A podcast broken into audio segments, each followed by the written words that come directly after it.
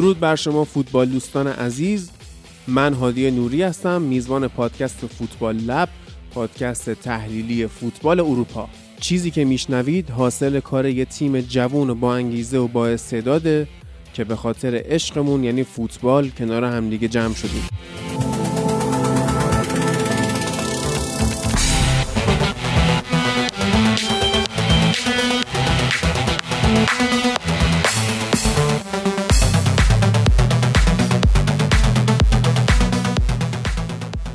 تو قسمت هفدهم فصل سه مون یه هفته از بازی‌های لیگ انگلیس رو داریم. یه نگاه کوتاهی می‌کنیم به بازی اورتون و منچستر یونایتد توی جام اتحادیه. یه پرونده ویژه هم داریم در مورد تیم آرسنال، به طور ویژه سرمربیش یعنی آرتتا. عملکردش رو توی این فصل بررسی می‌کنیم و نگاهی هم می‌ندازیم به احتمالات سرنوشتش. توی لالیگا دو هفته از رقابت‌ها رو داریم و نگاهی می‌ندازیم به روند خوب تیم دیگو سیمئونه. این هفته سری آ ایتالیا نداریم، میفته واسه هفته آینده که بازیایی که هفته گذشته برگزار شد رو بررسی میکنن بچه ها.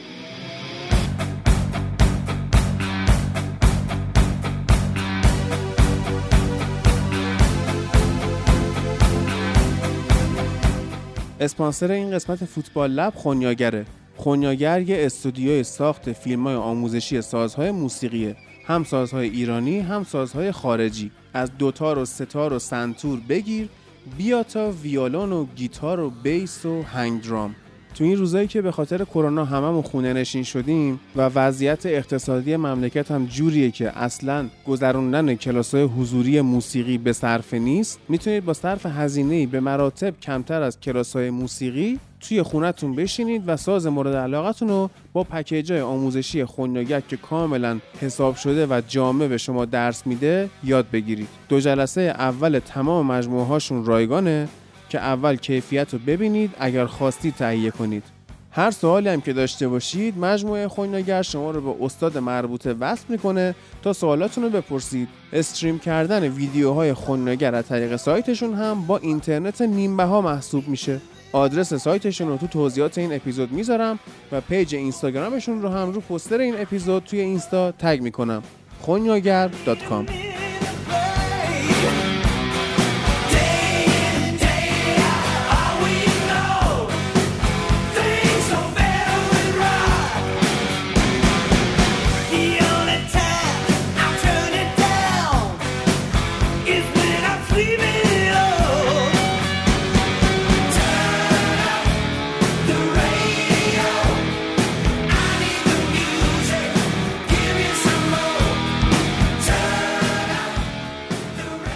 خب رسیدیم به هفته چهاردهم لیگ برتر که توی این هفته لیورپول و یونایتد روی هم سیزده تا گل زدن و آرسنالی که تا به این هفته که رسیده دوازده تا کلا گل زده.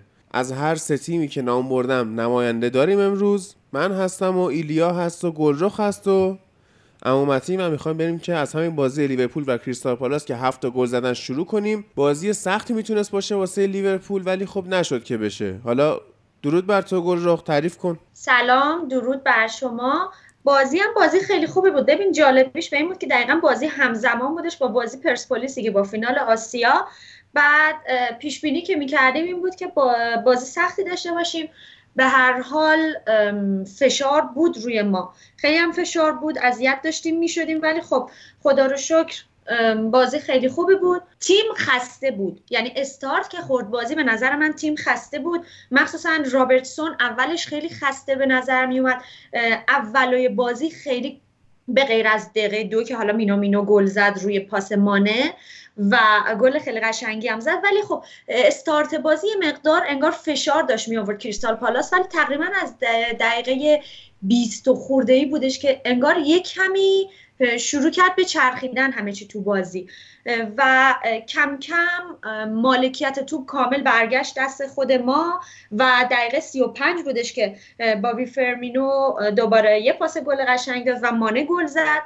و تو این بازی چیزایی که میتونم بگم نکات اصلی جابجایی مانه و مینامینو بود. خیلی تو زمین میدیدیم جابجا میشدن با هم دیگه.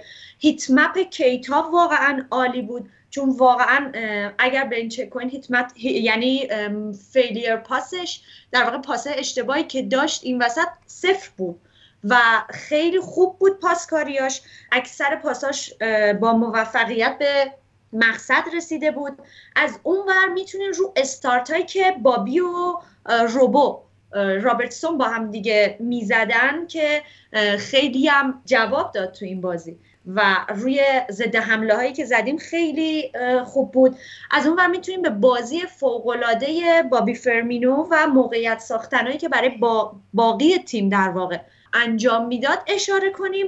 و یه نکته جذاب دیگه بازی هم تعویض سلامانه دقیقه پنجاه و شش بود که خیلی سوژه شده بود، سوژه تمام خبرنگارا و گزارشگرا شده بود و تو خود بازی هم عالی شد. پارس پارس میکنه بفهم اوکی. و تو خود نداره صداش میاد میاد دیگه اوکی. یه چند ثانیه صبر کن الان قطع میکنه صداش اوکی. خب بچه تو خود بازی هم من داشتم بازی رو که نگاه میکردم، گزارشگرش گزارشگر فرانسوی بود و خیلی جالب بود که لحظه‌ای که صلاح و مانه تعویض شدن و صلاح گل زد، دقیقاً پشتش صلاح گلی رو که زد دقیقه هشتاد و یک میشد، دوربین سریع رفت رو صورت بابی فرمینو و بلافاصله پشتش رفت رو صورت مانه و حرفی که گزارشگر زد این بود که میگفت الو وو پووه ووار لا ژوا دو فرمینو ال لو ویزاژ فرمه دو مانه. میگفتش که میتونی جوا اون جوی اون شادی رو رو صورت بابی فرمینو ببینی و در عین حال اون قیافه و اخم مانه رو میتونی در عین حال در کنار اون ببینی و مقایسه این دوتا بازیکن رو داشت یه جورایی میکرد با هم دیگه. که بعدم کلی گفتن که آره صلاح حالا مانه خیلی ناراحت شده، کلوب اومد درباره این مسئله صحبت کرد، گفت آره خب حق داشت، حالا به هر حال مانه دوست داشت تو زمین باشه ولی بچه‌ها از این مشکلات زیاد پیش میاد. ولی خب بازی خیلی خوبی بود، بازی خیلی خوبی بود، هفت گل هم زدیم و یکی از در واقع فکر میکنم اگر اشتباه نکنم اولین بازی بود که همزمان در این حال صلاح، مانه و بابی هر سه تاشون هم گل زدن و هم پاس گل دادن. خیلی از رسانه‌ها میگفتن که وقتشه که محمد صلاح نیمکت نشین شه و کلوپ هم گفتش که حالا ما این کارو کردیم و موفقیت آمیز هم بود. نظر در مورد این قضیه چیه؟ آیا صلاح خسته بوده یا از نظر روانی به نیمکت نشینی احتیاج داشته؟ ببین به خاطر یه سری شایعاتی که این مدت خیلی زیاد کردن که گفتن به خاطر کنفرانسی که صلاح رفته بود توش مصاحبه کرده بود گفته بود که آره رئال و بارسا خیلی تیمای بزرگی هستن و هر کسی ممکنه وسوسه بشه. از اونور خیلی فشار آورده بودن رو کلوب که آره صلاح خیلی داره دیگه مثلا بد عکس العمل نشون میده، مصاحبه جالبی نکرده، باید یه جورایی تنبیه بشه. از اونور کلوب میگفتش که من نظر خاصی درباره حرفایی که صلاح زده ندارم، صلاح تو تیم خوشحاله و این حرفا هم ممکنه حالا هر بازیکنی بزنه یا هر چیزی.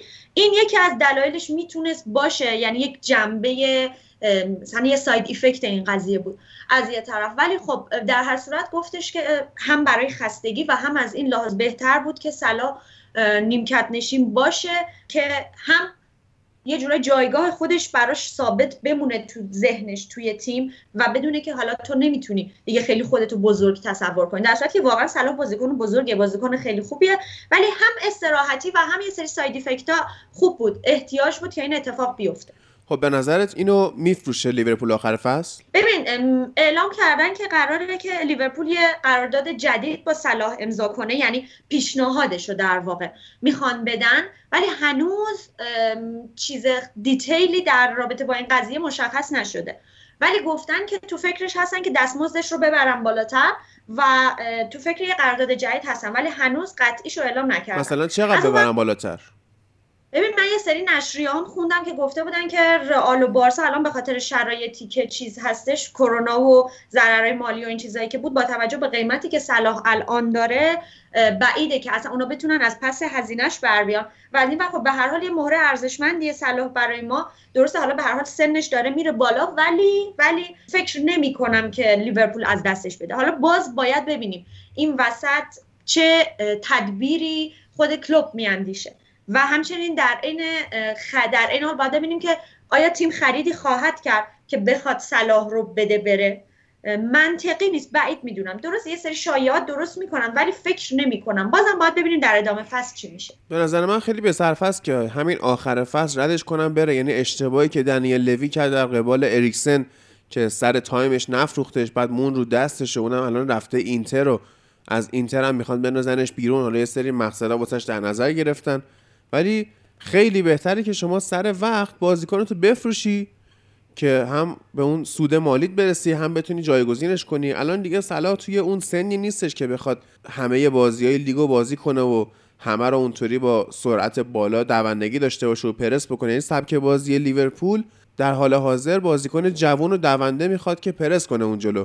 یکی مثل ژوتا، حالا فعلا که اون روی نیمکته، اینجوری نیست که گزینه اصلی باشه، ولی به جای صلاح باید یکیو بگیره لیورپول. خب ببین مسئله که از این تو شرایطی که شکری رو بدیم بره. اوریگی هم اعلام کردن ژانویه تمام گزینه‌های خریدش رو میخوان بررسی کنن. از اون ور اینو هم در نظر داشته باش که جینی واینالدوم هم آخر فصل بازیکن آزاد میشه. باز یه سری صحبت‌ها هست درباره تمدید قرارداد، ولی واینالدوم گفته که باید یه جوری باشه که من راضی باشم از شرایط دستمزدم.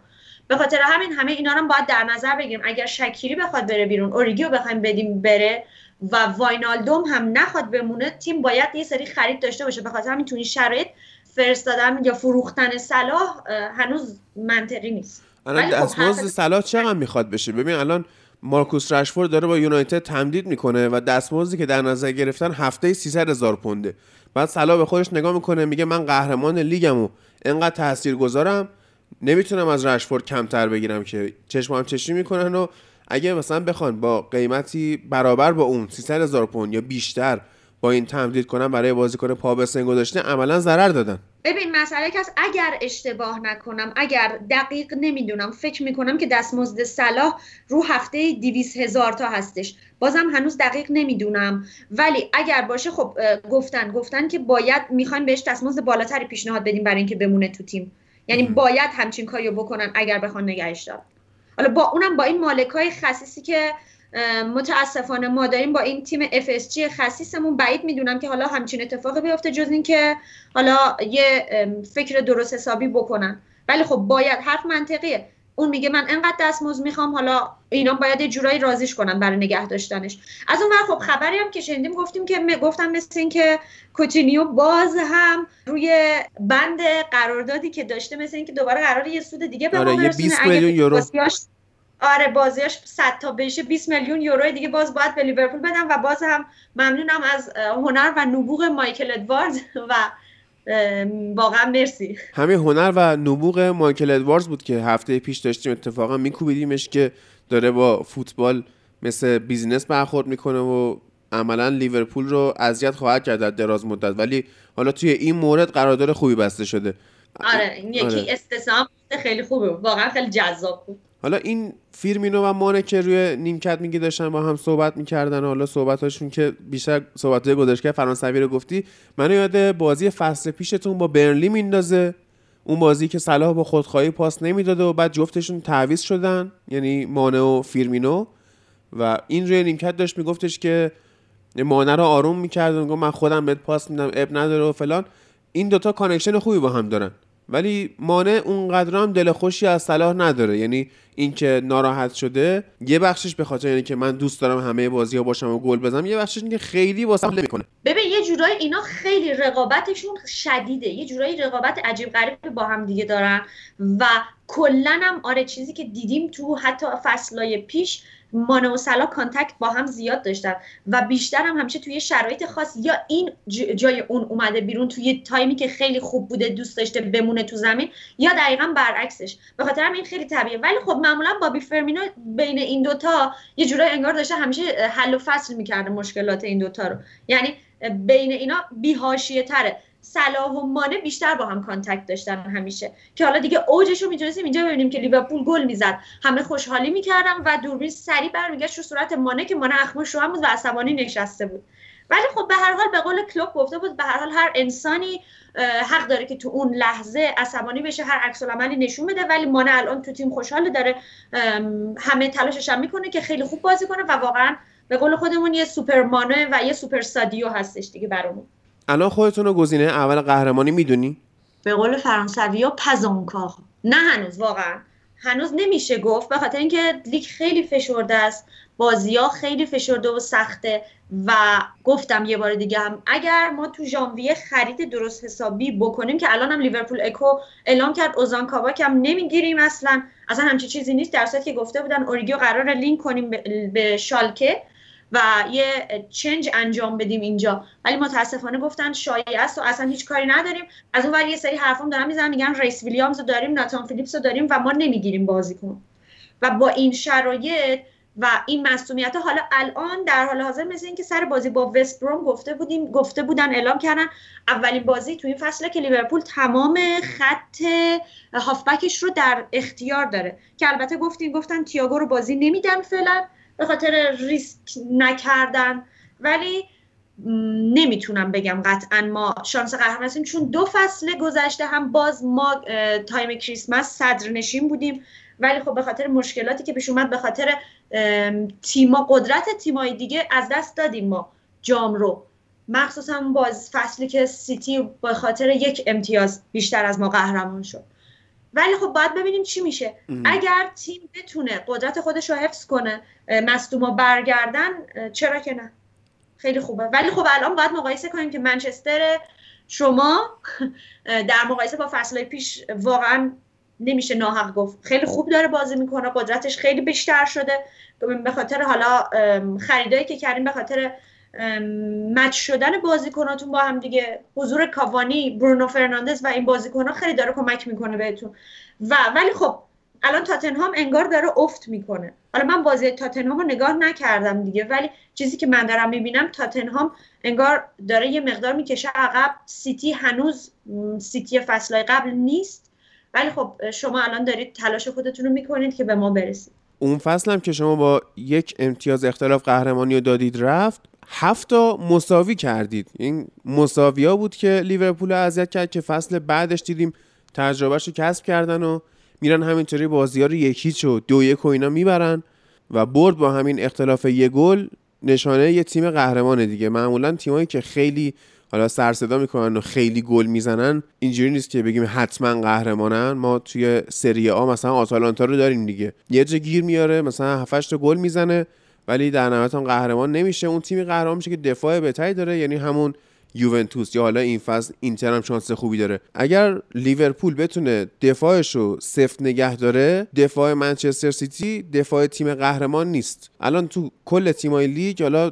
ما به تعداد گلای خورده کار نداریم، به حال اتفاق پیش میاد. خود لیورپول هم توی بازی هفت تا از استون ویلا میخوره که اتفاقا نعمت شد براشون. حالا صحبت هم میکنیم سر بازی یونایتد. و الان اگر اثر نذارم، اثر پادکست نذارم، دفاع یونایتد هم دفاعیه که میتونه برای تیم قهرمان باشه. ولی خب خود اوله گفته فعلا ما نمیخوایم در مورد قهرمانی و اینا صحبت کنیم، الان تو جایگاهی نیستیم که بخوایم به تایتل ریس فکر کنیم. ولی همینجوری تیمی که مدام ازش انتقاد میشد و میگفتن که تیم خوبی نیست و بده و مربی باید اخراج شه، اگر لستر رو ببریم این هفته، یعنی فردا ساعت چهار بعد از ظهر که من یه سری جلسه دارم فردا، چرا اون تایم قرار گذاشتم واقعا برام جالبه، بعد اونا رو کنسل کنم که بازیو ببینم، ما با یک بازی کمتر دوم میشیم. یعنی خیلی عملکرد خوب بوده همینجوری، با اینکه تحت فشار رسانه و اینا بودیم ما. حالا ایلیا در مورد بازی لیورپول و پالاس اگه صحبتی داری بگو که بعدش بریم سراغ یونایتد. خب درود بر شما. نکته زیادی نیست، اکثر نکته‌ها درباره لیورپول رو گفتین، یعنی هم درباره کلیت تیم و جو تیم صحبت شد، هم درباره خود این بازی. با توجه به اولین نکته‌ای هم که گفت گفتم که بازی لیورپول و پالاس همزمان با فینال آسیا بود، خب معمولا ما اینا رو لایو ندیدیم و بعد رفت صحنه رو دیدیم و خود بازی رو تا حدی. من اینکه جفتش رو خواب بودم جالب بود برام. آره، در این چیزی که در واقع لیورپول میشه گفت و تکمیل کرد این بود که فقط ترکیب خیلی خوبی که کلوب واسه این بازی چیده بود باعث شد که تیمشون اینجوری بخواد توی حمله موثر کار کنه و اینجوری راندمان بالایی داشته باشه. یعنی تیمش که خیلی شاید موقعیت ایجاد نکرده باشه به نسبت بازی‌هایی که ما از لیورپول می‌دیدیم، ولی هفت تا گل زده و این راندمان بالا این تیم رو نشون میداد. تو این بازی ترکیب هجومی قوی داشتن، همون کنار گذاشتن صلاح باعث شده بود که فیرمینو و مانه بالاخره بعد از چند وقت یک ترکیب متفاوتی رو با مینامینو کنار هم دیگه تجربه کنن و مینامینو خیلی فعال بازی می‌کرد. یعنی مینامینو مانه در کنار خود فیرمینو خیلی فعال بازی میکردن. اگر ببینیم صحنه‌های گل تیم لیورپول رو معمولا ما میبینیم که فیرمینو یا مینامینو یا مانه هر کدومشون با حرکت‌هایی که میکنن سعی میکنن واسه یکی دیگه از بازیکن‌های خودشون فضا رو ایجاد کنن و همین باعث میشه برن تو فضای خالی گل بزنن. یعنی مثلا گلایی که فیرمینو میزنه همین جوریه و چه هوش بالایی داره توی این صحنه‌ها و فضایی که پیدا می‌کنه، جاگیری که می‌کنه و البته ضربه‌های نهایی که میزنه. کلاً اون بازی بود که از فیرمینو انتظار داریم ببینیم. چیزی هست که باید به یک تنوع نیاز باشه. یعنی این بازیکن‌ها بازیکن‌هایی هستند که اگر هر وقت بخ... اگر رو فرم باشن، روز خوبشون باشه، اینطوری بازی کنن و تیمت کمک کنن، ولی اون تنوعی که نیاز هست در تاکتیک تیم و توی ترکیب تیم رو وقتی پیدا کنی و وقتی بتونی راه خیلی خوب با این تنوع مچ بشی، خیلی اتفاق خوب میفته که فیرمینو و صلاح و مینامینو تونستن این مثلث خط حمله رو خیلی خوب ایجاد کنن. ولی حالا باز میام میان هندرسون رو زیاد حرف میزنه. خب هندرسون هم یه گل زد و خیلی خوب عمل کرد، چه تو دفاع چه تو حمله. یعنی میومد تو دفاع از عقب جا میگرفت و خیلی خوب کار میکرد، اما و در خط حمله هم حضور داشت و کلا بازیساز اصلی همچنان هندرسون توی لیورپول. و نکته دیگه این که خود هندرسون حضورش خیلی به رابرتسون و آرنولد کمک میکنه که از کنارها اضافه بشن. اون نکته اوزی تاتنهام، یعنی اینکه توی اون وزنه رو وسط داری باعث میشه که این دوتا بازیکن بتونن خیلی راحت نفوذ کنن و خیلی راحت کار خودشون انجام بدن و بتونن حریف رو اذیت کنن و اون تو اون جلو برتری دادی. اما نکته دیگه داره کریستال پالاس که هفته خورد، دیدیم که هفته قبلش یک یک کرده بود با تاتنهام، بازی خوبی کرده بود و الان می‌بینیم هفته می‌خوره. تیم عجیبی کریستال پالاس. خب تو بازی تاتنهام هم به لطف سیف‌های گوایتا خیلی تونست سالم بیرون بیاد از اون بازی و بتونه یک امتیاز رو بگیره. اما من از بعد از بازی هفته دوم لیگ، هفته اول ما بود و ترافورد که اینا سه یک اومدن ما رو بردن، هیچ وقت دیگه ندیدم بخواد اون تی این تیم آقای هاجسون خوب دفاع کنه. یعنی این چهار چهار دوش خوب باشه و خیلی بخواد مثلا سخت دفاع کنه، فضا نده اصلا، بعد بیاد فشردگی مناسبش رو داشته باشه. بعد یعنی یک نوعی دفاع میکرد تیم کریستال پالاس تو این بازی که واقعا جلوی لیورپول دقیقاً باید همینجوری دفاع نکنی. یعنی که کناره‌ها رو ندی، بازیکنات با مهاجمای لیورپول حمله نکنن، حرکت نکنن، بعد کناره‌ها رو انقدر زیاد فضا ندی. کلاً اگر اینجوری جلوی لیورپول بخوای دفاع کنی، معلوم موقعیت میدی و در نهایت هفت گل هم می‌خوری. و بازی افتضاحی کردن. یه مشکلش می‌بینی چیه؟ یه مشکلش حالا کن بودن دفاع وسطا رو ما اشاره کردیم قبلا که مثلا فکر کن گری کیهیل پا به سن گذاشته میاد بازی میکنه و عرض به خدمت که اون تامکینز رو میذاره بیرون، شیخ و کویاته که دیفنسیو میدفیلدر بوده میذاره دفاع وسط، اونم حالا بازیکن سریعی نیست به اون حدی که باید باشه. ولی یه نکته که داره، اون بازی اول فصل جلوی یونایتد ما زوج دیفنسیو میدفیلد مکارتی و مکارتور رو داشتیم، اما تو این چند بازی آره اخیر با این که حالا با تاتنهام و وست هم اینا یک یک مساوی کردن، ولی میبینیم که میلوویچ بعد از آماده شدنش اومده و داره توی پست خودش بازی میکنه، ولی دیگه اون بازیکن سابق نیست. یعنی اگر همون به لحاظ دفاعی میخواست مکارتی و مکارتی رو کنار هم بذاره، شاید ریت دفاعی خیلی بهتری میداشت. این دوتا خیلی خوب با هم هماهنگ میشدن، ولی خب الان مکارتی خب نیست دیگه. از بعد بازی لیدز که چهار یک بردن، این یه مصدومیتی داشت، یعنی یه مصدومیت ریزی داشت و تو این بازی بالاخره رسید که بزنش رو نمیکرد. خواستم دقیقاً همین رو اشاره کنم، چیزی که بازی یونایتد باعث میشد اینا بخوان فضا رو پوشش بدن و ببندن که اطراف رو و نذارن تیم منچستر حمله کنه، بود که مکارتی مکارتی رو کنار هم دیگه داشتن. تو این بازی خب نتونستن این کار رو انجام بدن و بازی بعد دو تا فول بک حالا ون آن هولد که اصلا بازیکن خوبیه و تو این بازی خیلی خوب نبود. اما ناتانیل کلاین کلا الان دیگه نمیدونم چه اصراری هست به اینکه بازیکن و اینا خیلی تو این لیگ بازی کنه کلاین. آره ناتانیل کلاین واقعا سطحش پایین اومده و دقیقه کویاته هم که گفتی همون اول دیگه دقیقه شصت و سه کشید بیرون و تامکینز راورد تو واقعا اوضاع خوب نبود توی تیم کریستال پالاس. همین که می‌بینی مینامینو ستاره شده و گلزنی کرده نشون میده خط دفاعی پالاس چقدر بد بوده دیگه. چون ما اون چند هفته پیش بود گفتیم که فیل جونز از مینامینو توی حمله بهتره، ولی خب این بازی اونجوری هم نشون نداد و یکی از علتهای مهمش همین ضعف خط دفاعی پالاس بود. حالا هفته آینده لیورپول با کی بازی میکنه گلرخ؟ هفته آینده نیستش، یک شنبه ساعت هشت با وست برومن. حالا هفته آینده هستی؟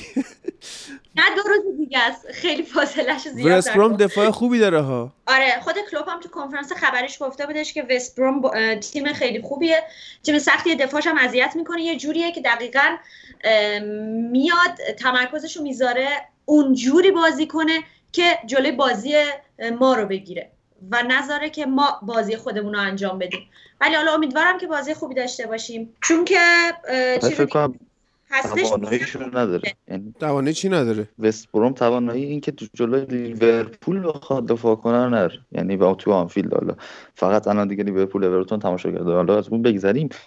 وست بروم تیمیه که خیلی توی دفاعش و توی مثلا وقتی میخواد دفاع کنه دفاع وسطاش هماهنگی ندارن با هم دیگه، و این توی ارسال ها مخصوصا، یعنی اگر تو وست بروم بازیش رو نگاه کنی این تیم اصلا جوری نیست که نشه بهش روی سانترها و از کنارها بهش ضربه زد. و خب لیورپول دیگه همینو میخواد از هر تیمی که جلوش بازی میکنه. بیلیچ هم اخراج کردن، یعنی بیلیچ بود که میدونستیم حالا از نظر دفاعی بعضی وقتا بلاک تیمش رو خیلی خوب جمع میکنه، مثلا با همون استراتژی پنج صفر پنج که بازی میکرد، پنج نفر دفاع پنج نفر حمله و کلا میدفیلد نداشت. بیلیچ حداقل این کار رو میکرد، ولی الان دیگه بیلیچ نیست و اخراج شده و مربی جدید اومده، سم آلاردایس اومد که بازی اولش هم سه هیچ به استون ویلا باخت. و سم آلاردایس رو من فهمیدم تو بازی‌های الان اصلا یه سری از بازی‌ها بود که همیشه سم آلاردایس میومد تخریب میکرد، تعریف بزرگی آره. اینا آدم حال میکرد، ولی این سبکش اونجوری نیست که واقعا بخواد چیز کنه. البته خب میگم یه بازی گذشته و هنوز تیم در دوره بیلیچ موندگاره، یعنی بیلیچ بود که تیم را آورد چمپ... از چمپیونشیپ لیگ برتر، بعد با این تیم رشد کرد و به نظرم تصمیم اخراج اشتباه بود حالا. ولی خب توی این یک بازی واقعا خیلی شانس وست بروم کمه، یعنی ما گفتیم بازی کریستال پالاس سخته هفت تا زدن، ولی این آسونه، امیدوارم همینجوری دفتمون بگیره. ولی چیزی که هست اینه که وست بروم خیلی تیمیه که میشه بهش ضربه زد، یعنی باگ دفاعی واقعا زیاد داره، اصلا جوری نیست که بخواد موقعی که تیمش دفاع کنه انقدر تیم لاک دفاعیش خوب باشه و بدون باگ. لیورپول یه باگ پیدا کنه میزنه، یعنی اگر تاتنهام هم درست دفاع کنه یه باگ پیدا کنه میزنه. این تیم کلوپ اینجوریه و وست بروم که دیگه جای خود داره و قطعا میاد یک بازی پرگلی رو احتمالاً ببینیم. بیگ سم اتفاقا یه مصاحبه کرده بود، ببخشید، گفته بود که okay. آرسنال حریف اصلی ما توی رلیگیشن بتله که اگه بخوایم سقوط نکنیم باید یک کاری کنیم آرسنال سقوط کنه. و واقعا متین این چند وقته خیلی ساکت شده آه. واقعا تو پادکست. حالا گلرخ بگو. میخواستم بگم فقط دو تا نکته که هست که خب به خاطر اینکه کاپیتان وست بروم اخراج شده بازی قبلی این بازی ندارنش، به خاطر همین یکی از دلایلی هم که کلوپ میگفت یه مقدار ممکنه بازی برامون سخت باشه اینه که نمیتونیم پیش بینی کنیم که وست بروم میخواد چیکار کنه برای ترکیبش. و یه نکته خیلی بد دیگه هم اینه که داور وار برای بازی با وست بروم متاسفانه اتکینسون هستش و اصلا خاطره خوبی و ج... علاقه به اتکینسون نداریم و خیلی هم باش مشکل داریم. امیدوارم که خرابکاری نکنه این بازی.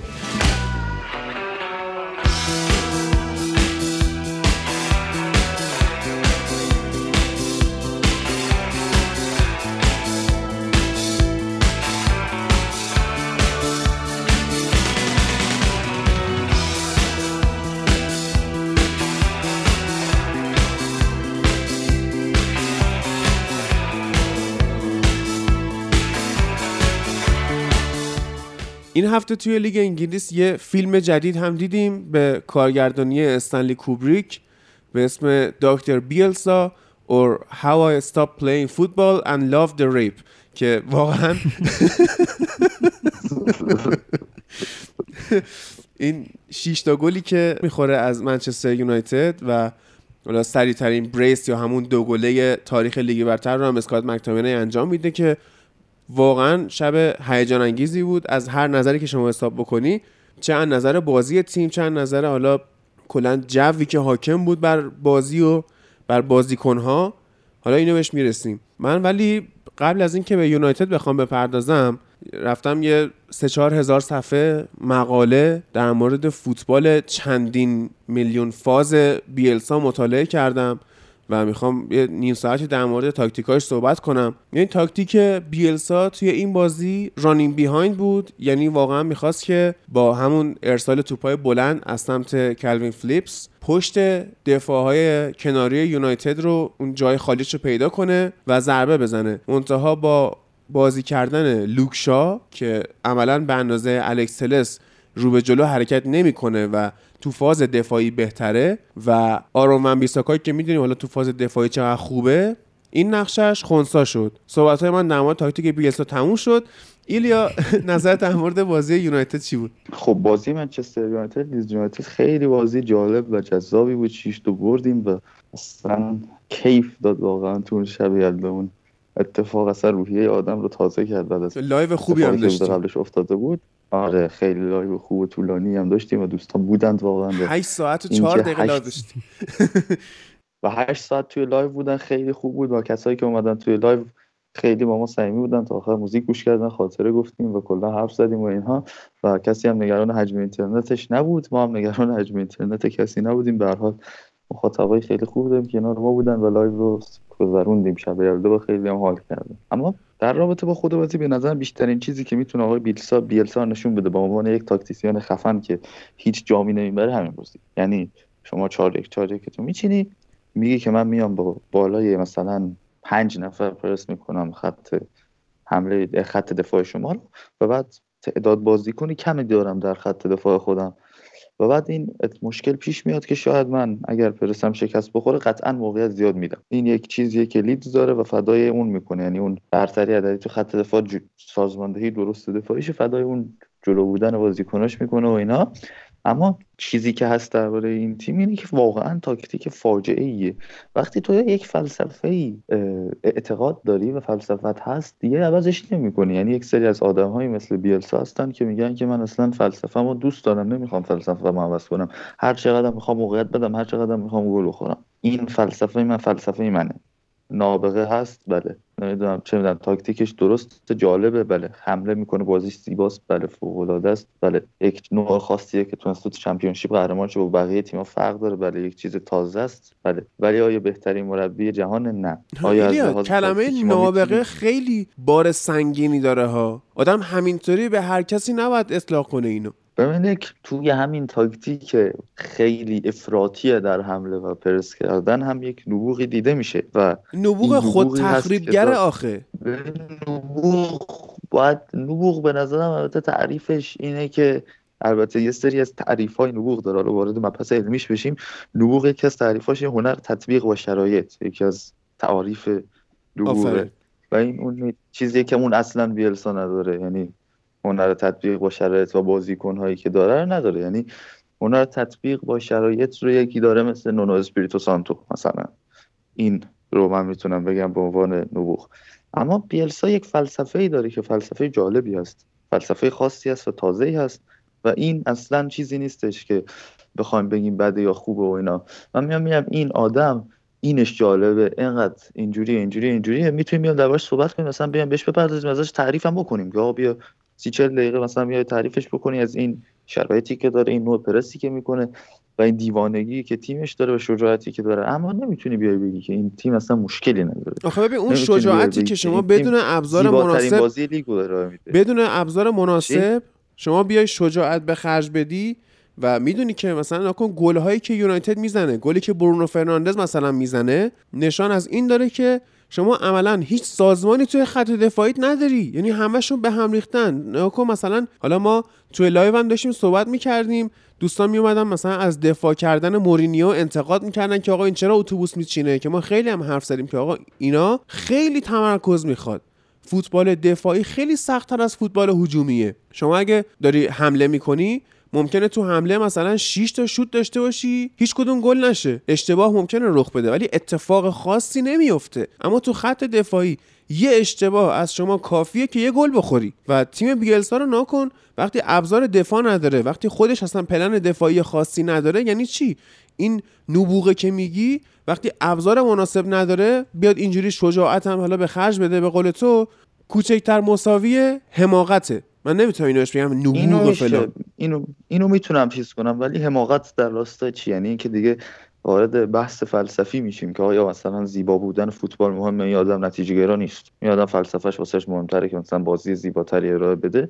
همین دیگه من میام من اینو میگم که آقا این چیزی که هست اینه که خوبیاش وقتی گفته میشه هست، ما نمیگیم نیست، ولی وقتی درباره باید تا یک حدی این رو جلو برد. یعنی مثلا به بدیاش هم گفته بشه وقتی همچین سبکی بازی رو ارائه میده. و خب بدیشو میبینیم، مثلا توی این بازی اینا گفتم دیگه کم تعداد بودن تو خط دفاع، چهار تا بازیکن داشتن و این کلوین فیلیپس رو نابود کرد عملا با تاکتیکی بهش داد. چیکار کرد؟ یارگیری من تو من با برونو فرناندز، و برونو فرناندز با هر حرکت و تحرکی که داشت باعث میشد یک فضای وحشتناکی بین خط هافبک، یعنی اون پنج تای جلو و اون پنج تای عقب لیدز یونایتد شکل بگیره که همه گلام، اکثر موقعیت‌های نیمه اولمون، گلای نیمه اولمون رو ببینین، همش از اونجا به دست میاد. چقدر راحت اسکات مک‌تامینی میتونه بره نفوذ کنه، پا به توپ حرکت کنه. منچستر چه ترکیبی داشت، یعنی اصلا بچه‌ها ما خیلی خوب بازی کردن، دستشون درد نکنه. یعنی پنج چهار ترکیبی که اوله چیده بود بهترین ترکیب ممکن بود برای بازی با لیدز. دنیل جیمز، رشفورد، مارسیال، ورونو، مک‌تامینی، فراید. یعنی این چیزی که توی قسمت هجومی ما داریم فوق‌العاده است برای بازی با تیم لیدز. یه بازیکن دونده مثل دنیل جیمز داشته باشیم که فضاها رو پیدا کنه و درگیری بتونه ایجاد کنه. دو تا بازیکن پا به توپ داشته باشیم مثل رشفورد و مک‌تامینی و برونو فرناندز هم که داشته باشیم، که اشتباهی که بیلسا کرد این بود که کلوین فیلیپس گفته بود با این بیا من تو من شو. انتظار نداشت که اصلا اسکات بیاد حمله کنه دیگه. آره انتظار این رو نداشت و البته کار درستی رو کرد و سورشار دقیقاً از همون جایی که بیلسا داشت اشتباه می‌کرد بهش ضربه زد و چند بار ضربه زد. من دارم از این فلسفه بهش نگاه می‌کنم، فلسفه بیلسا، و چقدر که دیگه نمیشه کارش کرد. یعنی من فلسفه‌م اینه کاری ندارم، یعنی از هر توپی که به مالکیت ما در میومد ما داشتیم موقعیت ایجاد می‌کردیم و دقیقاً بخاطر مشکل تیم بیلسا بود. اما نیمه دوم اگه دروازه‌بان لیدز انقدر خوب کار نمی‌کرد نتیجه بازی قشنگ میرفت بالای ده گل. واقعاً ما یکی از تیمایی بودیم که شانس دو رقمی کردن یک تیم در لیگ برتر رو از دست دادیم. حالا بیشترین گل لستر به ساوثهمپتون زده، خودمون به ایپسویچ نه تا. آره. و این بازی از اون بازیایی بود که ما شانس دو رقمی شدن رو از دست دادیم، واقعاً تونستیم بزنیم. آره. اما چیزی که وجود داره درباره لیدز اینه که کلاً دقیقاً آشمز شده از لحاظ تاکتیکی بازی رو باخت. یعنی نمیتونیم من بگیم که این تیم به خاطر ابزارش اینا بود، نه اصلاً از لحاظ تاکتیکی بازی رو واگذار کرد. چرا؟ چون تاکتیک سولشایر فوق‌العاده بود. یک بازی خیلی خوب، اضافه شدن مک‌تامینی به خط حمله، پشت خط دفاع بازی توپش عالی، تحرک دنیل جیمز، مارکوس رشفورد عالی، پرس مارسیال عالی. مارسیال تو این بازی شیرفهم شده بود که توپ رو زیاد نگه نداره، حمله توپ خیلی خاصی انجام نده، بیاد با پاس‌های سریع بتونه بازیکن‌های دیگر ثابت توپ کنه و خودش بره جاگیری خوبی انجام بده. یعنی مارسیال هم توی این بازی بازی واقعا خوبی راست خودش ارائه داد، به پرس خوبی هم می‌کرد. و یه نکته خوبی که پرس تیم منچستر داشت، پرس برونو فرناندز بود تو نیمه اول. یعنی برونو فرناندز وقتی ما چهار دو سه یک بازی می‌کنیم عادی، ما خیلی پرس بالای انجام نمیدیم، اما میریم فقط جاگیری میکنیم اون جلو پشت محوطه جریمه حریف. مثلا ما بین دو تا دفاع وسط حریف قرار میگیره، تو این بازی هم میدیدیم این جیمز و رشفورد میان کنارا رو میگیرن، بالای دفاعیشون رو میگیرن، برونو فرناندز میاد اون هافبک دفاعی که میتونه بازی سازی انجام بده رو کاور میکنه، که این بازی کلوین فیلیپس رو کاور کرده بود و این باعث شده بود که تیم لیدز اصلا پلن بازی سازیش خونسا بشه. با حضور برونو فرناندز اونجا، اون چیزی که گفتی که کلوین فیلیپس میتونه راه بندازه از پشت دفاع بازیکن‌های لیدز رو دیگه اصلا وجود خارجی نداشت و باعث میشد با این پرسی که می‌کردیم اصلا تیم بیلسا توی بازی سازیش هیچ پلن دیگه نداشت و همین باعث میشد که ما توپ رو هر خیلی سریع بگیریم، مالکیت توپ در اختیار ما باشه. و انقدر سریع ما توی این بازی بالای دویست تا استارت داشتیم، توی آمار داشتیم می‌دیدیم و خب انقدر گفتم میگم حمله های ما سریع بود و بازی سازی سریع انجام میشد و خب خیلی راحت توپ رو از دفاع انتقال میدادیم به حمله با بازی خوبی که فرید کرد، مک‌تامینی کرد، مگوایر میکرد. ما نمیتونیم بگیم که توی فرم فرمیشن ما زمان حمله با مالکیت توپ چی بوده دقیقاً. من به خاطر سبک خاص لیدز، یعنی معمولا تو بازی‌های ما و مخصوصا بازی خونگیمون ما جلوی یک دفاع‌های قرار میگیریم که واسه میشه یک فرمیشن خاصی موقع حمله ترتیب بدیم که این فرمیشنه رو ما میایم نقاط قوت و ضعفش رو بررسی میکنیم. اما تو این بازی سبک خاص لیدز باعث شده بود ما بیایم و با نفرات خیلی خوب هجومی اون کار حمله رو به خوبی انجام بدیم و و هیچ مشکلی هم واسه اون پیش نیاد. به هر حال اگر بخوام کلا یه چیزی خلاصه کنم لیدز رو تو این بازی، این دقیقاً نشون دهنده فلسفه‌اش بود که حالا هجومیه، من میام خیلی با شجاعت کامل بازی میکنم، هر چقدر هم ضربه زدی من عوض نمیکنم، همین کار رو انجام میدم و باعث میشه که ما بیام شش تا گل بزنیم. این آسون ترین بازی یونایتد شاید توی دو سال اخیر بود، شاید تو زمان اوله آسون ترین بازی بود که ما انجام دادیم توی لیگ برتر. آره واقعا به نظرم، یعنی اگه جام اتحادیه اینا رو حذف کنیم، توی لیگ برتر خیلی دقیقاً همون کاری رو کرد که اوله میخواد برای یک بازی راحت و رویایی خودش انجام بده. همین کاری بود که کرد. یه دو تا تعویض هم بین نیمه کرد که خلاقیت توی خط حملهش پایین اومده بود، یعنی ماتوچ کلیخ با وجود اینکه بازی خوبی نیمه اول نداشت ولی اون عنصر خلاق خط حمله تیمشه. و البته کاری که کرد این بود که کلوین فیلیپس رو کشید بیرون که بازی خوبی نداشت نیمه اول، اما مشکل خود کلوین فیلیپس نبود، اومد یه سری بازیکن دفاعی تر بذاره، اما مشکل خود کلوین فیلیپس نبود، مشکل تاکتیک من تو من من تو منی بود که آقای بیلسا چیده بود، اون فضای وحشتناکی که بین خط دفاع و خط هافبکش ایجاد شده بود و منچستر از هر زمان میتونست به اون فضا ضربه بزنه. اصلا جوری نبود که مثلا گل اولو که بخوریم بعد می‌دیدیم که لیدز داره حمله میکنه من نگران بشم که آیا اینا میخوان کامبک بزنن نزدیک بشن. نه واقعا، یعنی تیم جوری بود که توی خط دفاع میشد هر لحظه بهش ضربه زد. حالا رابین کوخ رو هم نداشتن با یه دفاع وسط خوب کرده، حداقل دفاع رو بهتر از این بازیکنان خودشون انجام میده و این همین مسئله بود که ایجاد شد تو این بازی و منچستر تو این بازی سنتی رو برد از لیدز شش دو و خب خیلی اتفاق خوبی افتاد تو این بازی و برای دنیل جیمز خوب بود که میتونیم به عنوان یکی از بازیکن‌های ذخیره همیشه داشته باشیمش و چه انتخابی بود انتخاب شدن دنیل جیمز به عنوان یه بازیکن فیکس تو این بازی. واقعا ترکیب اوله نشون داد که این آدم داره خیلی جاها پیشرفت میکنه، یعنی من میگم که این آدم ابزارشو داره، چه تو ترکیبش تو این بازی‌ها، چه مثلا تعویض‌هایی که میاد انجام میده و شجاعتی که به خرج میده. مثلا بازی اورتون جام اتحادیه که کاوانی رو تو زمین نگه داشت، اتفاقا اون بازی هم دوستان نمادش صحبت بشه. ببین ما خیلی به جام اتحادیه مثلا حالا به مراحل پایین‌ترش نمیپردازیم، ولی این بازی یونایتد و اورتون که میشه گفت حالا جذاب‌ترین بازی این مرحله بود، با اینکه آرسنال و سیتی هم بازی داشتن ولی اون بازی انگار نتیجه از پیش مشخص بود و حالا دروازه‌بان آرسنال هم بعد از بازی به خاطر اون گلایی که خورده بود حساب توییترش رو بست کلاً. ولی این بازی یونایتد و اورتون خیلی بازی جالبی بود، یعنی توی اون ده پانزده دقیقه اول، این دقایق جدا کنیم کلاً، پانزده دقیقه اول بهترین و زیباترین بازی بود که ما تا حالا از تیم اوله دیده بودیم و فقط گل نشد.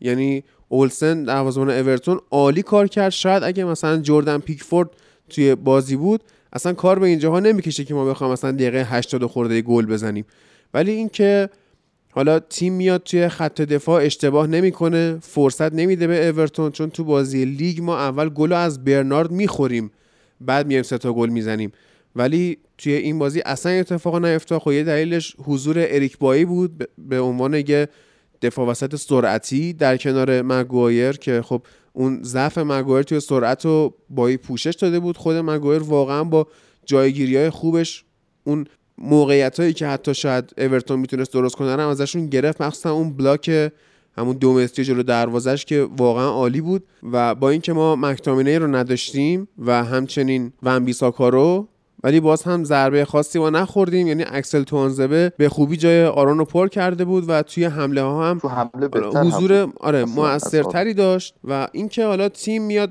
گل نمیزنه ولی اون اتیتود هجومی خودش رو حفظ میکنه و با نگه داشتن کاوانی و تعویضای هجومی دیگه‌ای که شد ما با تعداد نفرات بالا داشتیم حمله میکردیم و کاوانی هم خیلی بدشانس بود، میتونست خیلی بیشتر گل بزنه ولی خب دروازه‌بان میگرفت و این امیدش از دست نرفت. واقعا مدت ها بود که از داشتن یه شماره هفتی که لذت ببریم ازش محروم بودیم که الان کاوانی اینو بهمون داده. و گل دومی هم که ما میزنیم، یعنی گل مارسیال، داره مارسیال هم به روزهای خوبش داره برمیگرده و این بازی هم یه گل و یه پاس گل و تو بازی لیدز هم دو تا پاس گل داد. این به این صورت بود که اورتون میخواست به حال بکشه جلو و یه گل بزنه که حالا بره پنالتی، شاید یه شانس پنجا پنجایی نصیبش بشه و بتونه صعود بکنه. ولی وقتی که اونقدر کشید جلو، خب یونایتد با تعداد نفرات بالا دیگه اون دقایق آخر بازی حمله میکرد که باز هم میتونست به تعداد گل‌ها اضافه کنه. یعنی این انرژی که ما توی خط حمله میذاریم واقعا خوبه. و یه نکته‌ای که داره،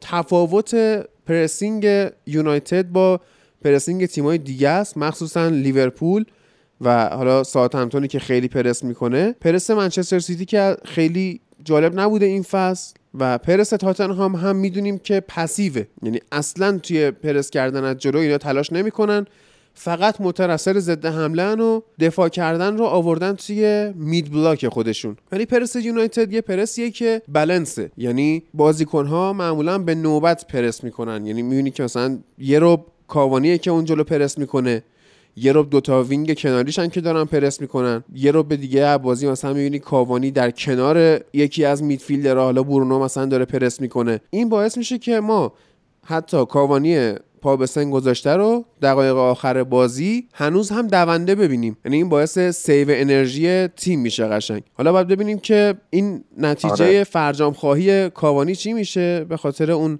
داستانی که سر استوریش پیش اومد. حالا این بازی هم که وی ای آر نداشت و قشنگ انگشتو گذاشت اونجایی که باید میذاشت و یریمینا رو خراب کرد یه خورده. شاید مثلا اف ای ببینه اینو، بعد پیش خودش بگه که این بازیکن بی اخلاقیه و اصلا بذار محرومش کنیم. احتمال داره که ما کاوانیو سه بازی نداشته باشیم. ولی در کل میتونم بگم خیلی بازی خوب بود و از معدود بازی‌های خوب پوگبا بود توی این فصل. باز هم من به این آدم اعتماد نمی‌کنم، قطعا میدونم باز هم خرابکاری میکنه، به محض اینکه بهش امیدوار میشی خرابت میکنه. و حالا این بازی دیدیم که پاس هرز نمیده، توی پرس ها بعد از مدت ها داشت شرکت میکرد، توی دفاع داشت شرکت میکرد، پاسای تک ضرب میداد و لینک خوبی زده بود با فندبیک که این باعث شده بود برونو عملکرد بهتری داشته باشه. این چیزا خوب بود. یا مثلا حضور نمانی و ماتیش، اون سویچی که ماتیش و مگایر با هم میکردن واقعا خوب بود. و این وعده رو بهتون بدم که بعد از شنیدن این اپیزود سه چهار روز بعدش یکی از اپیزودهای ویژه ما میاد بیرون. چیه قضیه؟ این پرونده‌ای که ما توی اکسترا دو داشتیم در مورد تفاوت توتال فوتبال، فوتبال مالکانه و تیکی تاکا با محوریت زندگی نامه گواردیولا، که اینو من با امیر داشتم انجام میدادم. بعضی از دوستان که حالا اکسترا رو نخریدن میتونن این تیکه رو گوش بدن. حالا هم صحبت در مورد اینه که چرا من میگم گواردیولا پلن بی نداره، هم صحبت در مورد یک سری سبکاست، مخصوصا حالا سبک بیلسا که تو میگی چیز جدیده، ایلیا اصلا چیز جدیدی نیستش. و نمیگم یک چیز جدیدیه، میگم چیز خاصی. آره آخه گفت جدید. من قطعا کلمه من جدید رو حتی شنیدم. میتونی بری اپیزود گوش کنی نمید. وقتی ریلیز شد. آره آره چیزی، ولی من اگر گفتم جدید تکذیب میکنم. آره. سبک خاص و جالبیه و چیزیه که خیلی وقت ندیدیم. یعنی جدید آره. از این نظر که توی لیگ انگلیس کمه هم. نیست و نمیبینیم چند وقته. آره. سال هاست ما همچین چیزی رو ندیدیم. اینو اگه گوش بکنید، مثلا همین سویچی که مگوایر با ماتیش میکرد این براتون جا میفته که مثلا از کی همچین چیزی وارد فوتبال شده. یا خود نقش برونو، نقش پاسای تک ضرب فندبیک، مثلثی که وسط زمین میسازن، مربعی که اون مهاجم نوک میسازن و این چیزا خیلی قطعاً بحث تاکتیکی و جالبی خواهد بود براتون. در کل از عملکرد من راضیم. منتها خب توی نیمه نهایی ای اف ال کاپ ما خوردیم به منچستر سیتی که بعد از چند سالی که اینا روی اوج بودن، مخصوصا حالا سال دو هزار و نه دو هزار و ده به بعد، این از معدود دفعاتیه که ما با خیال راحت انگار داریم میریم به مسافت سیتی. هرچند بازی توی اولترافورده، اما اون ضعفایی که تیم گواردیولا امسال خودش نشون داده اینه ما میگه که اگر یه ذره عاقل باشیم و همین کاری که جلوی اورتون کردیم جلوی سیتی هم انجام بدیم، قشنگ میریم فینال جام اتحادیه. و از اون ورم معتقدم که اگر قرعه ها جور دیگری بود، ما میخوردیم به تاتنهام، احتمال حذفمون میرفت بالا. و از اون ورم اگه سیتی میخورد به برنتفورد، برنتفورد میتونه سیتی رو ببره.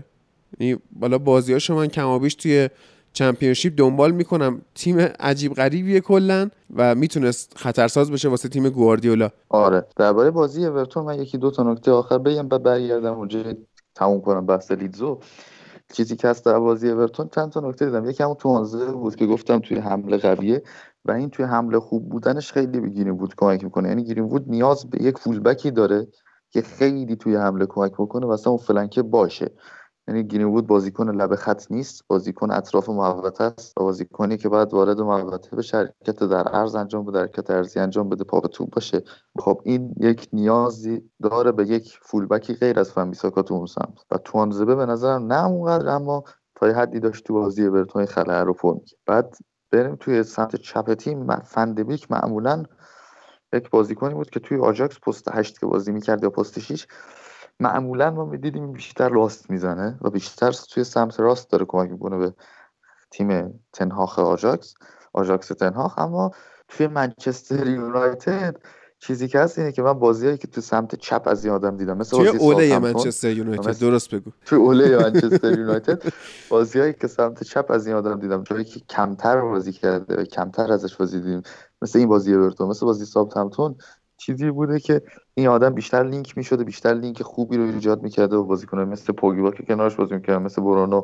و چیزی که وجود داره اینه که فندبیک بعد انعطاف خوبی نشون داده در مقابل فرمیشن ها، سیستم های مختلف و پست های مختلفی که ازش بازی گرفته میشه. بازی برگشته با شاکشایر دیدیم که شش بازی کرد، خوب بوده. هیچ وقت ستاره نیست، بس هفته پیشمون بودا، ولی به عنوان یک بازیکن خوب داره تو پست‌های مختلف از خودش انعطاف نشون میده و اصلا دست اوله رو داره باز میذاره برای بازی کردن در پست‌های مختلف، برای پلن‌های مختلف. یعنی ما واقعا آره. به این بازیکن نیاز داریم که پلن تغییر بدیم. الان الان ما سه تا بازی پشت سر هم داریم، سخت، لستر، وولز و استون ویلا. آره. تو یه هفته همش، و این آدم باید توی این پلن‌های مختلف جا بگیره و فیکس قطعا هست تو یکی از این دیگه، یکی از این سه بازی رو باید فیکس باشه و باید ببینیم چه کار می‌کنه. اما به هر حال از لحاظ توانایی فیزیکی باید خودش رو خیلی نزدیک کنه به لیگ انگلیس، هنوز به نظرم نزدیک نیست. ام. و نکات دیگه که درباره بازی لیدز هست اینه که تو گفتی در پرس نوبت به نوبت دقیقاً همینه. یعنی اگه این کار درست انجام بشه ما خیلی خوب میتونیم به تیم ضربه بزنیم. کاری کردیم مثلا جلوی سیتی تو بازی هفته پیش که صفر صفر شد و نیمه اول مخصوصا نذاشتیم سیتی حمله بکنه، یا این بازی وقتی مثلا مارسیال میاد بین دو تا دفاع پرس میکنه و نمیذاره این لینک بین این دو نفر شکل بگیره، خب چه اتفاقی میفته؟ معمولا پاس به فول بک داده میشه. خب وینگر ماست اینجا که میاد پرسش رو میکنه. یعنی این پرس نوبت به نوبت باعث میشه که بازی سازی خیلی سخت انجام بشه از طرف هر تیمی که حالا این هفته لیدز بود. و درست انجام شدن این نوع از پرس که یک نوع پرس خاصی هم نیست، پرسی نیست که اوله فوتبال اضافه کرده باشه، ولی پرس درستیه و یک سیستمی است که یک تیم خوب میتونه انجام بده و باش ازش استفاده رو نهایت استفاده ببره اگه بازیکناش تنبلی نکنن و اون توانشون رو بذارن. و این کاری بود که تیم منچستر کرد با خوبی. فصل پیش ایریا ما پرس نمی‌کردیم، یعنی واقعا هرس می‌خوردیم که چرا. من فکر می‌کنم که اوله توی فصل پیش داشته با اینا صحبت می‌کرده که آقا این پرس نوبتی رو یاد بگیرید، بعد اینا یادش میرفته نوبتشونه، بعد پرس نمی‌کردن، هی نگاه می‌کردن به هم که نوبت توئه، این گفت نه نوبت توئه، بعد پرس نمی‌کردن. ما الان داره جا میفته تقریبا فصل پیش. آره. و از جلو اصلا پرس نمی‌کردیم، مید بلاکی داشتیم که خیلی باگ داشت، اما باگ پرسامون داره حل میشه کم کم و اتفاقی که داره میفته. مثلا ما همچین پرس نوبتی حتی تو سیستم سه پنج دو هم می‌بینیم از منچستر. نمونه موفقش بازی رفت پاریس، ناموفقش بازی برگشت لایپزیگ مثلا توی یونایتد اگر بخوایم اینو ببینیم. و به هر حال لیدز اینجوری بازی رو باخت و توانایی‌اش ثابت شده است. تیم منچستر یونایتد توی این فصل یک چیزایی داریم می‌بینیم ازش خیلی خوبه و لیدز هم تیمیه که به نظرم همچنان اصلا شانس سقوط نیست. یعنی با اینکه در کنار آرسنال قرار داده تو رنج هشت تیم پایین جدول، ولی سامالاردایس میگه که من به عنوان رقیب مستقیم سقوط بهشون نگاه میکنم و بازیمون با اینها به عنوان یک بازی مهم خواهد بود. اما به نظرم بازیکن‌های خیلی خوبی داره توی برای موندن تو لیگ. حداقل پاتریک منفورد که داره خیلی موقعیت خراب میکنه امروزا. و در کل اتفاقی که افتاده توی لیدز اینه که الان اصلا اون اتفاقی که افتاد توی مراسم فیفا و این آدم رو آوردن به عنوان یکی از سه مربی برتر سال قرار دادن خیلی به ضررش شد اتفاقا. یعنی از اون حالتی که رسانه ها و ماها میگفتیم این یک تیم جالب و خاصی هست که این مشکل و اون نقطه قوت رو داره، در اومد و شد تبدیل به یک مربی که میگفتن آقای مربی فوق العاده یا اینا. نه، این از اون حالت در نیومده هنوز. بحث دیگه ای هم که در خصوص لیدز داشتیم تمرکز بازیکناش بود با توجه به مقدار تاکتیکی و چیزی که بهشون داده میشه. گفتیم اگر اینها خیلی تاکتیک‌ها حساب شده بهشون القا نشه، تاکتیک های زیاد خیلی نتونه به شکل ساده‌ای بهش ملقا بشه، واسه میشه تمرکز توی بازی از دست بره و این خط دفاعی لیدز از این فقدان تمرکز داره رنج میبره که مثلا یه ایرادم داره. ایرادش چیه؟ ایرادش زیاد خرج کردن توی فصل نقل و انتقالات، گرفتن بازیکن‌های زیاد، بازیکنایی که حالا تجربه بازی توی لیگ هم نداشتن اونقدر و این خودش باعث میشه که اینا هر کدوم مثلا یه فصل یا یه نیم فصل نیاز داشته باشن به اینکه هماهنگ بشن تازه با لیگ انگلیس. یعنی اینجور خریدای فله‌ای، خب میدونیم لیدز شروع فصل صد و چهل و پنج میلیون پوند خرید کرده. خب حالا هر کی نگاه میکنه مثلا میگه بیلسا فلان، دو سر داره این قضیه. یه سرش اینه که اگه خوب بازی کنه ما میتونیم بگیم که آره این همه خرید کرده واسه یه تیم تازه صعود کرده.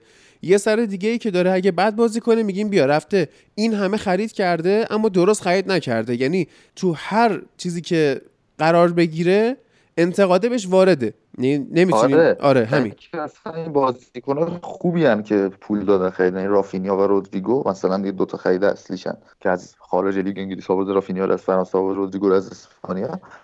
خب بازیکن‌ها خوبی ان، توی چند تا بازی تک بازی‌ها خیلی به کمکشون اومدن. رافینیا بازی با اورتون رو در آورد، قشنگ بازی خوبی کرد، اما خب اصلا هنوز نمیتونن توی تیم جا بیافتن و با این سبکی که مثلا این تیم انجام میده خیلی کار سختیه که بخوام توی این تیم جا بیافتن.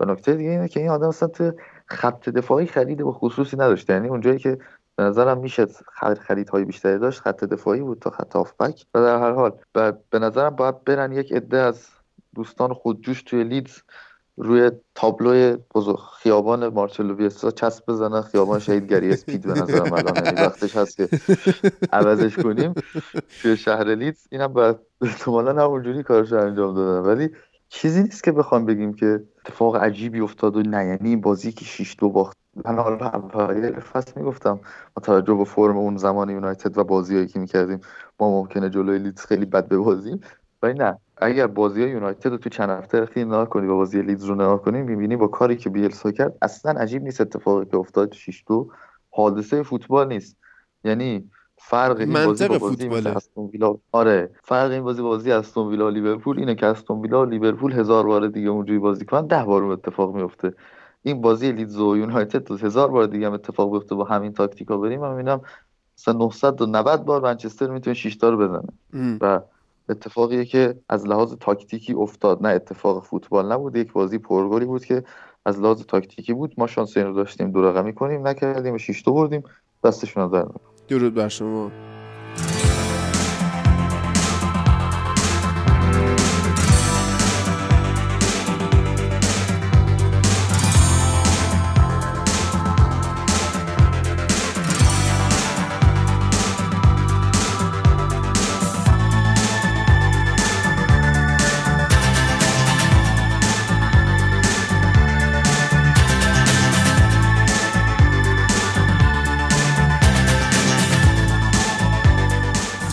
اما الان میتونیم بریم سراغ بازی‌های آرسنال و متینی که اینجا منتظر نشسته مترصد فرصت در مورد آرسنال صحبت کنه.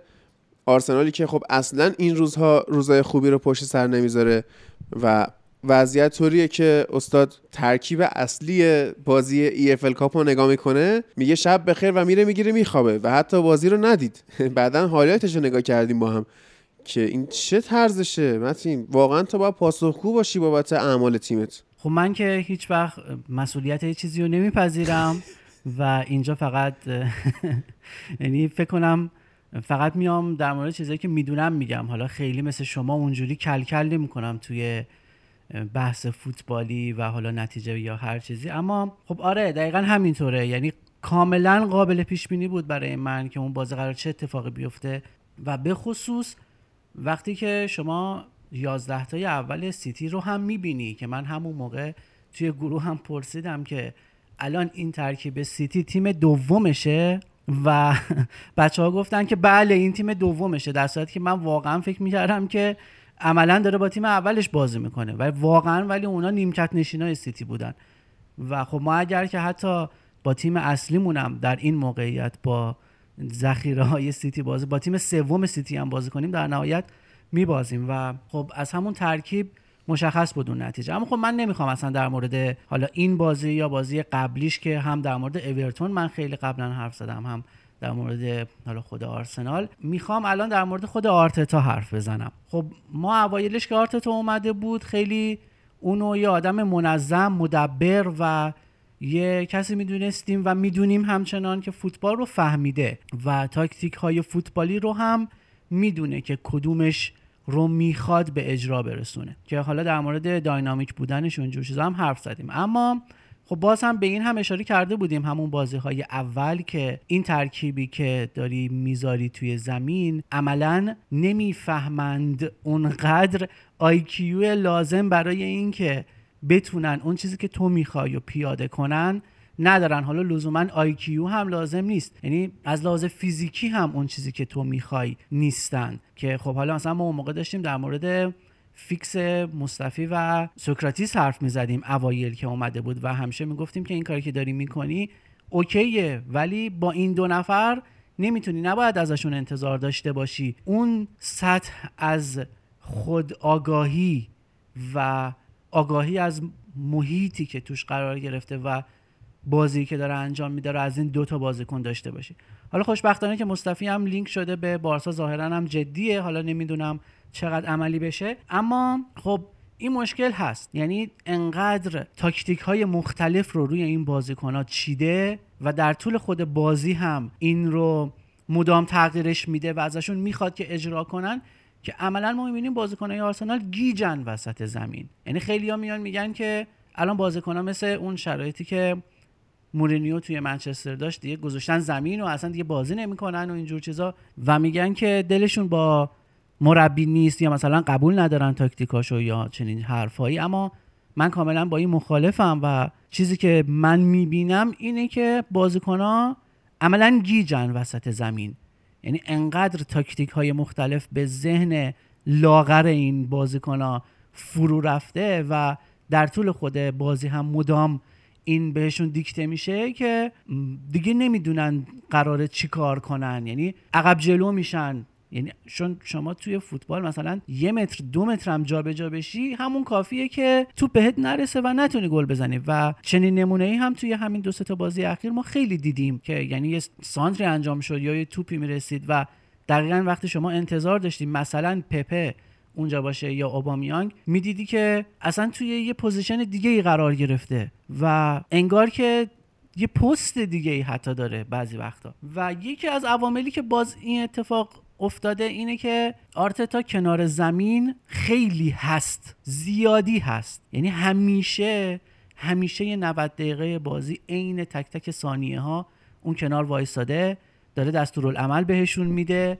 و با ترکیبی که بهشون، یعنی در واقع بازی که ازشون میخواد اون ترکیب و در اون لحظه ازشون میخواد، این باعث میشه که عملا گیج بشن. و از طرف دیگه همین اصلا مثلا این استرس زا ها، یعنی یه موقع ما انتقاد میکنیم آقا اولیا چرا لبه خط نمیاد، آره چه باید بیا آقا تیمتو شارژ کنی. ام. الان داریم از آرتتا انتقاد میکنیم که چرا انقدر لبه خطی. ببین دقیقاً تحلیل چیزی که میخوام بگم الان همینه. خیلی لب خط وای میسه، خیلی باهاشون حرف میزنه و از طرفی شبیه گواردیولاییه که عین نود دقیقه داره ور ور ور ور ور توی مخ بازیکن‌ها میره. همین باعث میشه که اصلا گیج بشن. از طرف دیگه مثل کلوب نمیتونه باهاشون رابطه برقرار کنه که دلشونو به دست بیاره. میدونی یه مقدار زیادی خشکه، خیلی آدم باسوادیه ها ولی زیادی خشکه. مدیر هست ولی مدیری که بیشتر مدبره، نه مدیری که از لحاظ احساسی بتونه بازیکنان رو درگیر خودش بکنه که حالا مثلا دل و جونشون رو برای تیم بذارن. با اینکه باز هم میگم از این بازیکن‌ها بیشتر از این انتظار نمیره، اینا بیشتر گیجن الان وسط زمین. آخه ببین قدرت رهبری این نیست که صرفا شما یه آدم خشکی باشی.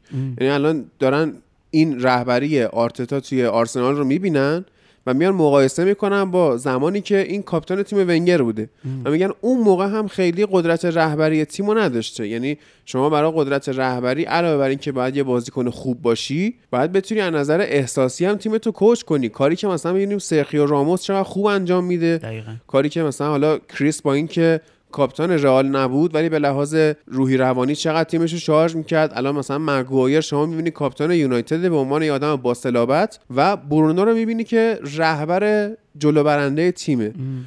ولی الان آرسنال نه رهبر داخل زمین داره نه رهبر خارج زمین داره نه بازیکن با کیفیت. ما میبینیم مثلا نیکولاس پپه یکی از ده خرید گرون قیمت تاریخ لیگ برتره. ام.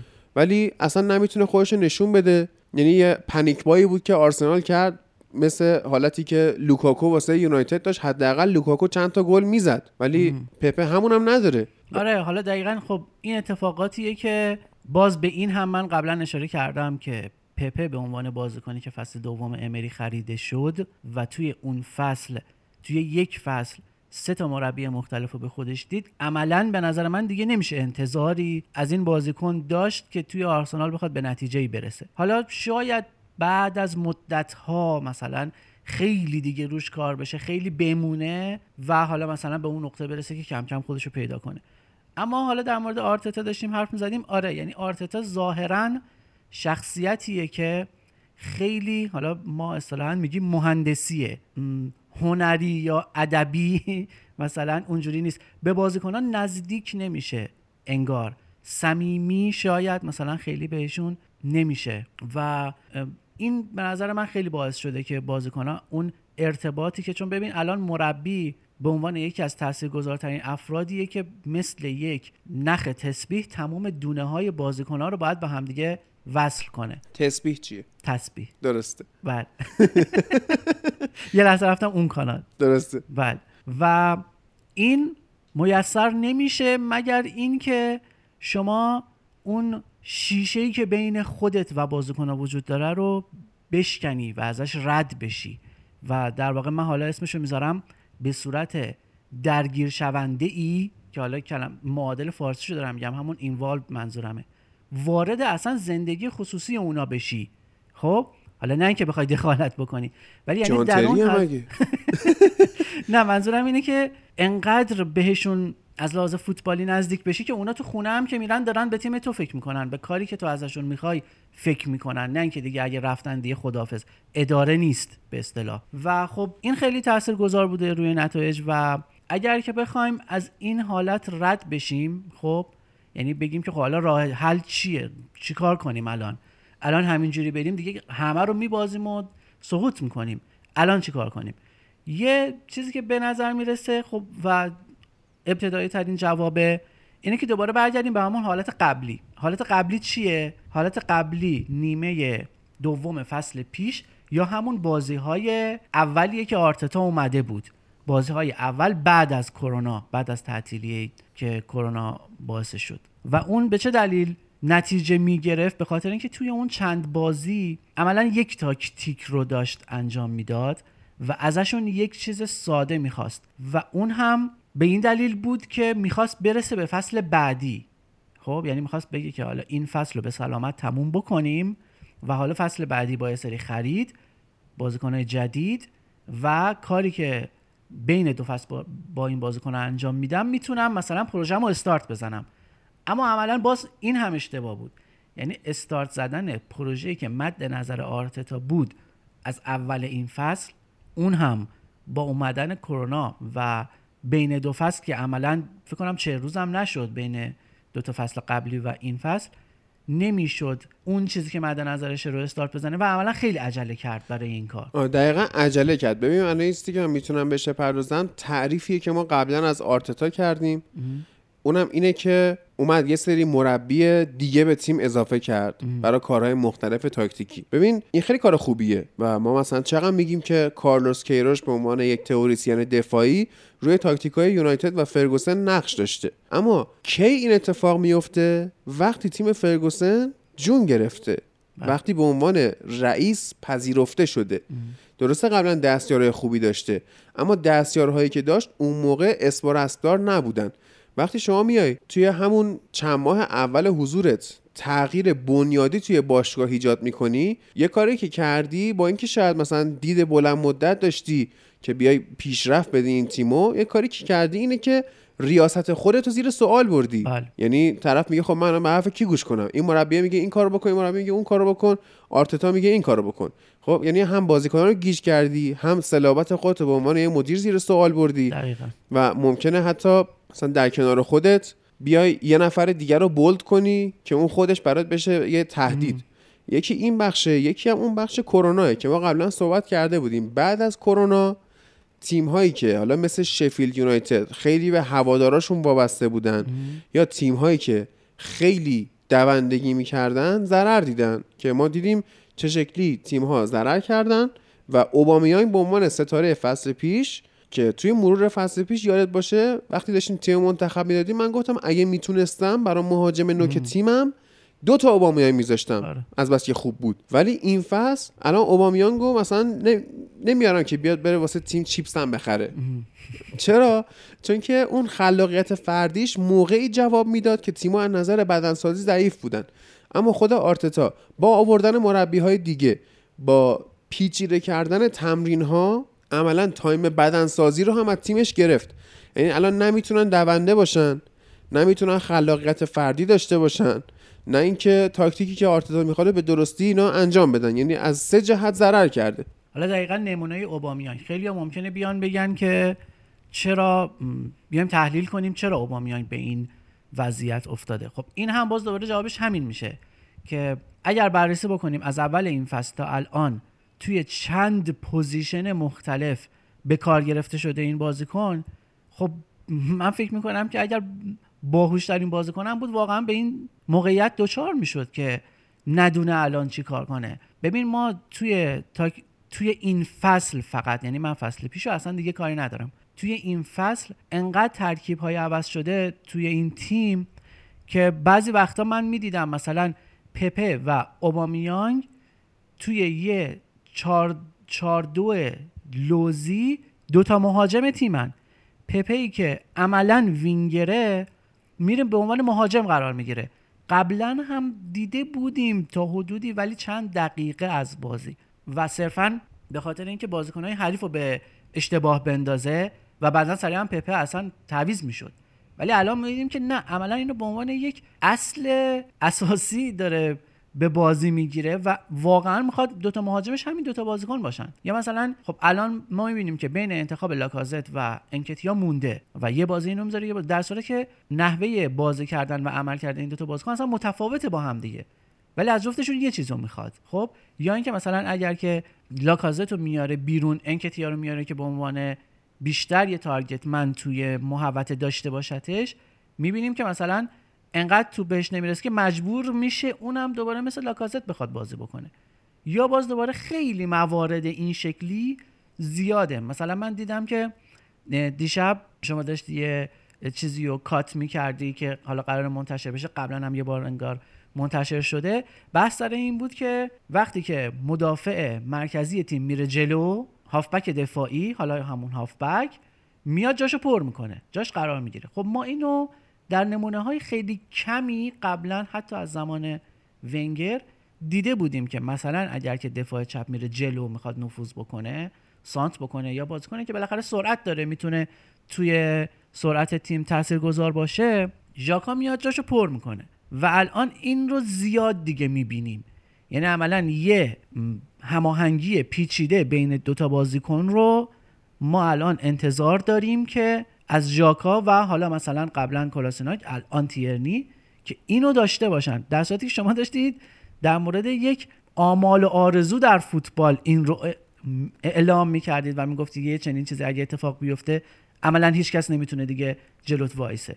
خب حالا ما این رو که کاملا هم یه چیز پیشرفته و حالا مثلا تکامل یافته است، اینو میخوایم از بازیکنی که خب در حد ژاکا بخوایم اینو عملی کنه. خب این به نتیجه نمیرسه. یعنی ما میبینیم که آرتتا توقعات زیادی از یه سری بازیکنهای کوچک داره و این باز دوباره باعث میشه که همون ت... برگردیم به همون تعریف نابغه‌ای که شما کردید که این بازیکن، این مربی آرتتا باید جوری تیمشو بچینه که با شرایط تطبیق داده باشه تاکتیکاشو و این رو عملا در نظر نگرفته و این باعث میشه که الان هر کدوم از تک تک این بازیکن‌ها، مثلا ما سال پیش می‌دیدیم که ساکا چقدر خوب داره بازی میکنه و همون سال پیش هم دو سه تا پوزیشن عوض کرد، اما امسال دیگه توی پوزیشنایی داره بازی میکنه عملاً وینگ راست وای میسه. بازیکنی که از دفاع چپ شروع کرد توی تیم الان وینگ راست وای میسه و خب اونم گیج شده و در سن و سال این بازیکن عملاً خطر میشه برای کریر کلی این بازیکن. ببین مثلا شما گرت بیل رو نگاه کن، گرت بیل هم دفاع چپ شروع میکنه میرسه به وینگر راست در طی چند سال چند سال خب چند سال آره. یا همین آداما تراوره به عنوان مدافع کارشو شروع میکنه الان شده وینگر راست و حالا بعضی وقتا هم مهاجم وولورهمپتون در بیست و پنج بیست و شش سالگی. ساکا داره حیف میشه. این من الان چقدر داشتم فکر میکنم مثلا اگر ساکا زیر دست اوله بازی میکرد با همین متدی که فندبیک رو آروم آروم اضافه کرد به ترکیب، دن جیمز رو یه مدت بیرون گذاشت و الان داره به مرور اینا رو اضافه میکنه، چقدر میتونست که مفید باشه واسه هم یونایتد هم واسه کریر خودش. و ساکا هم حتی احتمال داره اگر این وضعیت بمونه آخر فصل از آرسنال جدا بشه. آره دیگه. خب الان اینو که در مورد همه بازیکن‌ها میتونیم بگیم، اما خب جالبیش اینجاست که فصل پیش آرتتا نسبت به مثلا سبایوس رو کاملا مشخصا میشه مثال زد دقیقا همینجوری عمل کرد و باعث شد که چه پیشرفتی توی بازی این بازیکن ما ببینیم، اما همون بازیکن رو با این همه وظایف مختلف بهش دادن در طی یک بازی باعث شده که عملا از اون پیشرفت خودش بیفته و انقدر افت بکنه که بعضی بازی‌ها می‌بینیم مثلا بدترین بازیکن تیمه، یعنی بازیکنی که ما موقعی که تمدید کرد برای اینکه یک سال دیگه قرضی توی تیم باشه از خرید پارتی بیشتر خوشحال شدیم چون شدیداً بازیکنی که دید بالایی داره و میتونه بازیکن سازی کنه بازی سازی کنه الان به جایی رسیده که دو تا پاس درست نمیتونه بده. خب و چرا؟ چون که توی جایگاه مختلفی داره بازی میکنه، جایگاه اشتباهی بعضی وقتا خودش قرار میگیره. من مطمئنم که مربی ازش چنین چیزی رو نمیخواد ولی انقدر شرح وظایف پیچیده و طولانی بهش داده که اون اصلا گیج میشه، بعضی وقتا توی نقطه‌ای که باید باشه نیست و باز اون هم شدیداً افت کرده. ما نه میگیم آرتتا مربی بدیه، نه میگیم سبایوس بازیکن بدیه، بازیکنی که رئال همین فصل پیش هم میتونست اقدام کنه که آقا من نمیدم دیگه اینو قرضی. خب یعنی دیدیم که تکنیکشو داره، پاسشو میده، دریبلشو میزنه، شوتشو میزنه، تو موقعیت درست حاضر میشه. خب این که الان از دست نداده که، این یه اتفاقات دیگه ای تو آرسنال داره میفته که خیلی هم دلایل صد درصد فنی نداره، صد درصد روانی هم نداره، یه میکسی از این دوتاست که بعد ببینیم چه اتفاقاتی میخواد توی آینده واسه این تیم بیفته. الان این هفته هم شما با چلسی بازی دارید با. که امیرحسین هم رو خطه. درود بر تو امیرحسین. سلام، درود بر شما. حال شما خوبی؟ مرسی. شما خوبی؟ نظر در مورد این بازی چیه؟ اوضاع احوال. اوضاع احوال هم خوب. بازی با آرسنال بازی خیلی خوبیه، ما که خوشحالیم با آرسنال بازی داریم اول باکسینگ دی. عالی شد. بسیار بسیار شاد و مشروفیم این بازیو. اولین بازی بعد از توی کریسمسمونه دیگه.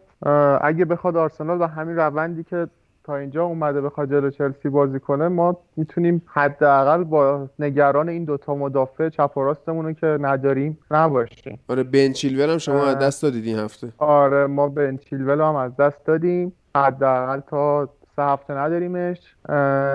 زیاش به بازی با آرسنال نمیرسه، آسپیلی جای جیمز بازی میکنه و با این وضعیت من نگرانی ندارم حداقل.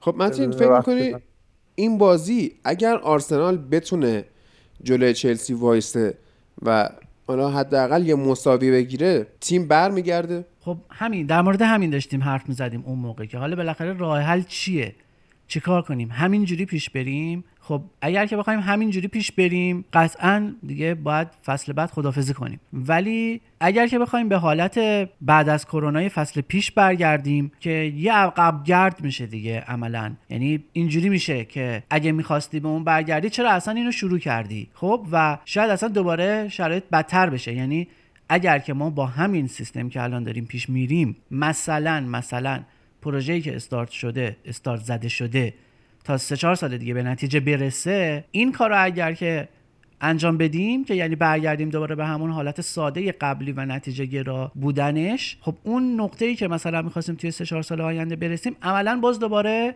یه دوره عقب میفته، نه که یکی دو سال عقب میفته، یک دوره عقب میفته. نه تنها این اتفاق میفته، بلکه باز هم اون صلابت مربی و اعتماد بازیکن‌ها به تصمیماش هم به میره. برای همین میگم یک دوره عقب میفته، یک سال عقب نمیفته، به خاطر اینکه دوباره باید همه چی از اول جمع کنی و حتی شاید خیلی از بازیکناتو دیگه میبینی که ازت حرف نمیشنون، اینا رو مجبور میشی دیگه مثلا راحتشون کنی اینجوری. و خب من واقعا با این توضیحاتی که دادم نگرانم و نمیدونم که قرار چه اتفاقی بیفته، و بیشترین نگرانی که دارم اینه که ممکنه اخراج بشه آرتتا، در صورتی که حالا ما همین الان با همه این توصیفاتی که گفتیم و از خشک بودنش و این همه کنار زمین اصلا آروم قرار نداشتنش گفتیم که شدیداً برای بازیکن بده، ولی همچنان به نظر من مربی خیلی خوبیه. یعنی این مربی اگر که اینقدر عجله نمی‌کرد توی شروع پروژش و از طرف دیگه مربی بازیکن‌هایی میشد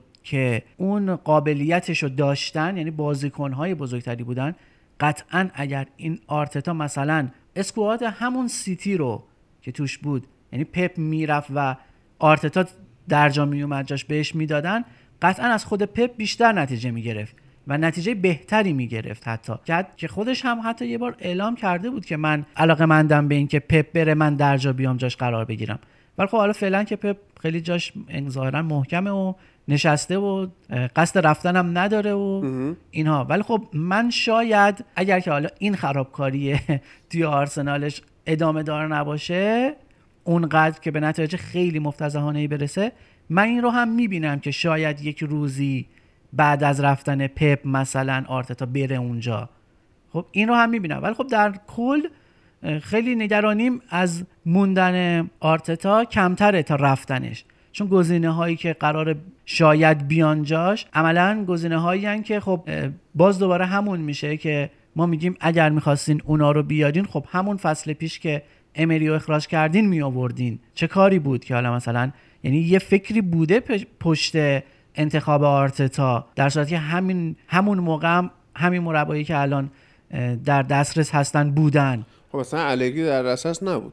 خب ولی آره، خب یه جورایی هم حالا اون موقع صحبت این بود که با خود لیونبرگ تا آخر فصل پیش برن و الگری رو بیارن، ولی خب حالا یهو به چه نتایجی رسیدن که حالا شاید میگم ترسیدن از اینکه لیونبرگ عملا تیمو به فنا بکشونه، رو آوردن به آرتتا.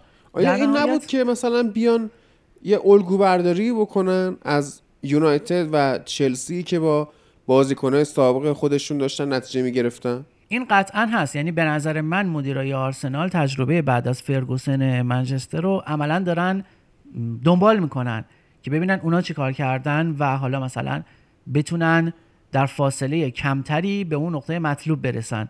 خب الان مثلا ما میبینیم که چندین سال بعد از فرگوسن عملاً منچستر مشکل داشت و حالا الان میبینیم که یه مقدار شماها راضی هستید. تازه فکر کن چند سال، هفت ساله از ام. زمان فرگوسن گذشته، داریم دو هزار و بیست و یک میرسیم، چند روز دیگه کریسمس مبارک دوستانی که دارن گوش میکنن و از مسیحی ها هستن یا حتی کسایی که به حال مثل من دوست دارن همه جشن‌ها رو جشن بگیرن، درود بر شما. ما مویس رو آوردیم با یازده سال سابقه مربیگری تو اورتون تو لیگ برتر، آرتتایی که فقط دستیار بوده حالا تو. بله. بعد لوئیس فان خالیو میاری که سازنده اون نسل طلایی بارسا بوده. مم. بعد از این ور میارین مورینیو رو میاری که به عنوان یه تئوریسین میشناسیمش. با تمام اینا ما نتیجه نمیگیریم و بردهای با اختلاف زیادمون، بردهای پرگلمون با اوله به دست اومده. تازه بعد چند سالی که این مربی‌ها اومدن کوبیدن ساختن، بعدی اومد کوبید ساخت. الان تازه شما یه امریو آوردید که اومد کوبید، آرتتایی که اومد کوبید. مم. و احتمال داره مثلا مربی بعدی هم بیاد بکوبه. آیا فرصت ساختن داشته باشه یا نه؟ الگری اگر بیاد بسیار گزینه خوبیه واسه آرسنال، به خاطر اینکه آرسنال الان نیاز نداره که خیلی مثل زمان ونگر شجاعانه بازی کنه و حالا خوشبختانه توخل هم اخراج شد و سایه شوم پوچتینو از سر یونایتد داره برداشته میشه و الان الگری سایه شومش رو تیم‌های لیگ برتریه، ولی واسه آرسنال سایه شوم نیست هرچند که اگر توخل رو شما بیارید برای آرسنال که دیگه هیچی، خدافظی کن کلا. ولی الگری آدمیه که با بستن بلاک دفاعی از عقب، یعنی مربی عقب به جلوه، یه حالت درخت درخت یه حالت درخت کریسمسی میاد عقب تیمو میبنده و شروع میکنه سازمان دادن دفاع، بعد کم کم میاد به جلو. یعنی الان شما اتفاقا به یه همچین مربی احتیاج دارید، به یه مربی ایتالیایی احتیاج دارید که بیاد شروع کنه به ساختار بند کردن باشگاه. آرتتا مربی اسپانیاییه، درسته که تو قیافش مثلا شما خیلی مارسیال میبینی، یعنی اون احساس رو توی ذهن خودش داره، اون شور و هیجان رو داره، دلش میخواد تماشایی و تک ضرب و اینا بازی کنه، میخواد شناور بازی کنه. الان واسه آرسنال این سمه. یه مربی اول باید بیاد به این ساختار بده، باید بیاد زباله ها رو بریزه دور، باید تیم محکم بکنه و میبینیم که از زمانی که استحکام تیم ونگر هم گرفته شد دیگه صرفا با نبوغ خود این آدم شما تاپ فور می آوردید. آره. از وقتی که پتویرا و دوستان دیگه که خیلی زود رفت. آره. یا مثلا شما ناکن مارتین کیون. آره مارتین کیون شما داشتید، اون سول کمپل مثلا شما داشتید. ولی وقتی این استحکامه رفتش دیگه آرسنال تیم قهرمانی لیگ برتر نبود و با نبوغ ونگر رو حالا اون افتای مقطعی که تیمای دیگه میکردن و مثلا منسیتی که حالا هنوز به این دوران اوج نرسیده بود اینا، شما میتونید تاپ فور بیارید. دقیقاً این حرفت درسته. یعنی برای بعد از امری که اصلا اون اولش هم اشتباه بود آوردنش، نیاز به یک مربی بود که خودش در درجه اول بزرگ باشه و ساختارساز و ساختارساز و دقیقاً ایتالیایی. خب که حالا بعداً که به یک نتایجی رسید، به نقطه‌ای رسید که مد نظره، حالا بریم رو بیاریم به همون مدلی که گفتی، یکی از بازیکن‌های قبلی خودمونو حالا ورداریم بیاریم که اون بیاد تیمو به اصطلاح روح تیمو به اون فلسفه کلی باشگاه نزدیک کنه. ام. و حالا دیگه میگم من خودم حالا اگر که در لحظه الان این به ذهنم رسید که اگر میشد دو تا مربی داشت میتونستیم ترکیبی از مثلا توخل و آرتتا رو ببینیم و خوشبین باشیم، ولی خب در حال حاضر عملا امکان پذیر نیست. آره دیگه نمیتونی آرتتا رو دیگرید بکنی، مربی رو بگی خب شما نیستی ولی دستیار هستی، این خیلی دیگه زشته. یا توخل رو بیاری دستیار این کنی. آره عالی میشه. یعنی تا سالها میشه با اون ترکیب خندید. ایلیا تو صحبتی در مورد آرسنال داری؟ یا فکر کنم هم حرفا رو متین زد دیگه.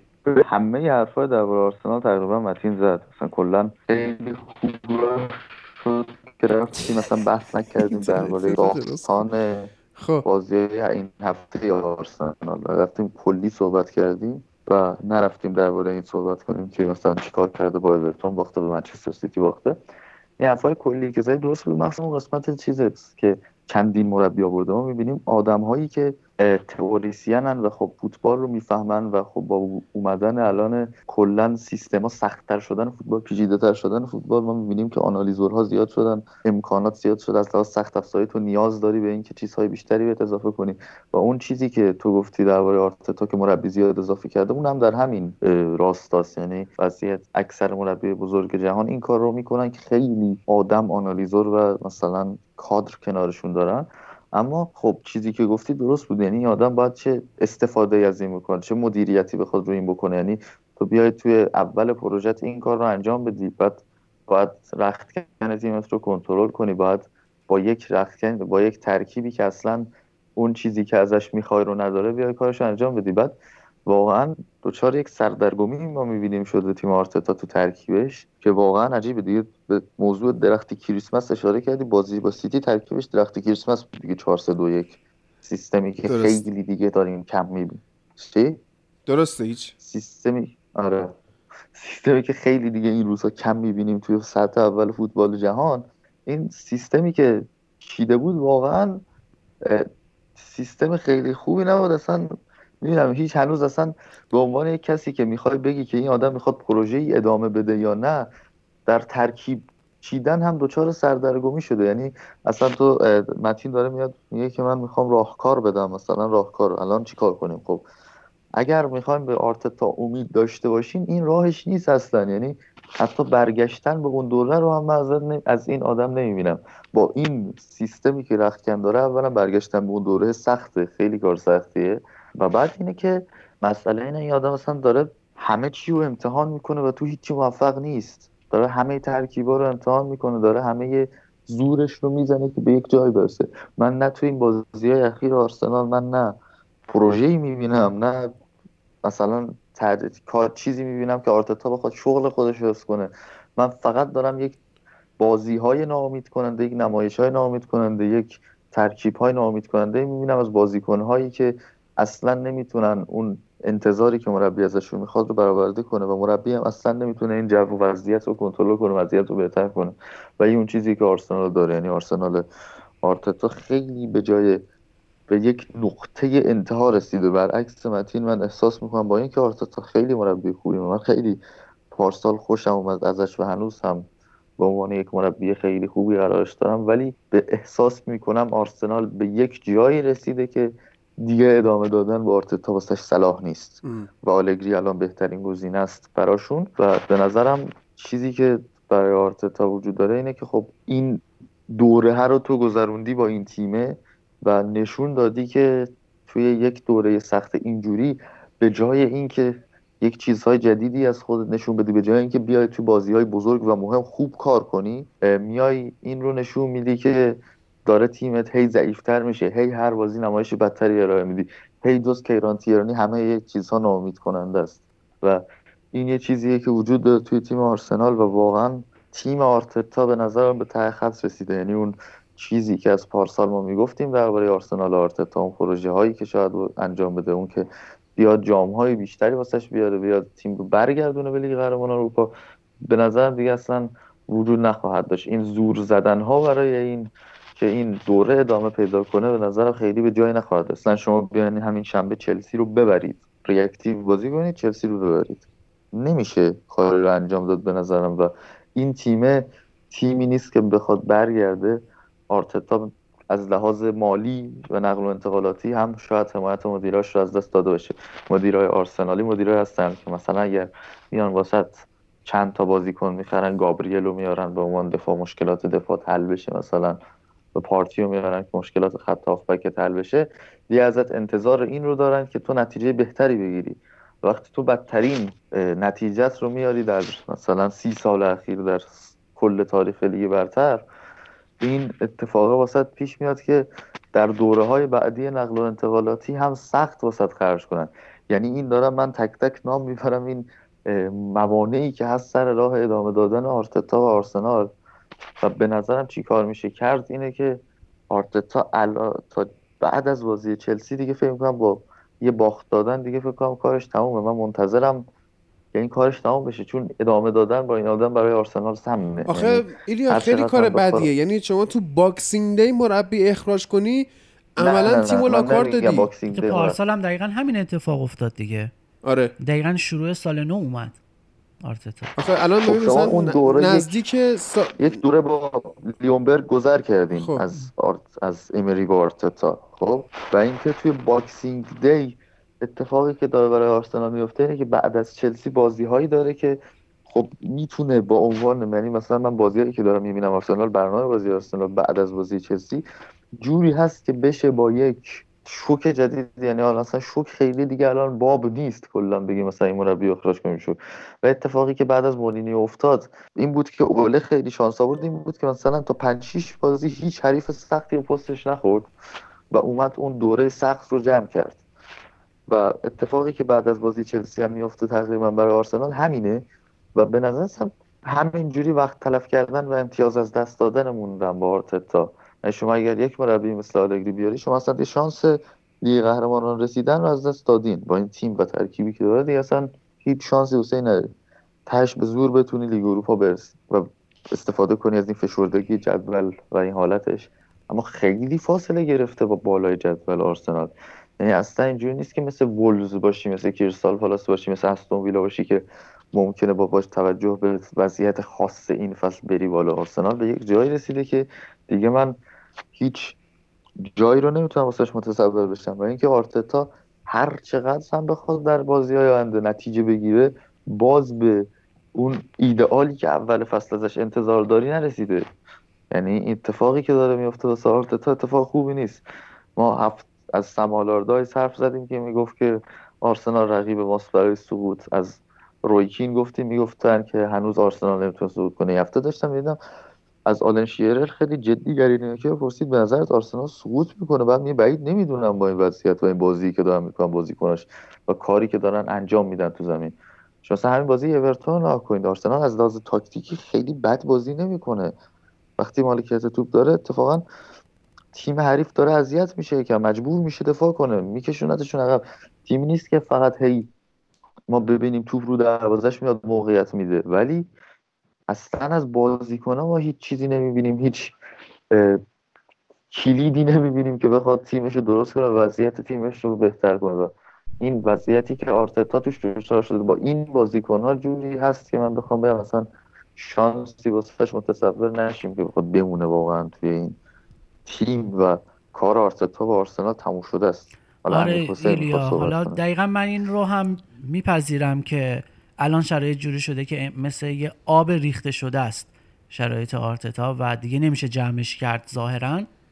اما خب از طرف دیگه هم شرایط انقدر پیچیده است که آدم میگه که خب دوست نداریم هر سال یه مربی برداریم بیاریم که خب، و باز دوباره چالش یه مربی جدید که حالا اون در طی یک سال آینده قراره چه اتفاقی براش بیفته و چی کار بکنه با تیم، هم باز دوباره از اول میشه. انگار مثلا یه لوپیه که افتادیم توش، هی اینو داریم تکرار میکنیم و در نهایت از این لوپ خارج نمیشیم، در صورتی که باید از این لوپ خارج بشیم. ببین چیزی که در مورد آرسنال وجود داره اینه که خب توی سیکل مریض افتاده، یعنی بازیکنان نه اعتماد به نفس بردن دارن، نه اینکه اصلا به توانایی خودشون دیگه باور دارن، نه به توانایی آرتتا دیگه باور دارن.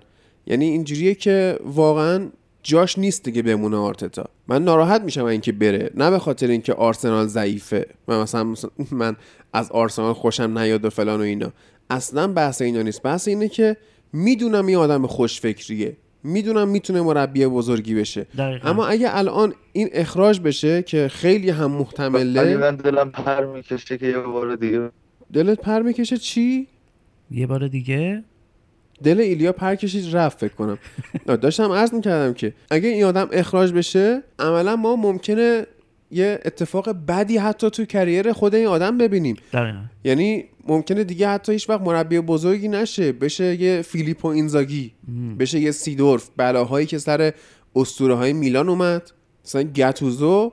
حالا یه شانسی که آورد این ترکیب ناپولیه واسش خوبه، یعنی عملا ما دوران بد میلانشو به فراموشی سپردیم، ولی قشنگ احتمال داره که آرتتا کل کریر مربیگریش نابود شه با این کار و به صلاح هم هست، به صلاح آرسنال هست که اینو بندازه بیرون.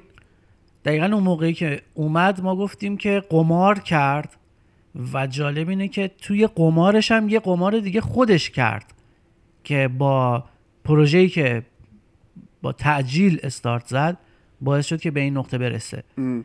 و حالا در نکته‌های در تکمیل نکته‌هایی که قبلا هم گفتم این رو میخوام بگم که آرتتا ظاهراً، حالا خیلی کوتاه نظرانه است اگر که بگیم اینجوری فکر میکنه، ولی انگار که بازیکنهای آرسنال و همون بازیکنهای سیتی میپنداره که مثلا من هرچی بهشون بگم اجرا میکنن، ام. هر کاری ازشون بخوام میکنن. یکی این مشکلش بود و دو اینکه اگر که ما در نظر بگیریم که از لحاظ علمی و فنی حالا آرتتا صد هست، ولی فوتبال فقط فنی و علمی نیست، اون یه بخش هنری داره فوتبال که حالا من اصطلاحاً دارم میگم هنری، شاید کلمه بهتری شما براش در نظر داشته باشید، که توی اون عملاً صفره. و وقتی که این دوتا رو در کنار هم قرار میگیری میدی، اینجوری نیست که بخوای اینا رو میانگین بگیری که بگی حالا میشه پنجاه، این دوتا در هم ضرب میشن، وقتی ضرب بشن میشن صفر. دقیقاً این درسته. بعد قماره هم که کرد جالب بود دیگه، یعنی اومد تیمی رو گرفت که دوست داشت، کاپیتانش بود، ولی هم اینو از دست داد، هم دستیاری گواردیولا و موفقیت با سیتی رو از دست داد، چیزی که بیشتر میتونست بهش تجربه بده، هم خود گواردیولا رو لاکار گذاشت این وسط که به عنوان یه دستیاری که حالا میتونست دفاع تیمش رو جمع و جور کنه و یه سر و سامونی بده و اینا، اون رو هم از دست داد و میتونه یه پایان تلخی براش باشه. ببین آره دیگه، واقعا گزینه اصلی برای بعد از پپ همین بود توی سیتی و این رو کنار گذاشت، ازش گذشت و خیلی قمار بزرگی بود. ام. یه چیزی که توی اسکواد آرسنال میشه دید اینه که یه سری بازیکنایی با تجربه، حالا تقریبا میشه گفت پا به سن گذاشته، کنار یه سری جوونن. چیزی که من میبینم میبینم که اصلا داده های نرمالی نیست سن اینا، یعنی یه گپ سنایی، حالا میشه گفت که اوج بازیشونو دارن ما توی این اسکواد میبینیم. و از یه طرف دیگه هم حالا شما دارید میگید که یکی مثل آلگری میتونه بیاد اینجا خیلی مفید باشه، اما به نظرم متریالشو نداره، یعنی اون شالوده رو نمیتونه بسازه برای دفاع. با داوید لوئیز و با تیرنی و با حالا مصطفی و سوکراتیس و اینجور چیزا بعید میدونم کارش بشه آلگری. نظر نظر چیه متین جان؟ حالا این بازیکن‌ها رو که خود آرتتا هم کنار گذاشته، ولی من در مورد آلگری اگه بخوایم فقط صحبت کنیم، به نظر من خود آلگری نمیپذیره، به خاطر اینکه شاید اون هم یه مقدار ترس از این رو داشته باشه که یه تیمی با این وضعیت رو بخواد قبول کنه. اون هم بعد از این که یه مدت به نظر من تقریباً طولانی مدتی همش قهرمان شده بود. آره، و بعدش هم یه گپی این وسط، یعنی الان چند وقته آلگری مربی نیست دیگه؟ چند ماه دیگه.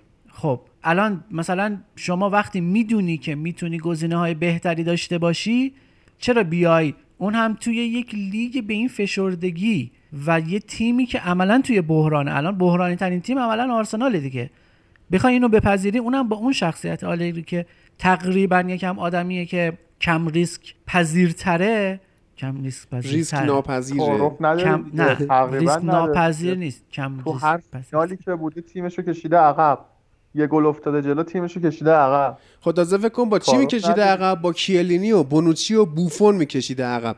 و خب حالا ببین این یه ریسکیه، واقعا یه ریسکیه که اگه آلگری بتونه آرسنال از بحران در بیاره خیلی میفته سر زبونا. آره. یه نکته دیگه اینه که الان اتفاقا بجز حالا پاریس سن ژرمنی که دیگه گزینه اولشون پوچتینوه، تیم اسم و رسم داری نیستش که بخواد آلگری بره سر کارش مم. و اینجوری هم که همکاریش با یوونتوس خاتمه داد، اینجوری هم نیست بگه این مربیای ایرانی از یووه میندازنش بیرون بعد پیرلو خراب کنه دوباره اینو برگردونن. الان اینتر مربی داره، میلان مربی داره، فیورنتینا مربی داره، آتالانتا مربی داره، ناپولی مربی داره، یعنی تو لیگ ایتالیا که عملاً جاش نیست. آره. توی لیگ آلمان هم حالا هانسی فلیک که سر جاش نشسته و فاوره رو که اخراج کردن دستیارش رو گذاشتن مربی و پلنشون اینه که مارکو روز مونشنگلادباخ رو فصل بعد بیارن جاش. یعنی عملاً تو دو تیم اسپارستار آلمان رو هم از دست دادی. لیگ هلند هم برای پرستیژ شما کوچیکه، لیگ پرتغال هم همینطور، پاریس هم که گفتیم دیگه، فرانسه رو، اسپانیا هم الان به حال زیدان که هیچ زیدان داره برمیگرده و رونالد کومن هم پروژه‌ای داره که حداقل من بهش اعتماد رو دارم، میدونم میتونه بارسا رو برگردونه. پس شما اونم از دست دادی. ولی جایگاهش خیلی محکم نیست. جایگاهش محکم نیست. بارسلونا فکر کنه آلگری. میتونه فکر کنه، ولی آخه بارسا الان تیمی نیست که این کارو بکنه. فوتبالش به بارسا نمیخوره. آره اینم هست. هواداره بارسا چیزی که میخوان آلگری نداره. خب بعد اتلتیکو هم که مربیشو داره، جایگاه سیمونه محکم‌تر از این حرفاست فعلا. میمونه لیگ انگلیس. یونایتد که تو روزای خوبیه، چلسی که رو به پیشرفته، لیورپول که وضعیتش اونه، سیتی هم که تمدید کرده با گواردیولا، اورتون هم که با آنجلوتی پروژه داره، اصلا میخواد. آره تاتنهام هم که تازه داره و فقط براش میمونه آرسنال. ام. هیچ گزینه دیگه واسه آلگری مثلا نیست. فعلا بشینه تا آخر فصل ببینه چه اتفاقی آره. میفته. یعنی یا باید بی خیال مربیگری بشه یا میره برای جام جهانی. چی؟ یه تیم ملی به دست میگیره تا برای جام جهانی ببینیمش توی جام جهانی. بعیده آخه، با الان تیمای ملی هم مربیای خودشونو دارن. چه تیم ملی میتونه؟ الان کلمبیا اخراج شد. کیروش. آخه گزینه‌های مربیگری تیم ملی برای آلگری واقعا فقط ایتالیاست که اونم تازه روبرتو مانچینی هست. یعنی به نظر من آره. مربیگری هیچ خودش. تیم ملی دیگه‌ای رو نمیتونه، نه کسی دنبالشه که تازه کلمبیا هم که میگی اصلا فلسفه فوتبال ایتالیایی آلگری به آمریکای جنوبی نمیخوره، اصلا زبان بلد نیست. اینو دارم میگم، فلسفه بازی تروش هم نمیخوره. دو سه هفته پیشم گفتن که آلگری داره انگلیسی یاد میگیره که بتونه پیشنهاد آرسنال رد کنه ولی به نظرم نباید این کارو بکنه. امری هم همین مشکل رو داشت دیگه، انگلیسیش خوب نبود. نه تو منتظر نشسته که اون افت کنه تیمش دیگه، چیزش همینه، منتظر همین نشسته. من بعید میدونم باید خیلی بشینه دیگه، بودم فکر میکرد فکر کنم بعید میدونم میگفت دیگه افت خیلی چیز تر بود. آره آره الان فقط میمونه همینه، همین که اصلا احساس میکردی پاریس به این پیشنهاد بده رفت سراغ پوچتینو، یعنی احتمال قبل از این که توخل اخراج بشه رسانه گفتن گزینه اول، ولی رفتن سراغ پوچتینو خدا رو شکر و آلگری میمونه برای آرسنال و خدا رو شکر پوچ هم قبول کرد. پوچتینو خب سابقه بازی توی پاریس هم داشته دیگه، یعنی اون موقعی که موهاش بلند بود و خیلی افشون و به حال پریشون بود اون موقع پاریس سن ژرمن بازی می‌کرد، سابقه‌شو داره، فرهنگ اونجا رو میشناسه، میدونه اینا چی میخوان ازش و حالا با توجه به این که واسه قهرمانی توی لیگ فرانسه کار سختی هم نخواهد داشت، چیزی که توخل برای اون اخراج شد دیگه، یعنی نتایج ضعیفی که توی لیگ فرانسه میگرفت باعث لاکار رفتنش شد. پوچتینو حداقل میتونه اونجا محکم بکنه اون کارو و تاکتیک‌های دفاعی به مراتب بهتری هم از توخل داره، اونجا گزینه مناسبیه و الگری هم واسه آرسنال مناسبه. من حس میکنم حالا همین بازیکنایی که اسم بردیم مثلا خود سوکراتیس بازیکنی نیست که بگیم مثلا این خیلی احمقه و فلان اینا م. یا تیرنی بسیار بازیکن خوبیه، خود هکتور بیرین و میتلند نایس توی سمت چپ میتونن خوب ظاهر بشن، سمت ها سمت راست راست چپ اشتباه گفتم آره داشتم، یعنی ذهنم جلوتر بود داشتم به ساکا مثلا فکر می‌کردم توی وینگ بک چپ، که حتی در واقع الگری میتونه سه پنج دو خوبی هم بچینه با آرسنال با استفاده از وینگ بک ها، گزینه‌های خوبی ان و فکر می‌کنم میتونه این کارو بکنه. اگر همینجوری که ایلیا گفت این برهه کریسمسی که بعد از بازی با چلسی آرسنال بازی‌های آسونی داره، میتونن استفاده کنن از اون شوکه و اون بوستی که حالا مربی جدید بهشون میده. بریم حالا یه ذره استراحت بکنیم بعد از این پرونده آرتتا و بریم سراغ بازی‌های چلسی و تاتنهام.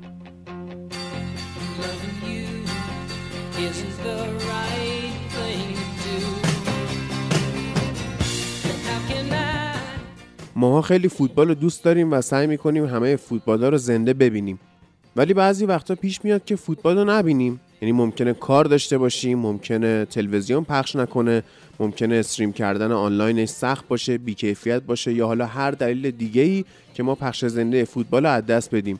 میتونید از طریق کانال فول مچ اسپورت توی تلگرام که ما خودمونم مشتریش هستیم تمام بازی‌های مهمی که در طول هفته پخش میشن رو به صورت کامل با کیفیت‌های مختلف دانلود کنید.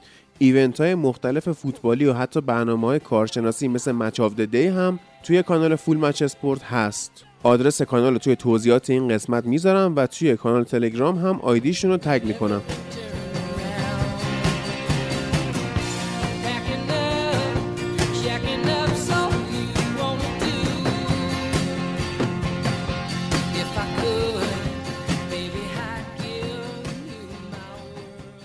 این هفته چلسی با وست هم بازی کرد که بعد از مدت ها ما بازی خوبی از تامی ابراهام دیدیم و دیگه من میسپارم به خود امیرحسین که در مورد تیمش صحبت کنه. دوباره درود بر شما، چطوری هادی جان، خوبی؟ دوباره احوالپرسی هم میکنه. درود برت. آره دوباره یه احوالپرسی داشته باشیم. بازی چلسی و وست هم رو داشتیم این هفته، علیرغم این که چلسی بازی خوبی رو نشون نداد از خودش، مخصوصا اوایل بازی سه هیچ برد بازیو. خیلی خیلی شانس آوردیم که آنتونیو نبودش، دیکلان رایس فوق‌العاده خوب بازی کرد برای وست هم و اینکه جورجینیو فوق‌العاده بد بود برای چلسی، سرعت بازی چلسی رو میگرفت، تنبلی داشت میکرد، کانته داشت جور اونو هم میکشید. بعد از گل اولو که زدن روی ارسال میسان ماونت از نقطه کرنر رو هد خوشگل تییاگو سیلوا بازی یکی چه افتادیم جلو، اما جا داشت که دوتا و سه تا رو حتی بخوریم ما از وست هم. اگر به جای سباستین هالر یه مهاجم بهتر بود احتمال اینکه چلسی دوتا سه تا گل هم میخورد بود. توی کار دفاعی ضعیف بودیم، علیرغم اینکه داشتم میدیدم که میسون ماونت توی دفاع قوی تر شده، بهتر پرس میکنه، فعالتره توی دفاع، اما در کل جورجینیو بود که این بازی زیاد چنگی به دل نمیزد بازیش. اما در ادامه بعد از اینکه لمپارد اینو تعویضش کرد با کوواچیچ، با اومدن کوواچیچ هم توی دفاع بهتر شد تیم، هم توی حمله. ارتباط خط هافبکمون با مهاجما بهتر شد و پافشاری لمپارد روی تامی آبراهام جواب داد، تونست از نیم فضاهای پشت مدافع یه بار استفاده کنه گل بزنه و توی برگشت هم یه گل دیگه دقایق آخر بازی زد. و من آف دمش هم که تییاگو سیلوا بود، البته بیشترین امتیاز رو گرفت تامی آبراهام به خاطر دوتا گل زدنش، اما من آف دمش از نظر بینندگان شده بود تییاگو سیلوا. ایلیا هم دیده بود بازیو. ایلیا نظرت هم میدید؟ آره این بازی دیدم، بازی خوبی هم بود به نظرم، به بازی بود که من احساس میکردم سخت باشه برای چلسی و سخت هم شد. اما وستهم اتفاقی واسش افتاد این بود که خب یه چند تا مسئله داشت وستهم. اول اینکه آنتونیو رو نداشت، یعنی همونطور که اشاره کردی سباستیان هالر حالا اگر اثر پادکست نذاره به حریف بدبخت بعدی وستهم که تیم برایتون باشه از هالر گل نخوره، واقعا عملکرد خوبی نداشت توی این بازی و اصلا اون مهاجم بودنه رو من ازش نمیبینم توی این بازی ها. و اینکه بخواد جاگیری خوبی داشته باشه، بتونه تیم رو رو به جلو ببره و حضور موثر داشته باشه تو خط حمله، تو همچین بازی مهمی رو از سباستیان هالر نمیبینم. برعکس مایکل آنتونیو بعضی وقتا خوب بازی میکنه، سباستیان هالر این آدمه نیست. اما چی کار کرده وستهم این بود که چهار دو سه یک بازی کرده بود. چرا اتفاق افتاد؟ بجز نبودن مایکل آنتونیو اینا ماسواکا هم نداشتند که بخوان پنج دفاع بازی کنن، پنج چهار یک بازی کنن و همین یه مسئله شده بود که مجبور شد چهار دو سه بازی کنه. آرون کرسفل بره برگرده به همون پست تخصصیش که دفاع چپ هست و چهار دو سه یک بازی کنه و برگشتن مارک نوبل.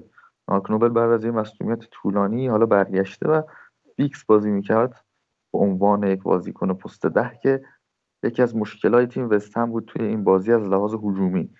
جلوتر از سوشک و دکلان رایس بازی میکرد و اون آمادگی لازم رو نداشت برای بازی کردن تو این لیرا، خلاقیتی که وجود داره. وستهم مویز تو این فصل به نظر بیشتر بر پایه ضد حمله ها بسته شده و بر پایه این که از کناره ها بیاد با فورنالس و بوون و اینها ضربه بزنه، بیاد ارسال انجام بده و اینها، و اصلا شاید اصلا نیازی نداشتن به خلاقیت بازیکنی مثل مارک نوبل. با اینکه چند تا پاس خلاقانه داد، تیمش رو صاحب موقعیت کرد، اما این نیازه وجود نداره به خلاقیت بازیکن مثل مارک نوبل با این استراتژی که مویس چیده بود. مویس توی دفاع که همیشه پنج چهار یک بود، توی این بازی چهار پنج یک کار میکرد و یه شلوغ کردن وسط زمین خیلی به نفعش شده. یعنی توی از بعد از گلی که تییاگو سیلوا زد، اون رو یارگیری ضعیف جراد بوون و دوستان توی محوطه جریمه و خیلی راحت رفت جاگیری خیلی خوبی کرد از ضربه سر زد. واقعا یارگیری وستهم ضعیف بود توی اون صحنه. از اون زمان تا مثلا چند دقیقه قبل از این، تا زمان تعویض درست لمپارد که کوواچیچ آورد جای جورجینیو، تیم وستهم بود که بازی در اختیار داشت. یعنی ما بعد از نیمه دوم زمانی که دیدیم مالکیت نیمه دوم رو داره نشون میده، بالای هفتاد درصد مالکیت رو برای وستهم داشتیم و این اتفاق چرا وجود اومده؟ و شلوغ کردن وسط زمین با حضور موثر دکلان رایس و توماس سوشک و بازی سختی که تیم وستهم ارائه داد، این شده بود که انگولو کانته در کنار جورجینیو که توانایی حمله توپ و بازی هجومی رو نداره حضور داشت و انگولو کانته هم فضایی رو نداشت برای اینکه بخواد توپ رو حمل کنه و بازی هجومی خودش رو انجام بده و بازی سازی انجام بده. برای همین بیشتر ما می‌دیدیم تیم چلسی از ارسال‌های بلند استفاده می‌کنه و همین باعث شده بود که مالکیت توپ زیاد در اختیار این تیم نباشه و تیم وستهم خیلی خوب واسطاری مالکیت توپ رو برگردونه. به خط دفاع وستهم بالا بازی می‌کرد، یعنی اون دوتا گلی که در انتهای بازی خوردن به خاطر ریسک دیوید مویس بود که خط دفاعش رو بالا بازی داده بود. خط دفاعی که با کرسولی تر... کرسول هست که خیلی توی حمله توی دفاع باگ داره، اوگبونا و بالبوئنایی که مشکل دارن و دفاع وسط‌های شیشتونگی نیستن، سمت راستش هم که کوفاله و این مسئله بود که واسش ایجاد شده بود و سخت کرده بود کار رو واسه وستهم و خیلی فرصت میداد برای ضد حمله. اگه چلسی از اون لاک پرس تیم وستهم رد میشد که از جلوی زمین قشنگ پرس میکردن، خیلی خوب پرس میکردن با همون چهار پنج یک، یعنی چهار پنج یک که من میگم وقتی که چلسی تونسته بود پرس تیم وستهم رو رد کنه و مالکیت در اختیارش قرار میگرفت، مثلا تو نیمه اول این اتفاق میافتاد. وقتی که تیم چلسی میخواست بازی رو شروع کنه، پرس سختی رو سنگینی رو تیم وستهم ارائه میداد از جلو که باعث میشد اینا توپ رو از دست بدن. دکلان رایس همونطور که امروزین گفت حضور خوبی که حضور فعالی داشت، چه در زمان مالکیت توپ تیم و چه در زمان زمانی که تیم داشت دفاع میکرد و پرس میکرد. و نکته دیگه ای که در خصوص وستهم هست اینه که به جز چهار پنج من چهار چهار دو هم دیدم، یعنی کنار الر مارک نوبل میومد اضافه میشد و اون مید بلاک رو چهار چهار دو ترجیح میدادن، ت... تشکیل میدادن بعضی مواقع وقتی که توپ در اختیار چلسی قرار میگرفت برای مالکیت توپ. و نکته دیگه در خصوص وستهم اینه که اینا دکلان رایس حضورش نقش موثری رو تعیین میکنه در روند بازی وستهم. توی نیمه اول ما دکلان رایس رو میدیدیم که به عنوان کاور کننده کرسول میومد سمت چپ قرار میگرفت و باعث میشد که این آدم بره جلو و خیلی نفوذ بکنه و میومد خودش هم تو اون نفوذها کمک میکرد. یه جا دیدیم که آسپیلیکوئتا از فضا پشت سرش خیلی خوب استارت زد، حرکت کرد، دیده باشید بازیو اونجا آسپیلیکوئتا خیلی فضا میداد کلا، یعنی فضای خیلی خوبی که کرسول داشت، خیلی جا از زمین، خیلی جا از بازی نیمه اول هم خود دکلان رایس داشت و این مشکلی بود که آسپیلیکوئتا داشت توی سمت راست خط دفاع چلسی. اما وقتی تن به تن پاشه پای نبرد تن به تن میاد وسط، اون آسپیلیکوئتا هنوز اون کیفیت خودش رو داره. ایلیا دو تا ولی... نکته من میخوام بگم میونه حرفت اوه. یکی این که تو دفاع تیمی ضعیف است آسپیلیکوئتا، اینو باید بگیم. یکی این که به حال تیکه‌ای که مورینیو میندازه به دیوید مویس و میگه که این توماس توشک فلینی جدید دیوید مویسه، راست میگه، یعنی آره هر چی سر اومد زد. وقتی تو میای مثلا بازیکنی مثل مارک نوبل رو با چهار دو سه یک قرار میدی، این بازیکن عملا هیچ چیزی نمیتونه بهت اضافه کنه با وجود اینکه حتی مالکیت توپ داشته باشی. دقیقاً مثل فلینی. مورینیو حداقل صلاحیتشو نداره در مورد فلینی صحبت کنه، آدمی که فلینی واسش خیلی بازیکن موثری بود و گل سه امتیازی میزد. اصلا لحنش اینا تیکه‌ای نبود آخه، گفته بود فلینی جایشو پیدا کرده داره ازش استفاده میکنه. آره ولی خب تیکه برداشت میشه، یعنی کلا فلینی بازیکنه که تیکه برداشت میشه. یه نکته دیگه یه نکته دیگه اینه که حالا اینکه تو گفتی وست هم بر پایه ضد حمله چیده شده، این حرف درستیه و خیلی هم اینو فهمیدن. منتها یه واکنشایی من می‌ریدم توی رسانه‌ها، اونم این بود که اومدن اینکه چلسی برده و مالکیت توپ بالای وست هم رو نسبت دادن به نبوغ لمپارد که گفتن لمپارد میدونسته این تیم توی ضد حمله خوبه و اومده مالکیت رو بهش داره، تیمی که بر پایه ضد حمله باشه با مالکیت توپ نمیتونه کاری بکنه. نظر جفتتون رو می‌خوام در مورد این بدونم. اول نظر من که به نظرم این کارو نکرد لمپارد و مالکیت توپ رو نتونست به دست بیاره تا اینکه مالکیت توپ رو آمدانه بده. آره میگم اگر آنتونیو بود و اگر مثلا حتی همون سیستم پنج چهار یک که خودش یعنی ماسوکو رو داشت مثلا، خیلی میتونست قوی تر کار کنه وستهم تو این بازی، تو حمله و مالکیت داره. همین حالت هم مثلا با مصونیت بن چیلول از دقیقه ده تو سمت راست وستهم و سمت چپ چلسی هم خیلی بازیات شد امرسون که اومد و این جراد بوون داشت استفاده میکرد از این وضعیت. آره اما... اصلا ببین وقتی که آسپیلی داره اون ور بازی میکنه خود به خود میدیدیم که حالا هم دیکلان رایس متمایل میشد اون سمت، هم کرسول رو به روش میومد پرسش میکردن، امکانم دو سه بارم اشتباه کرد توپو از دست دادن. بعد که این و چیلول هم مصدوم شد، دو طرف یعنی دو طرف چلسی لنگ میزد، نمیتونستن توپو مثل همیشه وقتی که چیلول هست با پاسای ریز و بازیای ترکیبی توپو از پرس در بیارن و برسونن جلو که حالا یا ورنر اون ور یه موقعیت سازی کنه یا خود چیلول ورنر این اتفاق کنه. آره دقیقاً این اتفاق هم دیگه نمیافتاد تا اینکه یه ذره بازی جلو رفت، یه ذره به قول گفتنی گرم شد امرسون. تو نیمه دوم امرسون خیلی بهتر از نیمه اول بود. نیمه اول وقتی که اومده بود چند جا اشتباه کرد، یه جا هم کورتزوما اشتباه کرد، نزدیک بود گل بخوری. یه گل هم که دیکلان رایت زد معدود اعلام شد.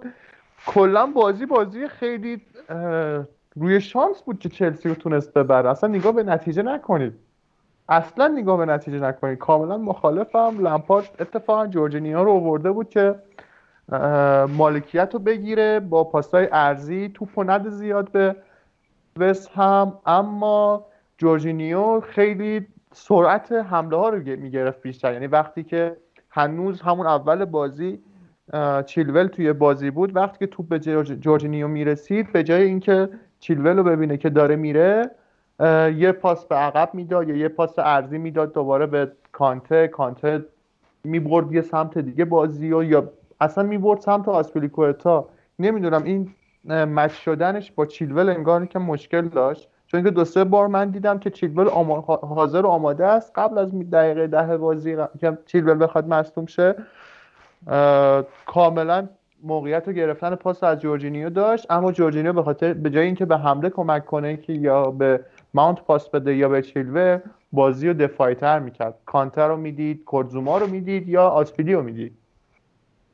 به نظرم نه اینجوری نبود. ببین حالا یه کامنتی اومده بود توی اپیزود قبلیمون که خیلی هم اتفاقا کامنت گرفت، یعنی نشون میده که ما هر چقدر که اپیزودهای طولانی‌تر میسازیم نه تنها اینطوری نیست که کمتر گوش میکنن، بلکه بیشتر گوش میکنن و در واقع کامنت بیشتری هم میاد. تا الان که من چک کردم نزدیک هشتاد نود تا کامنت اومده بود.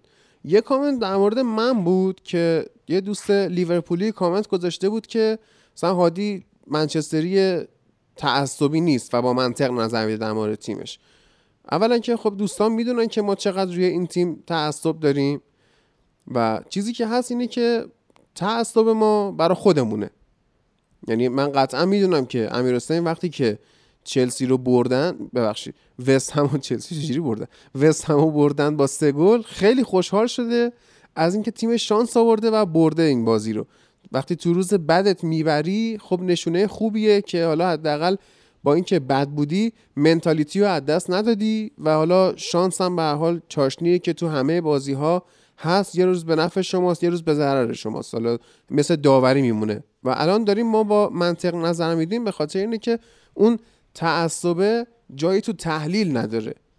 یعنی من نمیتونم بیام اگه یه روز منچستر بده بیام بگم که خوب بود، یا امیرحسین الان من لذت میبرم وقتی میاد میگه که به نتیجه نگاه نکنید، ما شانس آوردیم گل نخوردیم و حالا با اختلاف هم نباختیم. دقیقا همینطوریه، همه بچه‌هایی که هستن بدون تعصب نظرشون رو میدن. یعنی حتی مثلا بعضیا میادن به امین گیر میدن که آقا تو بارسایی یا فلان، و یه بارسایی نباید در مورد رئال حرف بزنه، که اصلا این حرفا رو ما نداریم و حرفی اگر زده میشه کاملا جنبه فنی و تحلیلی داره.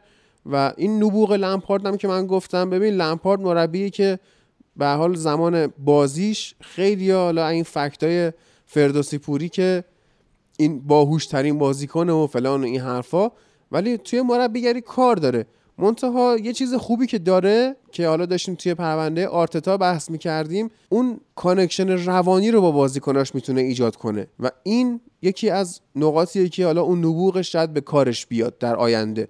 کانکشن روانی رو وقتی بزنی، الان ببین لمپارد رو من میتونم نسخه ضعیف‌تر شده یورگن کلوپ ببینم به لحاظ روانی، به لحاظ فنی هنوز اون چیزی که باید ببینم و ندیدم. یعنی حالا یا شاید اینو بگیم که تجربهش کمه، یا شاید اینو بگیم که ترکیبش هنوز ترکیب خودش نیست. ما نگاه می‌کنیم یه سری بازیکن‌ها از زمان آنتونیو کونته، یعنی در دو هزار و هفده مثلا تو این تیم موندن، این تیم هنوز تیم خودش نیست صد درصد. و حالا بازیکنایی که داره، یکی مثل حکیم زیاشی که حالا میدونیم چقدر خوبه ولی هنوز جا نیافتاده توی لیگ برتر، حالا مصدوم هم میشه و برمیگرده، یا تیمو ورنر و کای هاورتسی که اومدن و هنوز با لیگ انگلیس هماهنگ نشدن. حالا هاورتس رو بعضیا در حد مسی میبرن بالا، میگن این فلان بازیکن اینجوری و اینا، که نیست، تحت هایپ رسانه‌ای اینا قرار دارن هنوز و خط دفاعشون هم هنوز اون چیزی که باید باشه نیست. نم نم داره پیشرفت میکنه این تیم و الان داره نون خط حمله خوبشون میخوره چلسی فعلا. یعنی برای موفقیت تو لیگ ما گفتیم شما باید هم دفاع خوبی داشته باشی هم میدفیلد خوبی داشته باشی، یعنی هر سه تا خطت باید بالانس باشه. الان چلسی تو خط حمله تیم بسیار خوبیه، توی خط میانی تیم معمولیه و توی خط دفاع تیم خوبی نیست. یعنی اگه شما میای با یه بوستی تییاگو سیلوا رو میاری، تییاگو سیلوا مگه چقدر میتونه، چند سال میتونه به شما کمک کنه؟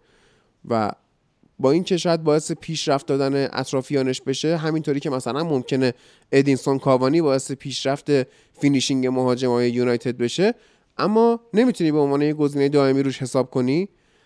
و حالا حالاها کار داره این چلسی و حالا حالا کار داره خود لمپارد تا اینکه بیایم ببینیم واقعا از نظر فنی چی میتونه به فوتبال نشون بده. فعلا به نظر من کار خوبی که داره میکنه سازماندهی دفاعی تیمش رو داره درست میکنه و خب منطقی هم هست که شما بیاید تیمتو از عقب راستوریس کنی. حالا مهره هجومی واسش خریده آبراموویچ، کاری که خودش باید بکنه سازماندهی خط دفاعیه و فعلا اکتفا به خلاقیت فردی توی خط حمله تا اینکه واسه فصل آینده بیاد میدفیلد تیمش هم تقویت کنه. اون موقع تازه ما میتونیم ببینیم که حالا لمپارد عیار واقعیش چیه و اینم که میای میگی که حالا خیلی خرج کردن و این حرفا. درسته که به قول کرایوف یکیست پول نمیتونه واسه نتیجه بیاره، اما چلسی واقعا به یه تغییر بنیادی نیاز داشت.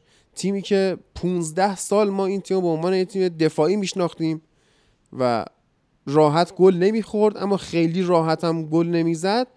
یعنی اگر هم گل نمیزد حالا مثلا با خود خلاقیت فردی لمپارد یا مثلا اون یکی از گلزن‌ترین مدافعای تاریخ رو داشت چلسی، جانتری رو داشت، یا حالا مثلا اون قدرت دروگبا. ولی اینجوری نه که ارزش گلایی که مثلا تیمورین تیمای مورینیو و آنجلوتی و اینا می‌زدن با این نبیل از لحاظ هجومی چی شد نفهمیدم. میگم ارزش کاری که از لحاظ هجومی اونا میکنن رو که پایین نمیارم. نه نه پایین نمیارم. یعنی ما به هر حال چلسی رو در ابتدا، یعنی وقتی میدونستی با چلسی بازی داری مخصوصا تو استنفورد بریج، اولین چیزی که تو ذهنت میومد این بود که اینا گل نمیخورن. یعنی اون بولد بودن بخش دفاعیشون خیلی بیشتر بود تا بخش هجومیشون. ولی وقتی که میخواد خودش رو با فوتبال روز هماهنگ کنه، آبراهامویچ فوتبال تماشایی میخواد، خب به هر حال باید خرج کنه واسش و حالا شاید لمپارد یه ریسکی بود ولی فعلا پاش وایساده و داره واسش خرج میکنه. این باید خودش رو نشون بده دیگه. من خودم به نظر به عنوان یه طرفدار چلسی راضیم از تیم لمپارد و حالا دورنماش هم که دارم میبینم و بازیکنایی هم که میخواد. مثلا میبینم که دیکلان رایس که قبلا هم بازیکن خودمون بوده تو سرین پایه، الان قراره برگرده بگیریمش دوباره. دلیلش هم این که از چلسی جدا شده اینه که توی سن شانزده سالگی ایشون برای وست هم توی لیگ برتر بازی میکرده، الان هم کاپیتان دوم وست همه، ارزش بالایی هم داره توی ترانسفر مارکت. همین خودش میتونه با اومدنش خیلی چیزها رو اضاف کنه، میتونه یه یه کسی باشه که کنارش کانتر راحت‌تر بازی کنه، راحت‌تر بتونه خلاقیت‌های تهاجمی خودش رو نشون بده. خودش هم میتونه شوت‌های خوشگل‌تری برامون بزنه از پشت محوطه جریمه، همون کاری که نه جورجینیو برامون انجام میده نه کوچیش برامون انجام میده. هنوز یه زوج دفاعی خوب چلسی احتیاج داره. هنوزم من نه کورتزوما رو به اندازه کافی قبول دارم، تییاگو سیلوا همونطور که خودت گفتی نمیتونه دیگه، مگه چقدر میتونه بازی کنه فوقش یه فصل، حد اکثر یه فصل و نیم، دو فصل دیگه، یه فصل دیگه هم بتونه به جز این فصل بازی کنه دیگه، بیشتر از این نمیتونه بازی کنه. ولی خدا رو شکر از یه سری بابته دیگه خیالم راحته، مثلا اینکه از نظر دفاع چپ و راست فول بک های چپ و راست رو داریم، الان جیمز رو داریم فوق العاده است، سمت راستو ما خود آسپیدی داریم دیگه به جز جیمز، سمت چپ و چیلولو داریم، امرسون که زمزمه رفتنش بود. همونطوری که توی بازی جلوی وست برونویچ ما سه تا گل نیمه اول خوردیم با اشتباه‌های فاحش مارکوس آلونسو، از اون به بعد هنوز مارکوس آلونسو بازی خاصی نکرده، زمزمه رفتنش، لمپارد داره به امرسون به جای مارکوس آلونسو اعتماد میکنه و بعیدم میدونم دیگه امرسون بره و گزینه خیلی خوبیه برای جایگزین چیلوه. شاید ما بهتر از اینو هم داشتیم. طارق لمپتی بوده که فروختیم به برایتون لمپتی. خیلی هم آره طارق لمپتی فروختیمش به برایتون، خیلی هم بازیکن جوان خوبیه و ما دیگه یه جایی بوده که باید بین جیمز و اونو یکی رو انتخاب میکردیم دیگه. حالا جیمز به نظر من فعلا انتخاب منطقی تریه. آره به نظر من واقعا گرت ساوتگیت هم ارادت خاصی بهش داره. حالا با این وضعیتی که دفاع راست انگلیسی پیدا کردن و مثلا فکر کن خیلی حاشیه دارن میسازن. کایل واکر که به خاطر نقض قوانین قرنطینه مثل اینکه قراره براش داستان بشه. از اون ور تریپیه به خاطر حالا نقض قوانین شرط بندی توی اف ای مثل اینکه الان ده بازی محروم شده و الان می‌بینیم که فعلا دور دور ریس جیمز، ممکنه حتی دفاع راست فیکس تیم ملی هم توی یورو پیش رومون باشه. یعنی داره مراحل پیشرفت رو خیلی خوب طی میکنه و ابعاد بازیش هم خوبه، یعنی هم تو دفاع خوبه هم تو حمله خوبه. آره این حرفی که میزنی درسته امیر حسین، و شما توی فول بک ها حداقل نیازهای تیم رو رفع کردید. میمونه دفاع وسط و اون میدفیلد که حالا رایس اگر بیاد اون سگانه آکادمی چلسی هم کامل میشه، یعنی پولیشیچ و میسن ماونت و رایس که یه عکس قدیمیشون رو به من نشون دادی و اینا دوباره میتونن کنار هم بازی کنن. به روزهای خوبی چلسی برمیگرده. حالا اگر تموم این میتونیم بریم سراغ بازی تاتنهام و لستر. حرفی دارید؟ یه حرفی که هست اینه که دیوید مویس این هفته رکورد خودش رو زد، رکورد بیشترین نبردن یک مربی تو پریمیر لیگ، تاریخ پریمیر لیگ تو ورزشگاه. شانزده تا تو آنفیلد نبرده بود، این بازیو که نبرد رفت شانزده تا تو استنفورد بریج شد. کلا در استنفورد بریج آنفیلد تا حالا نبرده آقای مویس. عالی شد. آره آره. لستر اومد تاتنهام رو برد، یعنی موقعی که به حال داشتیم دیگه، اینو فصل پیش هم ما داشتیم، فصل‌های قبلی هم داشتیم، سال دو هزار و سیزده هم داشتیم، کلا داشتیم. این که برندان راجرز موقعی که ازش انتظار نداری میبره، موقعی که انتظار داری بد میبازه و اومد حالا تاتنهام رو برد که بوست روانی هم بشه با برگشتن جیمی واردی که حالا این هفته با یونایتد هم بازی داره، میتونه کار سخت کنه واسه یونایتد. و تاتنهامی که مورینیو خیلی انتقاد داشت نسبت به حالا ذهنیت تیمش که یه مقدار مغرور شدن و خودشون رو دست بالا گرفتن جلوی لستر سیتی، و به هر حال کار خوبی که راجرز انجام میده همون بستن هری کینه، این کارو درست انجام میده و جلوی تاتنهام میگیره. ایلیا بگو. آره بازی لستر تاتنهام، لستر دو هیچ برد توی ورزشگاه لندن، ورزشگاه تاتنهام لندن که ولوستم. لستر رفت دوم فعلا و بردن منچستر یونایتد میتونه خیلی توی هفته بهشون کمک کنه. حالا انشالله که نبرن، ولی خیلی بازی حساس در تیم سوم جدول. اما حالا هر چقدر من هفته پیش گفتم که اون که بازی قبل، بازی که با کریستال پالاس مساوی کردن و به لیورپول باختن، خیلی نشون دهنده این نبود که تاتنهام مشکل پیدا کرده و این مشکلاشو ببینیم. این بازی خیلی نشون دهنده مشکلای تاکتیکی تاتنهام با بازیکناشون بود، مخصوصا رگیلون و سیسوکو. یعنی من این دو تا بازیکن تو این بازی واقعا که دیدم واقعا اصلا خوب کار نکردن. مثلا رگیلون توی خط حمله بدون تمرکز کار میکرد، توی دفاع جا میموند. سیسوکو توی سیسوکو رو میگذاره که خب توی دفاع وقتی ضد حمله هم بخواد بخوره، حتی وقتی به گل نیاز داشت سیسوکو نگه داشت و نگه میداره که بخواد توی دفاع براش خوب کار کنه، اما سیسوکو این کارو نمیکنه. مثلا گل دوم ببینید سیسوکو چقدر بد جاگیری میکنه و بد حضور داره. سیسوکو کلا عملکرد خوبی توی این بازی نداشت و اصلا نتونست نه دفاع خوبی رو انجام بده کنار هویبیرگ و نتونست به بازی سازی تیم خودش کمک بکنه. تیم تاتنهام همونطور که گفتیم بستن هری کین با اون شیوهی که هفته پیش گفته بودم هم کریستال پالاس انجام داد هم لیورپول به خوبی انجام داد، با همون شیوه رفتن و بستند هری کین رو و کار سختی ایجاد شده بود واسه لستر. اما خب بریم سراغ بچه‌های خوب بازی که سمت لستر بود. لستر توی تمام آیتم ها برتر بود از تاتنهام به نظرم، یعنی واقعا تیم بهتری بود و شایسته برد. اینا باز با یک سیستم جدیدی رفتن سراغ بازیشون که چهار یک چهار یک بود. یعنی ما می‌بینیم که راجرز بعد از باخت سیستم عوض میکنه و بعد باز یه بازی میبره باز همون رو عوض ادامه میده، باز بعد از اینکه یکی دو تا بازی باخت سیستم رو عوض میکنه. این بازی هم باز راجرز رفت رو چهار یک چهار یکش و با استفاده از سیستم متفاوتی بازی رو ادامه داد.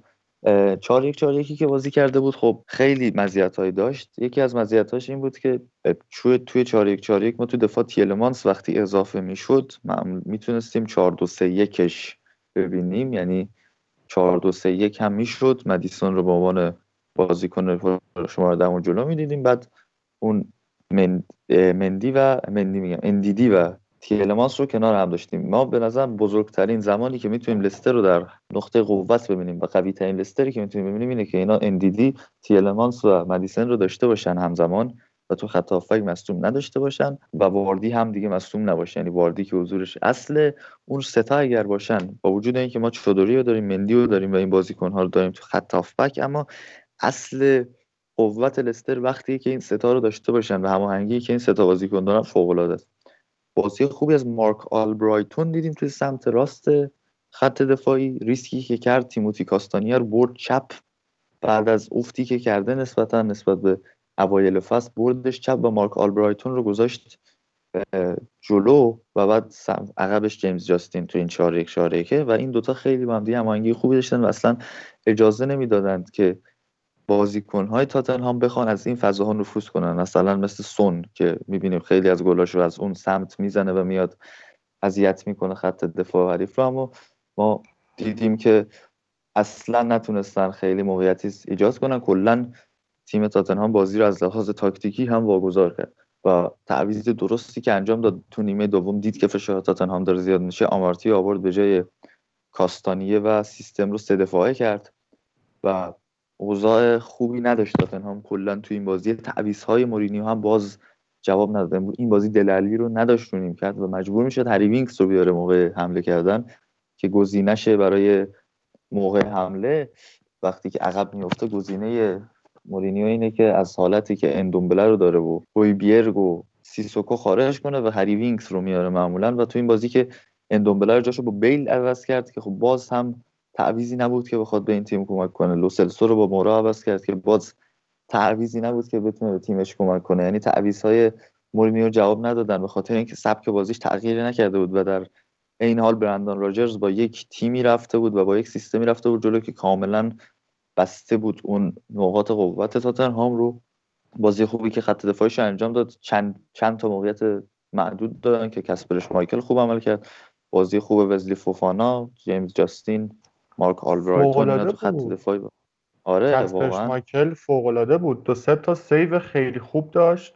آره واقعا موقعیت‌هایی که دادن خطرناک بود و کسر اشمایکل گرفت و آره. البته همه این چیزایی که میگم به این خاطره که در آخرین دقیقه‌های نیمه اول اون پنالتی عجیب رو سرژ اوریه داد روی فزلی فوفانا واقعا بی دلیل و مورینیو گفت که بعضی وقت اشتباهات نتایج بازی رقم میزنه. من فکر می‌کنم اگر این اتفاقا نمیافتاد ممکن بود که تاتنهام با اون روندی که قبل از گل لستر پیش گرفته و بیاد و امتیازهای بازی رو کسب کنه، ولی اشتباهات فقط نتیجه این بازی رقم نزدن. واقعا لستر در همه زمینه‌ها تیم بهتری بود از تاتنهام، واقعا بازی حساب شده تری ارائه میداد. وسط زمین جایی که تیلمانس داشت کاملا هم کینو مهار میکرد، هم از یه طرف دیگه اندیدی داشت به خوبی قطع میکرد توپا رو، فوق‌العاده بودن وسط زمین.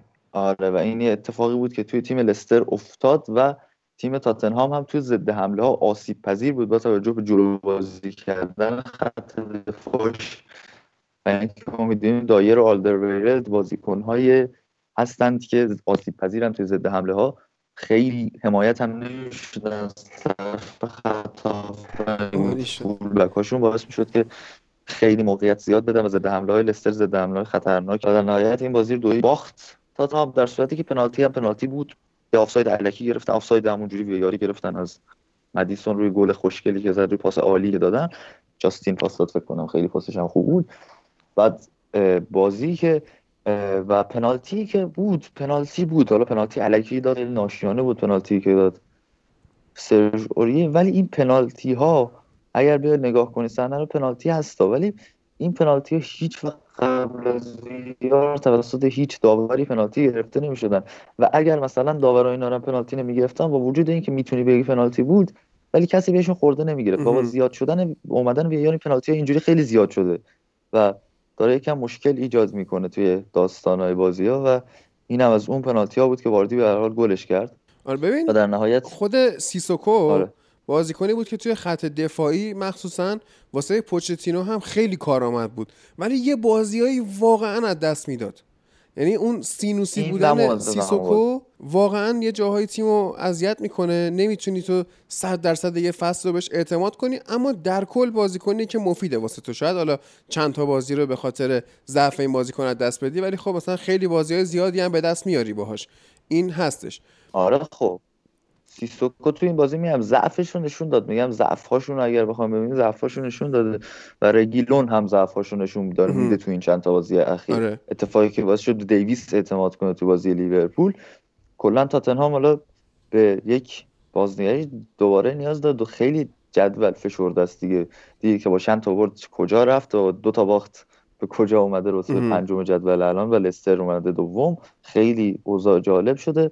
لستر هم قبلش به اورتونی باخته بود که سومین برد پرپر، یعنی اورتون اومد سه تا برد جلوی چلسی، لستر و آرسنال کسب کرد و این خیلی فوق‌العاده بود. تازه در بازی آرسنال تام دیویس رو کنار دو کره بازی داده بود، این آنجلوتی و تام دیویس نبود و یعنی چیز آلان نبود، آلان مصدومیت داره فعلا و خیلی کار سختی واسه اورتون. فکر کنم وسط هفته با منچستر سیتی بازی داره و اورتون توی نیمه دوم بازی چلسی هم نیمه دوم بازی به چلسی هم نیمه دوم بازی آرسنال هیچ شوتی به سمت چارچوبش زده نشده و آمار دفاعی خیلی خوبی رو تضمین می‌کنه از تیم آنجلوتی. این از تیم آنجلوتی داشتم در مورد بازیش با یونایتد توی ای اف ال کاپ صحبت می‌کردم.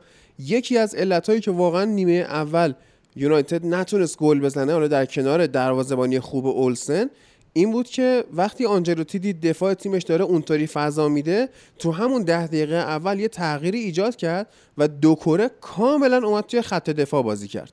آره، و چون دید فشار پرس منچستر یونایتد خیلی پرفشاره، اومد دو کره رو آورد عقب‌تر. ما میدیدیم که با مایکل کین و اینها خیلی دارن پر اشتباه کار میکنن، اما با اضافه شدن دو کره به عقب کار سخت آره، شد. چون یریمینا روی زمین واقعا ضعیف بود و اضافه آره. کردن دو کره خیلی ولی... کمک کرد. ولی حالا در از ضعف‌های مایکل کین تو بازی یونایتد رو که دیدیم، ولی مایکل کین توی این سه تا برد لس اورتون داشت نقش خیلی کلیدی ایفا می‌کرد و یکی از بهترین بازیکن‌های تیمش بود واقعاً ام. و فوق‌العاده کار کرد تو خط دفاع. آره، جلو چلسی کل خط دفاع اورتون و تو این بازی هم خیلی خوب عمل کرد جلو آرسنال و میگم با اون مصدومیت هایی که داشتن کار سختی بود که اینجوری بیان این سه تا بازی رو ببرن و برگردن به بالای جدول. الان هم امتیاز با یونایتد چهارمن، ولی کلا روزای جالبی رو داریم می‌بینیم. بازی تاتنهام لستر بازم میگم کلا نشون دهنده ضعف‌های مورینیو بود، یعنی این بازی بود که وقتی ما می‌دیدیم نیمه دوم تاتنهامه که مالکیت رو در اختیار داره و خیلی فرصت داره برای گلزنی و برگردوندن نتیجه، اینجا بود که ما ضعفاشو میدیدیم. نه مثلا جلوی تیم مثل کریستال پالاس که ضعفاشو نمیبینیم، جلوی یک تیم قوی تری مثل لستر باید دید که این تیم موقع بازی واکنشگرا بازی کنشگرا چیکار میکنه و ضعفاش مشخص شد. خب تو فول بک ها ضعف دارن موقع حمله، اوریه و رگیلون خیلی فول بک های نیستن که بخوای موقع حمله همه جانبه بهشون اعتماد کنی و به هر حال لستر این بازی دو هیچ برد و بعد از دو تا تیمی که از تاپ سیکس برده، سیتی و تاتنهام رو تو خونه‌های خودشون برده، یعنی سیتی هم پنج دو تو اتحاد برد. شنبه تو کینگ پاور بازی داریم، خدا رو شکر و اوضاع بهتره و و ببینیم چی میشه بازی لستر یونایتد. ولی این دفعه خیلی بیشتر مثلا از بازی آخر فصل قبل که سرنوشت صعود به لیگ قهرمانان رو مشخص می‌کرد از لستر مرسم، چون اون بازی لستر بازیکن نداشت، امه. اصلا مصدومیت زیاد داشت، اما این بازی لستر خیلی تیم کامل تری هست و تیمیه که برنامه‌های جدیدتری ما داریم ازش می‌بینیم. البته که احتمالاً با همون چهار یک چهار یکش بیاد و سیستم برندش رو عوض نکنه مثل همیشه برندان راجز و بعد ببازه و سیستم برندش رو عوض بکنه و خیلی بعیده که من بیام از برندان راجز یه چیز دیگه ببینم. و کاری که جلوی تاتنهام کرد تو نیمه دوم یه کاریه که اگر جلوی منچستر اونو بکنی، منچستر هم به ضربه ضربه میخوره بهش. آره دقیقاً. منچستر هم خیلی نمیتونه حمله کنه. یه کوتاه هم به بازی سیتی و ساوثهمپتون بپردازیم و انگلیس رو ببندیم.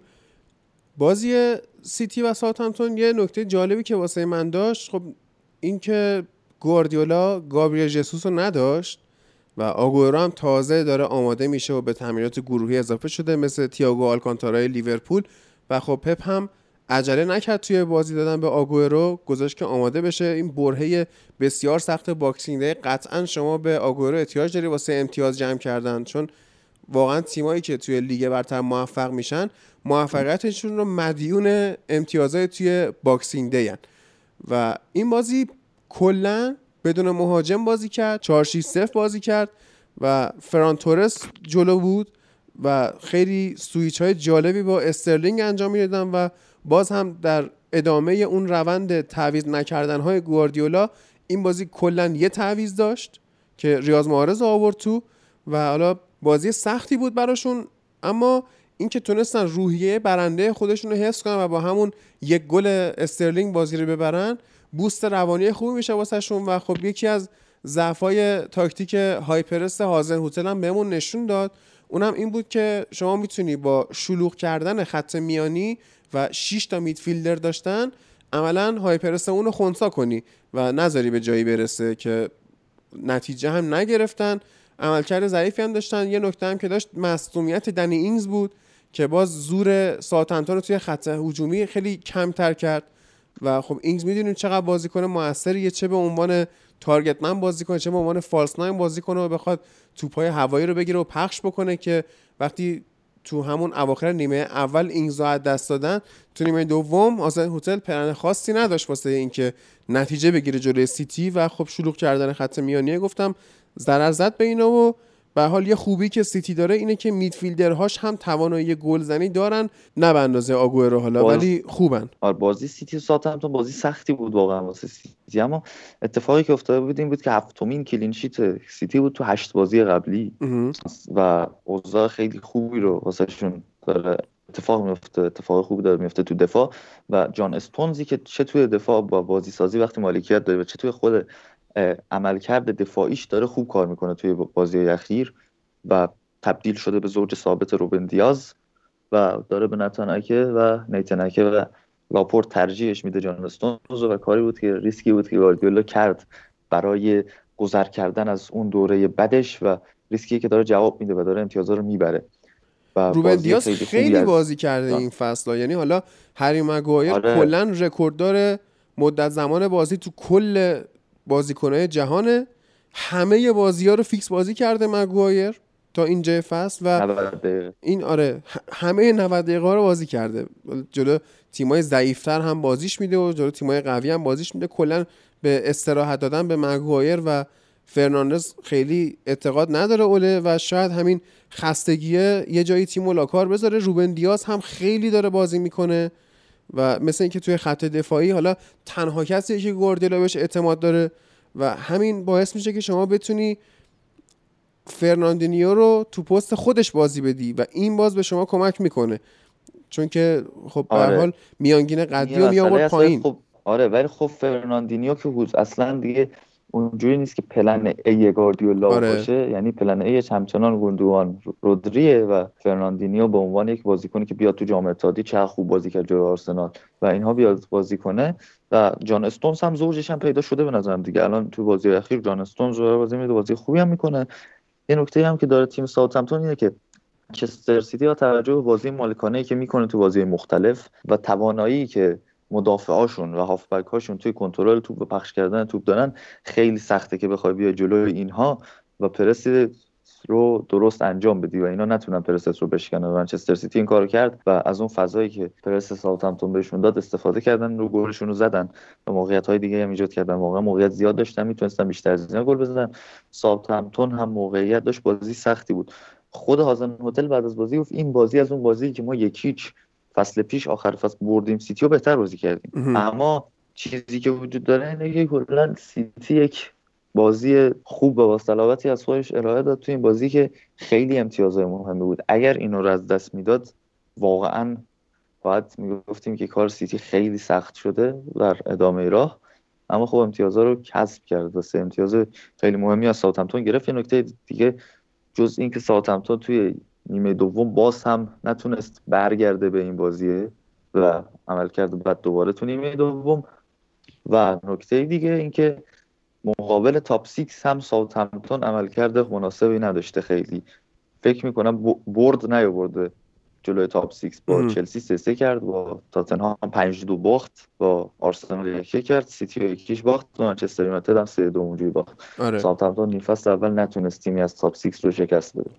این هفته حالا برنلی هم تونست سومین بردش رو به دست بیاره و شانزدهم شد، از اون منطقه سقوط فاصله گرفت. شفیلد یونایتد دومین امتیاز فصلش رو گرفت، یه یکی مساوی با برایتون کرد و حالا جدول رو بخوایم نگاه بکنیم، لیورپول با سی و یک امتیاز اوله، لستر با بیست و هفت امتیاز، یونایتد با بیست و شش امتیاز و یه بازی کمتر، اورتون بیست و شش امتیاز، چلسی بیست و پنج امتیاز، تاتنهام بیست و پنج، ساوثهمپتون بیست و چهار، سیتی که هشتم بیست و سه، استون ویلا بیست و دو و حالا وست هم و وولز و نیوکاسل و کریستال پالاس و لیدز و آرسنال که لیدز سه امتیاز بیشتر از آرسنال جمع کرده، برنلی، برایتون، فولام، وست بروم و شفیلد هم که آخره. حالا وست بروم هفت امتیاز داره و شفیلد دو امتیاز، فولام هم ده امتیازیه. هفته آینده هم که بازی‌ها برگزار میشه، اولین بازی لستر با یونایتد که خیلی بازی‌های یونایتد دیگه فشرده است و استون ویلا، کریستال پالاس، فولام، ساوثهمپتون که حالا میتونه ساوثهمپتون ببره بازی رو، آرسنال چلسی رو داریم، سیتی با نیوکاسل که حالا سالهای پیش هم می‌دیدیم سیتی خیلی جلو نیوکاسل مشکل می‌خوره، این بازی من فکر می‌کنم که سیتی ببره. ولی بعد شفیلد با اورتون یک برد راحت دیگه واسه تیم آنجلوتی، لیدز با برنلی که این بازی میتونه خیلی بازی سختی واسه لیدز باشه به خاطر اینکه حالا شانداش با این بردی هم که به دست آورد شاید بتونه از نظر روانی تیمش رو خورده بهتر کوچ بکنه و بلاک دفاعی خوبی جلوی لیدز تشکیل بدن، گل نخورن. وست هم برایتون که وست هم میبره بازی رو، لیورپول با وست بروم بازی میکنه، دفاع سختی جلوشه ولی احتمالاً باز میبره، حالا شاید با اختلاف گل کمتر.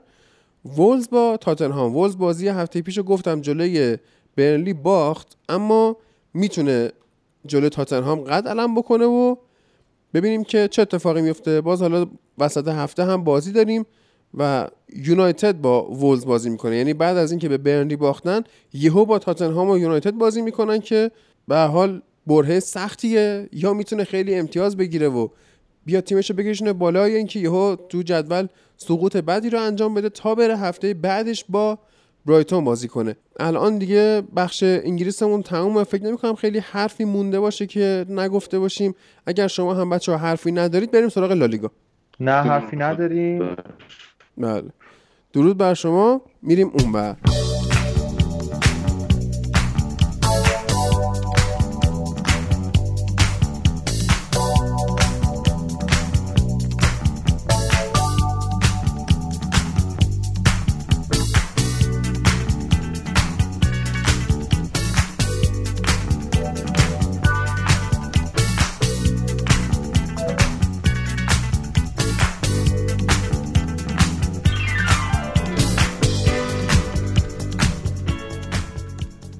میریم سراغ لالیگا این هفته که خب دو هفته هم بازی شد، یه سری اتفاقا افتاد، کماکا ما بازی‌های خوب بنزما و کاسمیرو رو داریم، رکورد شکنی مسی رو داریم و شرکت بادوایزر رو و اتلتیکویی که خب رئال سوسییداد رو برد و خودش رو یک قدم به قهرمانی و باختن دو دوست عزیزمون یعنی امین و حامد نزدیکتر کرد. من خوشحال میشم که از این شرطبندی‌ها باز هم انجام بدیم، اما من دعوت میکنم از امین که بیاد و بحث لالیگا رو با حامد شروع کنیم. درود بر تو امین، چطوری آقا محمد؟ سلام، خوبی هادی؟ رشته کلامم پاره شد گفتی آقا محمد دوباره. آخه من نمیدونستم که تو تو گروه دهن ما رو سرویس کردی با این کلیپ علی منصور یعنی آقا محمد. در جریان تو خونه راه میرم به در دیوار میگم آقا محمد، هفتاد بار میخوام توی یه روز به همه میگم آقا محمد اصلا. بعد الان داشتم میگفتم اصلا طرف آقا محمد نیست، طرف نهایتا حسینه، اصلا تو خونه هم حسینه، بعد تو رفقاش هم حسینه، ما تو فینال آسیا هم دیدیم اینجوری صداش میزدن. ولی خب یه چیزی هست دیگه. خیلی خب برسیم به لالیگا. به نظرم اولین بازی که بریم سمتش میتونه بارسا والنسیا باشه، بازی که خب دو دو شد و بارسلونا داره امتیاز مفت از کف میده دیگه، یعنی هر چی نگاه کنیم بریم جلوتر یکم کمن لغ میزنه تو لیگ انگار. داستان از این قراره که این بازی بارسا خب بیست و پنج تا شوت میزنه خب و نه تاش تو تارگت، یعنی تو بیست و پنج تا شوت زدی نه تاش توی حالا اون چارچوب دروازته. بعد حالا تو بیا پاس سالم و این آتاشخالا رو داشته باش. خب اما داستان چیه؟ ببین به اندازه که شوتای بارسا رفته بیرون، شوتای بارسا بلاک شده. این یعنی چی؟ یعنی باید بری تو حلق بازیکن شوت بزنی. خود نکنی برادر من، از اون جایی که می‌بینی مثل آدم میشه زد بزن. بعد مشکل چیه؟ باید مثلا ببین آلبا ذهنش اینجوری برنامه‌ریزی میشه که توپ میگیره بعد میچرخه دور خودش، مسی رو پیدا میکنه پاس میده، مسی رو ندید خراب میکنه. و این ویندوزش این شکلیه، کار دیگه جزئی نمیتونه بکنه. بعد و خب پس وقتی که آلبا حرکت میکنه پاس این شکلی خراب میشه. خب این از این قضیه. یا برسیم جلوتر مثلا گریزمن، گریزمن توپ میگیره فکر نمیکنه خراب میکنه، این ویندوز نداره. و یکی یکی خط به خط بازیکنایی که نگاه می‌کنن، بریتویت که میزنه بیرون، حالا اون باز شوت میزنه، حداقل مثلا بهش میرسه، اگه بتونه تو زاویه هم باشه میزنه، ولی خب میزنه بیرون دیگه. اون هنوز اونقدر بازیکن خوبی نیست که بتونه شوت چارچوب بزنه در حد لیگ ایران مثلا خوب.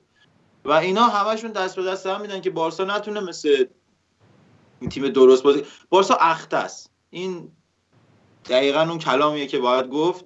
و این حالا من وام میگیرم از امید که جاش خالی کی پس میدی بارسلونا اخت جان نه کی پس میدی میگم وام تا ها ها نه ما از دایناسور آبیه که دندوناش بیرونه اصلا از این خبرا نیستش، خود امید بهتر میدونه. هجده تا شانس میسازی خب بعد یکیش میشه بیگ چانس، یعنی اصلا دوغونه آمار. بعد والنسیا اونور با ده تا چانس کرییتد، حالا دو تا بیگ چانس. مثلا والنسیا خیلی زردارتر بازی کرد حتی تو این بازی که اینقدر بارسلونا باد می‌برد، حالا دو دو اینا. چرا اینجوری میشه؟ چون که ببین تو بازیکنای اون جلو دقیقاً همشون اختن، حتی مسی. و این میشه بدبختی داستان تو سر این قضیه که تیم شوت نمیزنه و تیم نمیتونه گل بزنه. من از کومن مشکل نمیگیرم، یعنی نمیگم آقا مشکل تاکتیک کومنه، یعنی اینکه گفته بهشون این کارو بکن. اینا مشکلشون همینه که شوت‌ها رو یا بازیکنه داره خراب میکنه یا پاس میدن به مسی که خراب کنه، یعنی نمیفهمن که آقا تو رو قرآن بزن.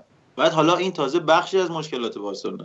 تو خط هافک چی میری عقب دفاع رو نگاه میکنی، وسط فصل تو هنوز دنبال زوج خط دفاعی. چه خبر؟ یعنی چی این کارا؟ بعد زوج خط دفاعی هم نه که یکی رو داشته باشی بخوای باش زوج کنی، مثلا چه میدونم منچستر مگوایر رو داره مثلا میگرده یا لیندلوف و یا بایی رو یا هر کی رو اصلا با این زوج کنه. بارسا پیکش معصوم شد، لانگدر هم الان گذاشته بیرون، مینگوئزا و آراخو با هم بشینن حالا ببینن بالاخره زوج میشن. این اصلا عجیبه. وقتی فندایک معصوم شد چه اتفاقی افتاد؟ بازیکن بغل دستش یا جو گومز بوده یا ماتیپ بوده، ولی خب بیشتر حالا گومز بازی میکرده. گومز اومد بغل فابینیو، اینا زوج شدن. تا گومز بعد شد، بعد فابینیو تو این زوجه موند، بعد ماتیپ اومد بغلش. یا یه اتفاقی میفته نمیتونی دو تاشو با هم بکشی بیرون که. این میشه داستانی که تیم تو خط دفاع مشکل میخوره، مچ نیستن با هم دیگه. اینا حداقل باید یه فصل با هم اینجوری بازی کنن تا مچ بشه. حالا جواب بدن ندن، هوادار صبر داره نداره، این برنامه‌ای که کومن چیده معلوم نیست چه خبره. بعد من از اون طرف دارم یه چیزایی میبینم، حالا اینکه توی این پیجای فوتبالی خب من این هفته چهار تا ویدیو از اسد قطر دیدم، فقط ویدیوهای عجیب و غریب. مثلا یکیش نوشته بود که ژاوی تیکی تاکا رو به اسد آورده، بعد به خدا با هشت تا پاس رسیدم به دروازه حریف. خب بازی اسد و اخریتیات بابا استقلال و اخریتیات شش تا میزنه، یعنی چی که ژاوی تیکی تاکا رو به اسد آورده؟ این رسانه الکی بیاد یه چیزی رو خیلی گنده بکنه بیاره بالا. الان ژاوی آخر این فصل لینک بشه به بارسلونا، بعد کومن برنامه‌اش رو هوا بمونه، پای لاپورتا رو هوا، اصلا چیز داغونیه. من اصلا ناراحتم از این قضیه که تیمه نمیخواد درست بشه، رو برنامه نمیخواد پیش بره، رو شعور و عقلانیت نمیخواد پیش بره، داره یه صرفا فقط تو اون منجلا و تو اون باطلاق دست و پا میزنه. حالا من از حامد الان میخوام که وارد بشه تو این بحث و بریم سراغ خود بازی. درود بر شما. درود بر شما. در خدمتم. ببین این بازی حالا بارسلونا و والنسیا یکم بازی بود که من فکر می‌کردم آسون باشه برای بارسا. خب والنسیا تو این فصل نشون داده که تیمیه که به راحتی خط دفاعیش مستاصله و این میتونه وا میده به حریف، اما همون اول بازی روی اشتباه آراخو، حالا مینگوئزا مچ نبودن، جفت نبودنشون، دیاخابی یا دیاکابی دروازه بارسا رو باز میکنه و اون ضربه‌ای که نباید به بارسا می‌خورد بارسا می‌خوره. وقتی بارسلونا گل اولو از حریف می‌خوره اونجاست که یکم گیج میشه تیم، میاد جبران بکنه و هر چقدر زمان به سمت جلوتر بره عصبانی میشه تیم و این روحیه بارساس که یه ذهنیتی از باخت گرفته و حالا این ذهنیت رو با یک ضربه تشدید میکنه و این اثر بدجور بزرگتر میشه. تو وقتی یه گل به بارسلونا میزنی یکم میشینی عقب، اونا ده دقیقه فشار میارن، نمیتونن، عصبی میشن و تیمه میتونه اکسپلود بشه، قشنگ بپاشه از هم و تو بشینی خیلی راحت تماشا بکنی. این چیزی که در وهله اول باید درست بشه. اما این بازی برمیگرده به اون نقطه برگشتش، یعنی اون نقطه عطف بازی میشه اونجایی که گایا پنالتی میده، همون پایان نیمه اول، و اون پنالتی حالا بعد هر نحوی مسی میزنه، گلر میگیره، میره ارسال میشه، خود مسی با ضربه سر دروازه رو باز میکنه. اینجا به رکورد پله هم میرسه لیو مسی و حالا به اون میرسیم، به اون داستان رکوردش، و این رو مساوی میکنه بازی رو یکی یک. کارت قرمزی که به گایا داده میشه بر برگردونده میشه از طرف داور. اصلا چرا انقدر باید داور اشتباه بکنه اون صحنه به اون محرزی رو بیاد کارت قرمز مستقیم بده که بعدا میخواد برگردونه؟ ولی خب این خلاصه ای از عملکرد داورای لالیگاست. و نیمه دوم بوسکتس از این بیرون میاد. انقدر بد بود بوسکتس و انقدر نتونست کمک بکنه بارسلونا تو نیمه اول. انتقال توپ نمیرسه از دفاع به حمله. این یک مهمترین نکته، این که توپ هم اون سویپری نیست، اون نوک پیکان خط دفاعی نیستش که بخواد فشار بیاره به حریف و از بازی بیرون میاد. فرانکی دیانگ جاشو میگیره. با این بازی قرار بود استراحت دیانگ باشه، حالا حتی یه نیمه. خب وقتی بازی اومد خیلی بیشتر معلوم شد درندگی داشته باشه و بارسلونا رو به گل دوم میرسه. اما گل دومه یه گل از ارسال، یعنی ارسالی که انجام میشه، توپ پینبال میشه، در دیوار میخوره و آراخو میفته و اونم دروازه رو باز میکنه. من خودم این سبک بازی رو نمیپسندم اصلا، اینکه تو گلم بزنی روی اشتباه فردی یا اینکه حالا روی اتفاق باشه نهایتا یه بازی بتونی ببری با این گلا، که حتی این بازی رو بارسا نمیبره. چرا؟ روی اشتباه خط دفاعی دوباره ماکسی گومز که ماشاءالله خوب به بارسا گل میزنه دروازه رو باز کرده و تلاش مذبوحانه یه چیزو دارم دیگه، کمن رو دارم. یعنی تو وقتی نمیتونی یه کاری درست انجام بدی، حالا یهو برمیگردی و میخوای سیستم رو عوض کنی. از دقیقه شصت به بعد میای سه تا بازیکن میریزی تو یهویی و ترکیبت رو از چهار سه سه یا چهار سه یک یهو به همون یک سه سه سه که داشت میچید یا به یه سیستم دیگه باید تغییر بدی، به سه چهار سه تغییر بدی و تیمت داغون میشه دیگه. تیمت نمیتونه توی بیست دقیقه سوئیچ بکنه روی ترکیب دیگه، اونم با بازیکنایی که اون چیزا ندارن، اون ابیلیتی رو ندارن. مثلا تیرینکاو چجوری میتونه به تو کمک شایانی بکنه تو این قضیه؟ چرا اگه تیرینکاو رو فیکس بذاری از اول تو تو زمین خوبه، ولی برای تغییر تاکتیک تیمت به درد نمیخوره. اون صرفا یه بازیکنیه که میتونه دریبل بکنه، نفس تازه داشته باشه برای تو و اون هوش تاکتیکی کامل رو نداره و واسه همین اومد اشتباه هوش تاکتیکی رو جبران بکنه وسط زمین. پیانیش رو دقیقه هشتاد و شش آورد تو، اینم به درد نمیخوره، دقیقه هشتاد و شش دیگه. و این میشه که بارسلونا این بازی رو دو دو میکنه، از دست میده امتیازش رو و اگه بره جلوتر این تک امتیازها بدجور خیر کمان رو میگیره. حالا نظرت رو میخوام حامد در مورد این بازی.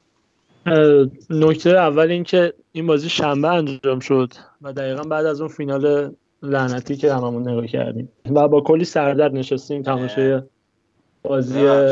فینال لعنتی نبود حالا خیلی، حالا از دید من حالا تو تفرق.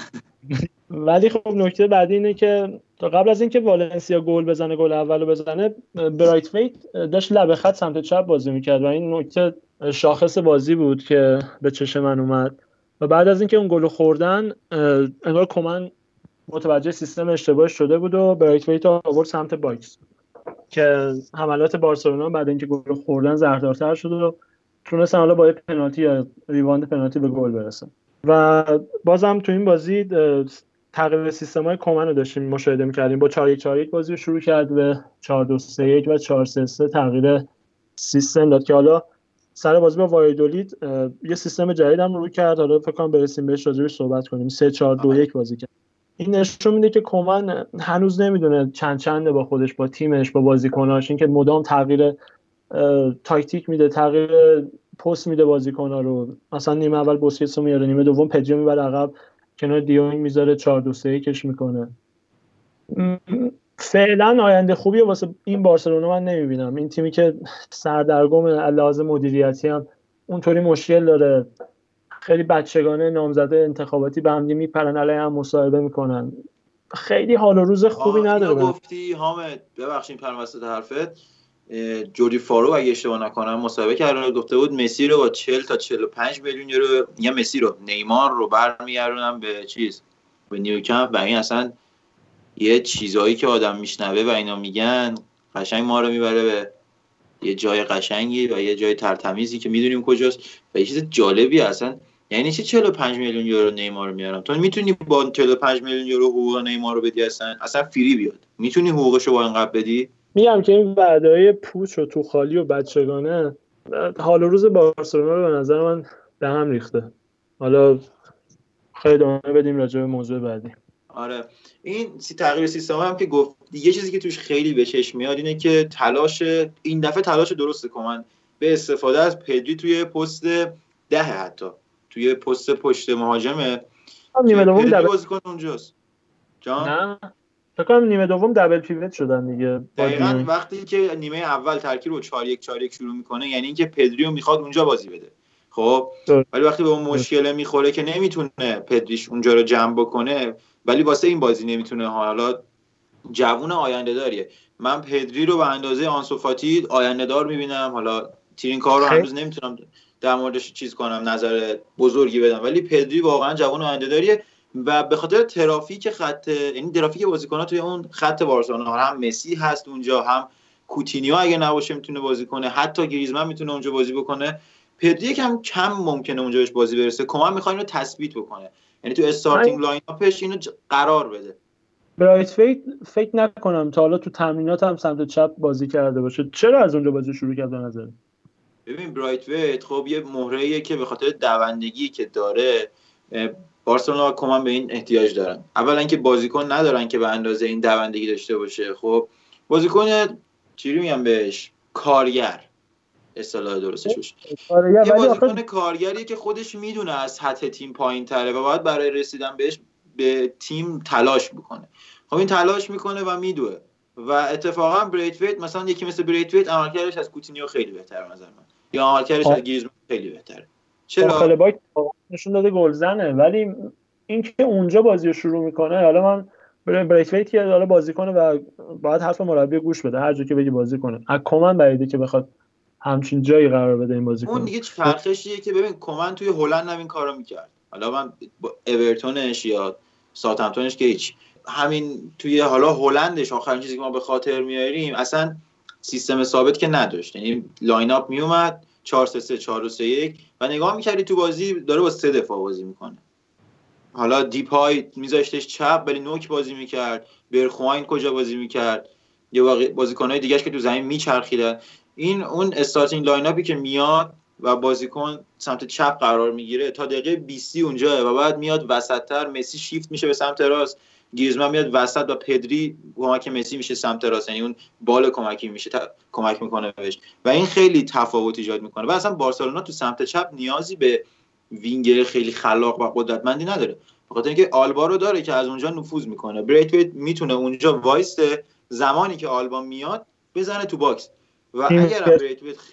جان اینورتد عمل کنه. آره حالت اینورتد بیاد توی باکس قرار بگیره و مسی بیشتر کمک بکنه که ما دیدیم بارسا انقدر تو نیمه اول نتونست خوب فشار حمله رو بیاره و حتی قبل از گل البته که برایتویت اون ور بازی میکرد و نمیتونست بزنه تو باکس کمک بکنه زیر فشار و پرس و کمک به خط هافبک بود. ولی خب بعد از گل خوردن بارسا بارسا شیفت میده به سمت جلوتر و خیلی بهتر بازی میکنه و چیزم نشیم فراموش نکنیم عملکرد خوب سرژینیو دستو که بارسا بالاخره مهره گم شدهش انگار پیدا کرد توی دفاع راست. کسی که توی دفاع خوبه، توی حمله خوبه، ریکاوریانش عالیه و اتفاقا فرار اینورتد خیلی خوبی هم داره. حالا که تونستیم یکی دیگر رو پیدا کنیم که حالا نه مثل دنی آلوز دقیقاً ولی مثل آلبا میتونه بزنه وسط، قدرت دریبلینگ بالا و فینیشینگش هم خوبه. به عنوان دفاع راست میتونه بازیکنی باشه که کمک کنه به بارسلونا تا سالها. دو تا نکته میمونه از این بازی.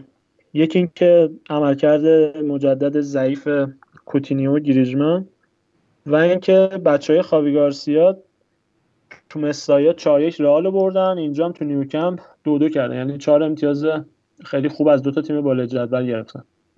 دو سالات خودشون تو جدول چهاردهم هستن ولی به نظرم بازی مستقیمو با سیاست خوبی داره امتیاز میگیره خاوی گارسیا.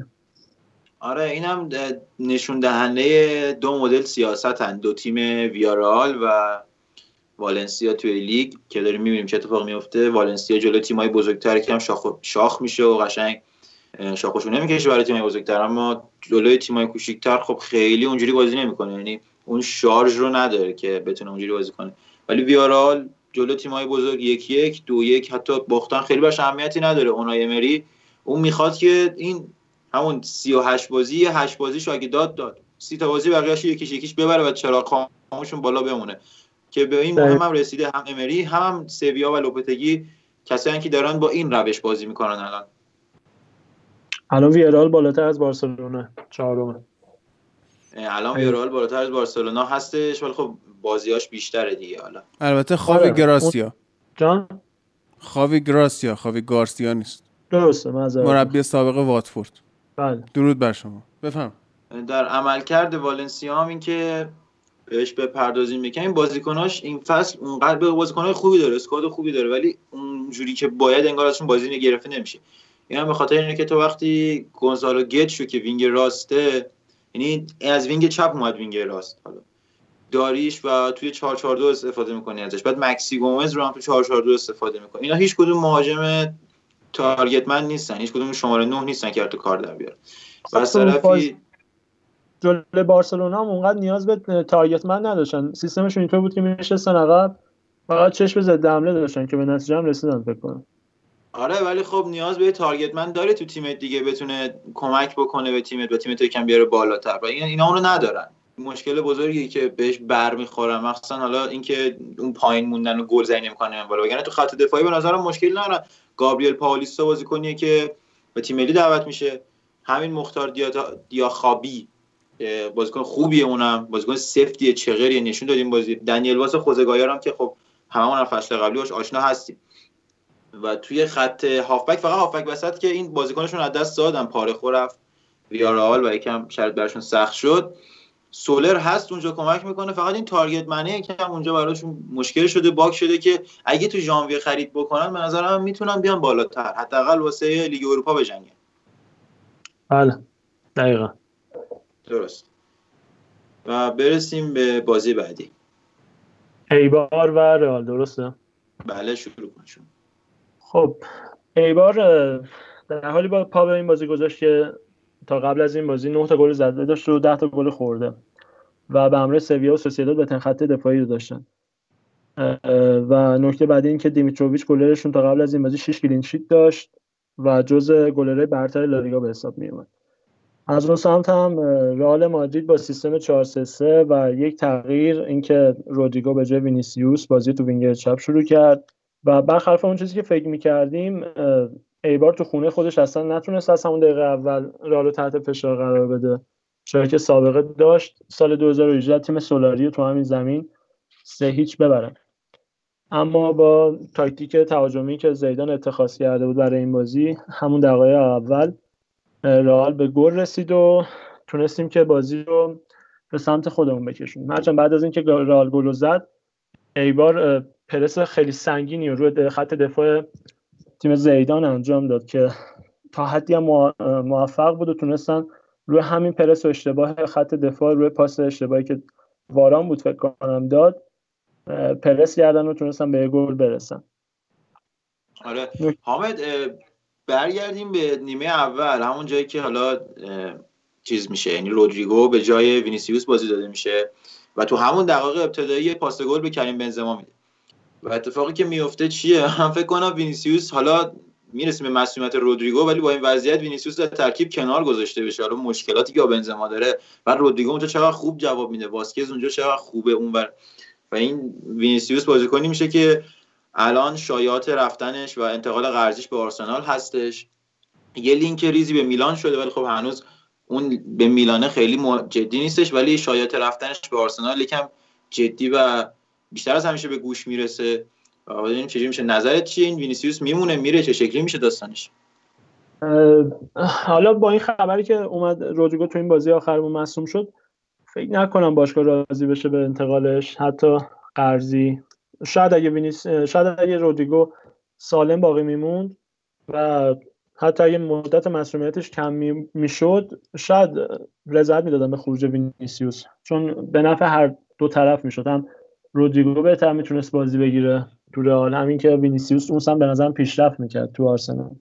ولی حالا با مسئولیت رودریگو بعید میدونم زیدان رضایت بده که این بازیکن خارج بشه از باشگاه، و رودریگو هم هر دفعه بازی کرده نشون داده که پتانسیل بالایی داره و میتونه جزء آینده‌های تیم باشه. آره دقیقاً برخلاف وینیسیوس خودش رو خوب ثابت کرد از اول حضورش، و اینکه زیدان هم خیلی فهمیده که این بازیکن بازیکنیه که حتی واسه بازی بزرگ میتونه بهش کمک. اما تو همون نیمه اول اتفاقی که میافتاد، خب کریم بنزما توی درخششش تو این دوران خیلی خوب داره بازی میکنه و گل هم میزنه، یه پاس گل هم به مودریچ میده، شوت مودریچ یکی از اون باز هایلایت بازی خود مودریچه که میشناسیم ازش چجوری بازی میکنه. و یکم میره جلوتر، یه دوازده دقیقه بعد اشتباه دوباره خط دفاعی، این یکم سریال تکراری اشتباهات توی خط دفاعی رئال مادرید دیگه آزاردهنده شده، چون تو آخر نگاه میکنه که خط دفاعی پیرم هست، باید عوض بشه، رهبر هم نخواهد داشت از حدود سال دیگه سال آینده که حالا راموس هنوز تمدید نکرده، و یک همین سریال اشتباهات ترسناک میشه، هر چی میره جلوتر تا نگاه میکنی و میبینی که باید یه جوری درمان بشه، اما پادزهری برای این سمه وجود نداره. حرف درست تایید میکنم. بارها نشون داده خط دفاع رئال توی پرس کم میاره، نمونهش بخوایم طوری مثال بزنیم که همه یادشون میاد بازی سال قبل با سیتی هستش تو سیل که تیممون جلو پرس چقدر کم آورد، این بازی هم همینطوری بود و چند سنه واقعا شانس آوردیم که این پرسا به ضررمون تموم نشد، هرچند یه گل خوردیم، اما خب خدا رو شکر که اون وسط اون بالا بنزما رو داشتیم که بازی برامون در بیاره، دو تا پاس گل داد، یه گل زد و بهترین بازیکن زمین انتخاب شد.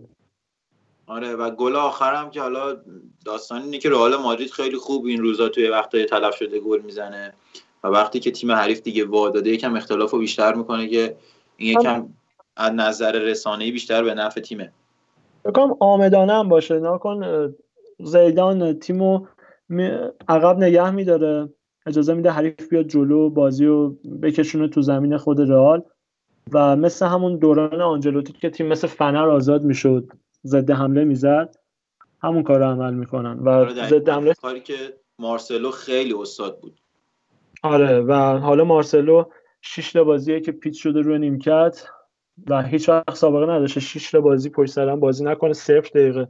آخرین باری که کم بازی کرد بود برای رئال تو دوران کاپلو بود که پنج تا بازی نشسته بود نیم کرد، البته خوب اون موقع دوران اوجش بود تقریبا، ولی الان خب آخرام دیگه بفرستید آرسنال دیگه، حالا آرسنال حیات من واقعا دلم واسه این آرسنال میسوزه، چقدر تیم خوبی بود. خب بود دیگه، یکی دو سال تیم خوبی بود دیگه نیست ولی دیگه آرسنال هم الان باید یکی دو تا بازیکن بگیره دیگه. من میگم من گریزمنو کوتینیو و مارسلو رو از لالیگا از بارسا رئال بدیم به آرسنال و باهاش سطل آشغال درست کنیم دیگه، یعنی خیلی وضع داغونه اونجا. آقا سطل آشغال نه، واقعا آرسنال هنوز هم آرسناله، از دوستداران آرسنال هستی ها. حالا من شوخی میکنم با حمله آرسنال، اسمش منظورت دیگه آرسناله، من آرس... اسمش آرسناله، ترجیح میدم، خیلی تیم خوبی بود. بعد آه. از وقتی اومدن امارات تیم اصلا بزن هیستوری چنل نگاه کن دیگه، اون که تو میگی اسمش دیگه آرسناله، الان دیگه خود آرسنال نیست. همون میگم من آرسنال هایبری رو خیلی ترجیح میدادم، همون هایبری که حالا معارضا احمدی بهش میگفت زمین تمرین آرسنال، توی پخش زنده خود بازی آرسنال یا آرسنالی گزارش میکنه، بعد استادیوم بزرگ آرسنال رو نمیدونه چیه و کجاست و از شکل و شمایل هم تشخیص نمیدن. من اون موقع که آرسنال جام طلایی میگیره من چهار سالم بوده، ولی من اون استادیوم بلدم و میدونم کجای لندن، حالا شرایطش چه شکلی، سقفش چه شکلیه، دورش چه شکلیه، گنجایش چه شکلیه. بعد اون بشر میگه که استادیوم تمرین اصلا وضع قشنگی که نشون میده چه خبره. خب, خب. از این بازی بگذریم.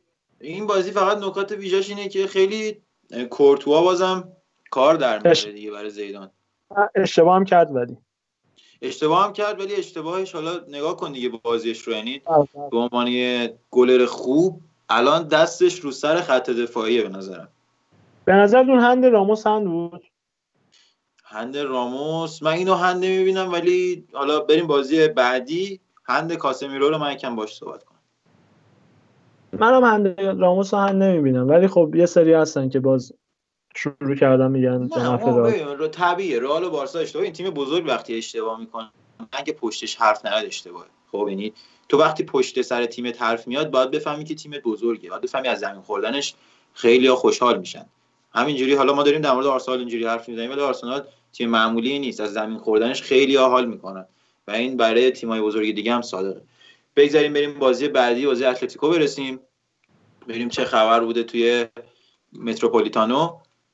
اتلتیکو توی فرمیه که تیم کوچیکو میبره، رو تیمای بزرگی هم همینجوری مانور ریزی میده.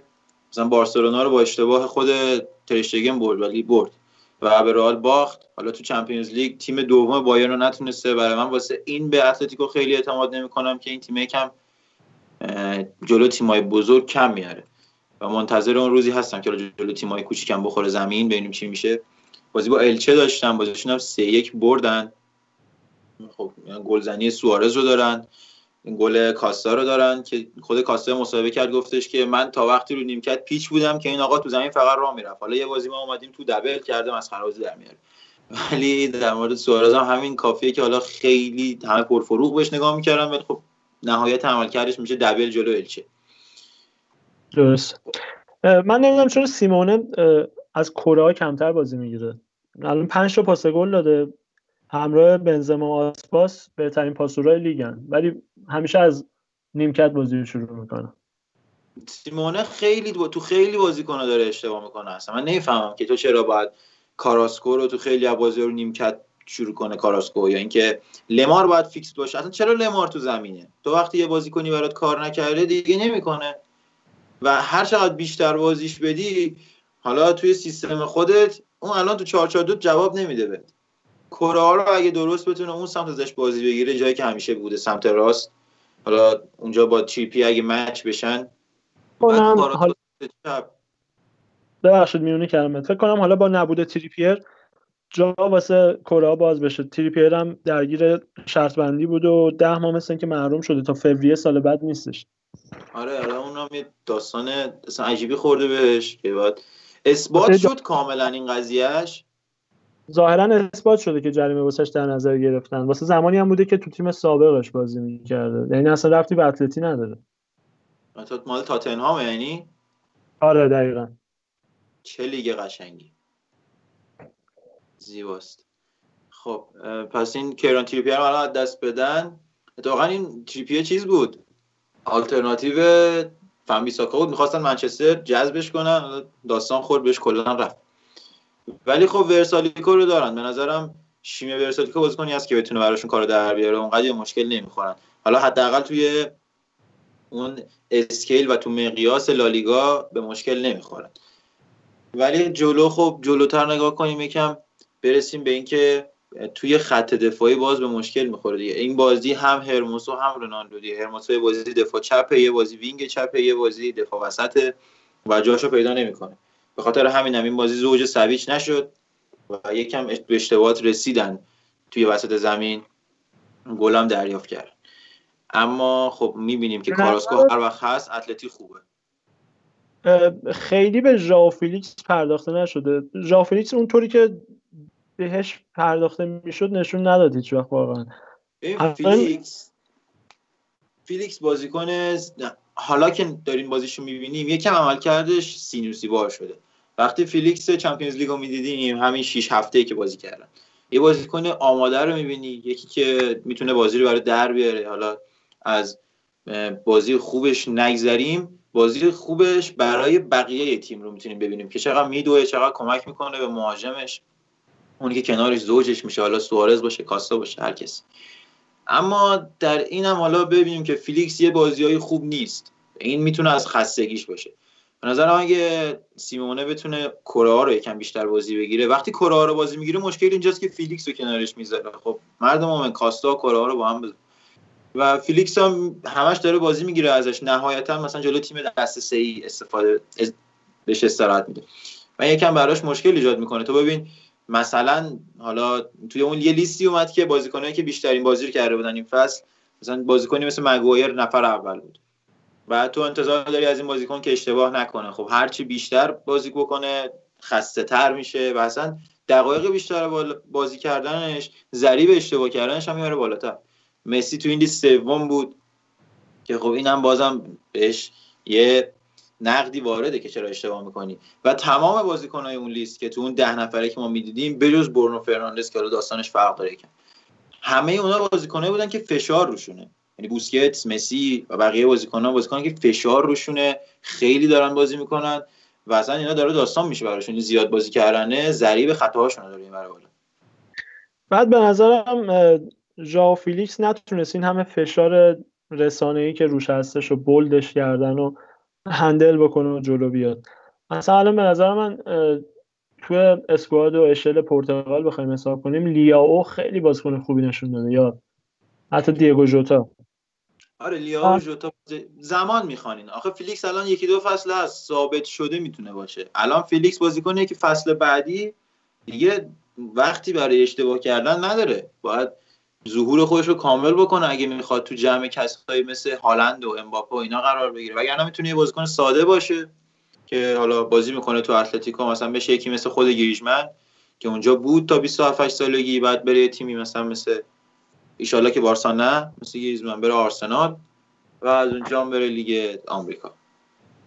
خب اگه راجع به اتلتی صحبت نداری بریم نه بریم بازی بعدی. حالا بازی بعدی اتلتی بیشتر بهشون میپردازیم جلوی چلسی. این بازیای این هفته و هفته بعد جوایز فصل دو هزار و نوزده دو هزار و بیست لالیگا هم که توسط مارکا انجام میشم تقدیم بازیکن‌ها شد. میخوای راجع به اینم صحبت کنیم؟ یک کم فقط بگیم که آره این مسی که پیچیچی میگیره مثل همیشه و جایزه بهترین گلزن فصل هفتمی آورد. آره داره دیگه مسی. خب و حالا یه چیزی که خیلی این فصل من یه مقاله داشتم میخوندم امروز از مارکا که بررسی کرده بود شانس آقای گلی کریم بنزما رو این فصل، خب یه شانس بالایی براش در نظر گرفته بود و کاملا هم درسته. یعنی فصلی که بازیکن‌های مثل سوارز و مسی هیچ رشد و هیچ طلوعی ندارن، بنزما میتونه به عنوان کسی که همیشه آندرداگ، نفری که بیست تا گل میزده ولی آقای گل نمیشده، این فصل بده کم خودش رو به جهان کم ثابت بکنه، خودش رو نشون بده با این عنوانی که به دست میاره. ولی خب بنزما به نظرم اگه این فصل بتونه خیز بلندی برداره و این به نظرم یکم سخته براش، ولی برای کفش طلا توی فصلی که یکم میتونه بهش برسه، اینقدر مثل بقیه فصول نیست که مسی رونالدو سی چهل تا گل بزنن. دیدیم ایموبیله کفش طلا زدن، یعنی بازیکن‌های دیگه و بازیکن‌های عادی هم میتونن کفش طلا بزنن و بنزما اگه خیز برداره به اون سمت به نظرم این فصل میتونه فصلی باشه که بهش برسه اگه مصدوم نشه. فکر کنم جایزه بهترین بازیکن لالیگا رو بنزما برد. فکر کنم رقیب نزدیکش راموس بود تو این لیست، چون آره. این رئال واقعا هول دادن به سمت قهرمانی، مخصوصا بعد از تعطیلاتی که به خاطر کرونا کووید نوزده پیش اومده بود. واقعا دست زیدان رو گرفتن، زیدان بهترین مربی لالیگا شد. آره و اینکه بعد از این سال فکر کنم بعد ده سال دیگه بهترین بازیکن لالیگا نه رونالدو شد نه مسی و از انحصار این دو نفر در اومده، حالا و کریم بنزما شد بهترین بازیکن که انتخاب درستی هم بود واقعا. یعنی فصل پیش فصلی بود که بنزما جام رو گرفت و در کنار راموس بالای سر بردن و کورتوان بهترین گلر رو گرفت. بله دقیقاً که اینا خب جایزه بزرگیه که هر ساله میرسیده به اوبلاک، ولی خب این دفعه کورتوا گرفتش دیگه. خب بازم به نظر من حق اوبلاک میتونست باشه.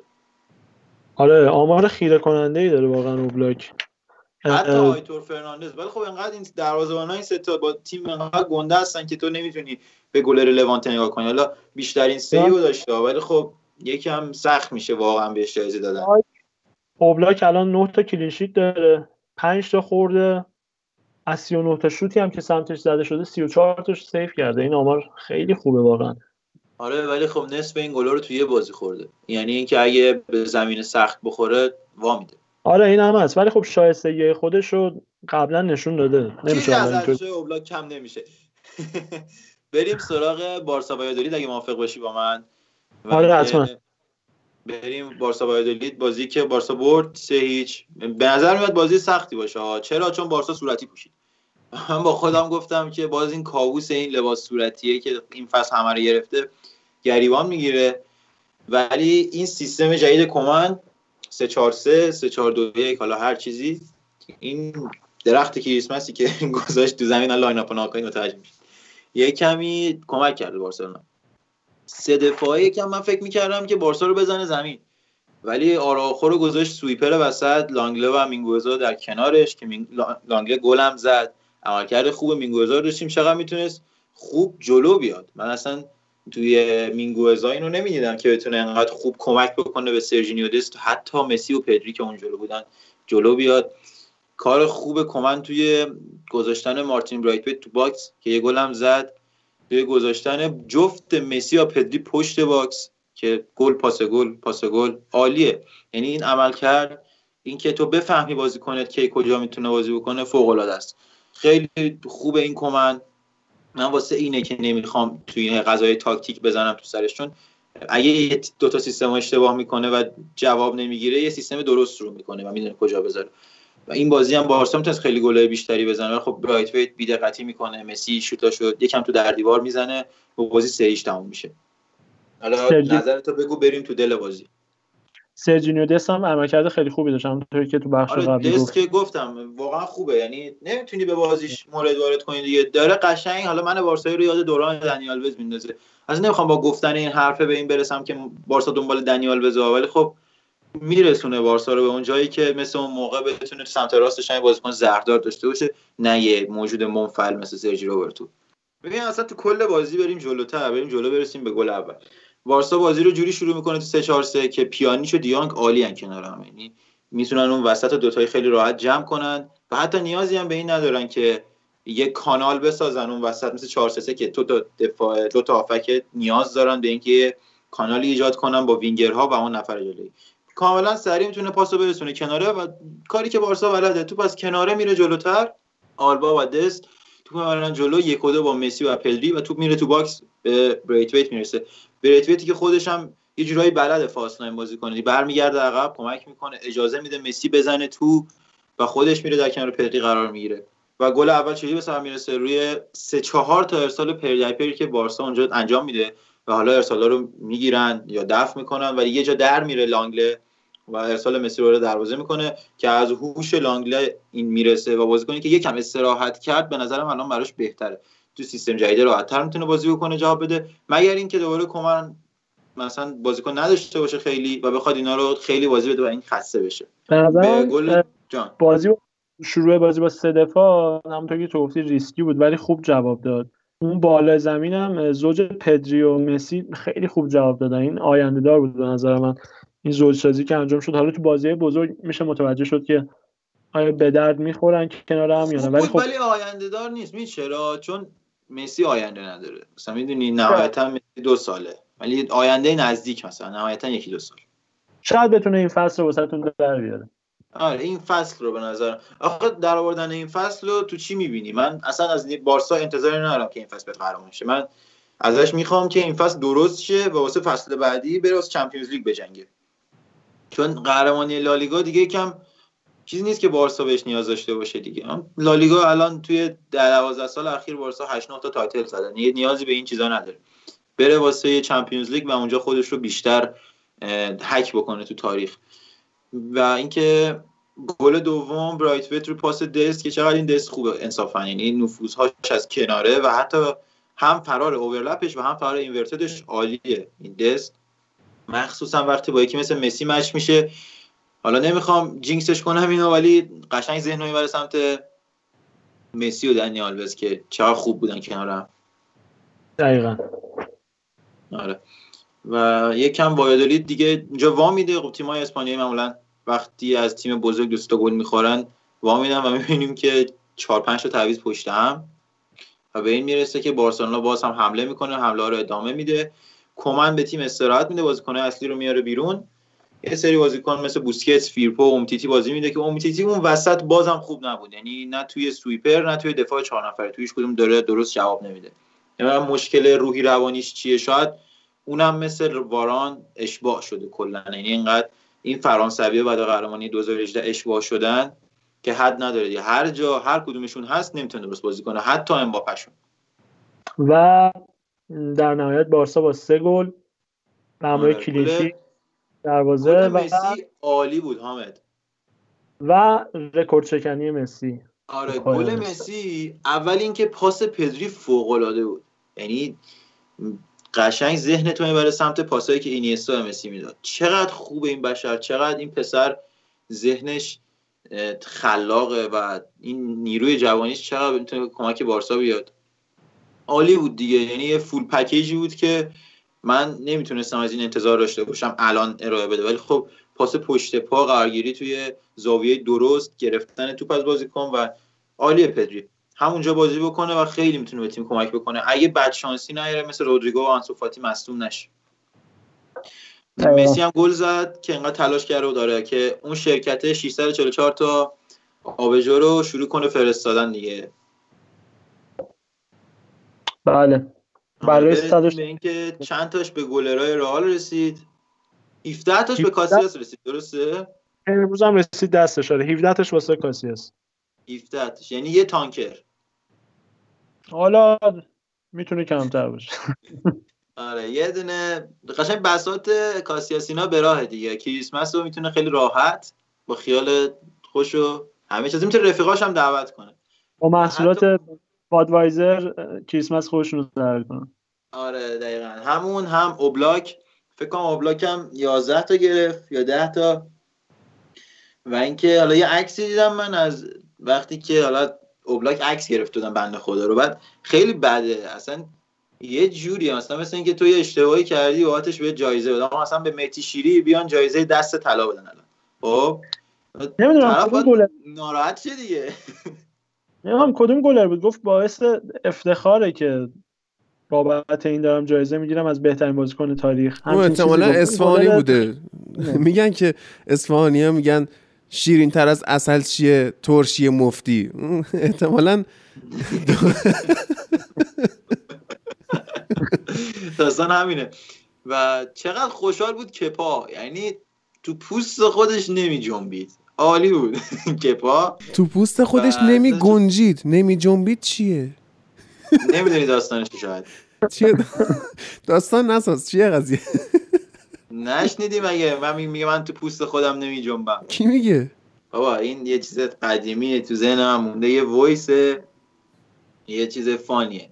بعد طرف آبودان طرف آبودان یکی میخواد میخواد بره پیش یکی توی یه هتلی با هم مثلا رو توشک بی کشتی بگیرن، بعد این وایس میگیره میگه من از خوشحالی در پوست خود نمی جنبم و این داستانا که حالا این تو ذهن من مونده، اصلا معنی کلمه عوض شد. درست. و با این توضیحات هیجان انگیز من بریم سراغ بازی رئال. خب رئال هم بازیشو تو دی استفانو دو هیچ برد. تو خودش در جان تو ورزشگاه آلفردو دی استفانو دیگه، نه تو خود آلفردو دی استفانو. یه راسته مثلا مبهم موند شد.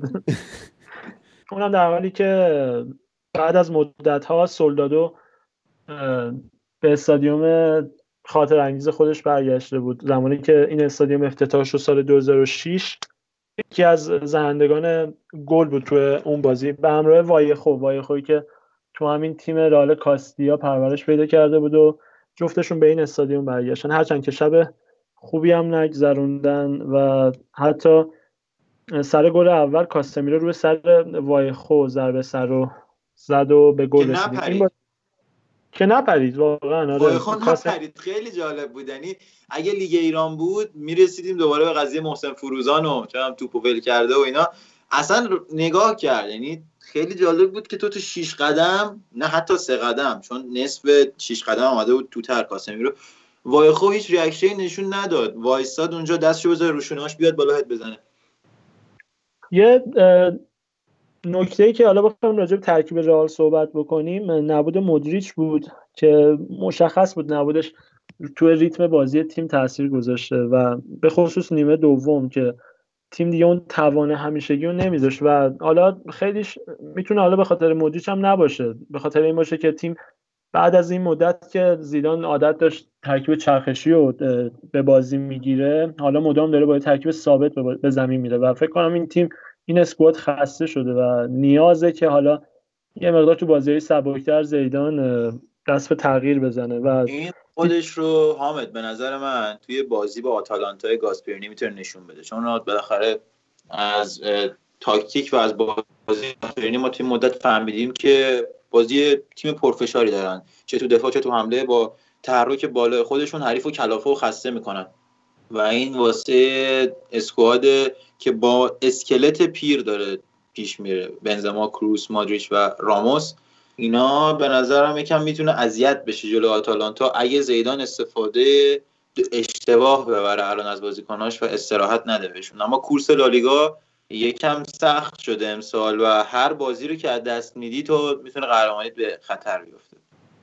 دقیقاً نکته خوبی اشاره کردی. حالا تو بعد موقعی ما رودریگو رو از دست دادیم، حالا امروز هم چند دقیقه پیش خبرش اومد که سه ماه مثلا که بازی رو از دست داده، چیزی میشه نزدیک سیزده تا بازی لالیگا، یه دونه سوپرکاپ اسپانیا که اگه حالا بریم فینال میشه دو تا بازی. آره رفت دیگه، رفت دیگه. اگه چمپیونز لیگ برید فینال احتمالاً باشه. یک هشتم سی ال رو از دست داد، نه یک چهارم احتمالاً میرسه، اینطور که حالا گمان زنی شده و اولین بازی کوپا دل رو، یعنی یه رفت رودریگو رو ما یکی ببینیم بزرگ بشه ببینیمش. آره این بچه دیگه سه ماهی نیستش و رفت کنار آنسو فاتی با هم فکر کنم بر... البته آنسو فاتی یه احتمالاتی هست که فوریه برسه به چمپیونز. اتفاق خوبی افتاد که آسنسیو اومد. من خودم فکر کردم چقدر وقتی تعویض میاد تو خوبه.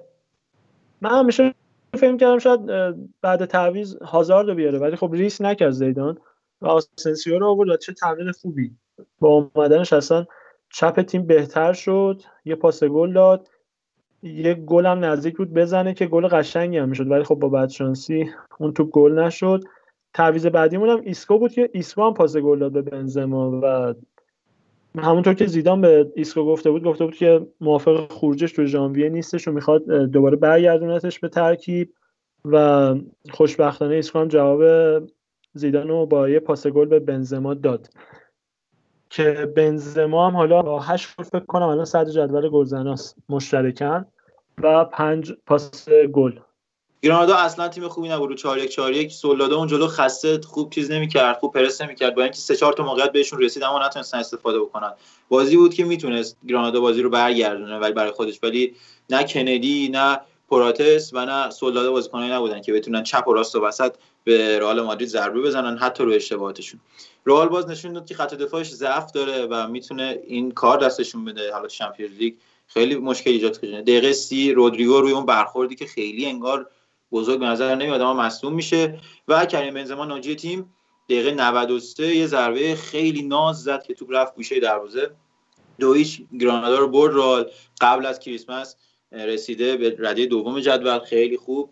حالا درسته یه بازی از اتلتی بیشتر داره و بازی ولی مساویان توی امتیاز، ولی خب نمیشه اینو ازش گذشت که اتلتی اون تیمی ممکنه نباشه که بتونه روند خوبش رو حفظ کنه.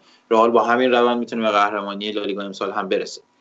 بریم جلوتر، برسیم به مهمترین بازی این هفته. اگه موافق باشی با من.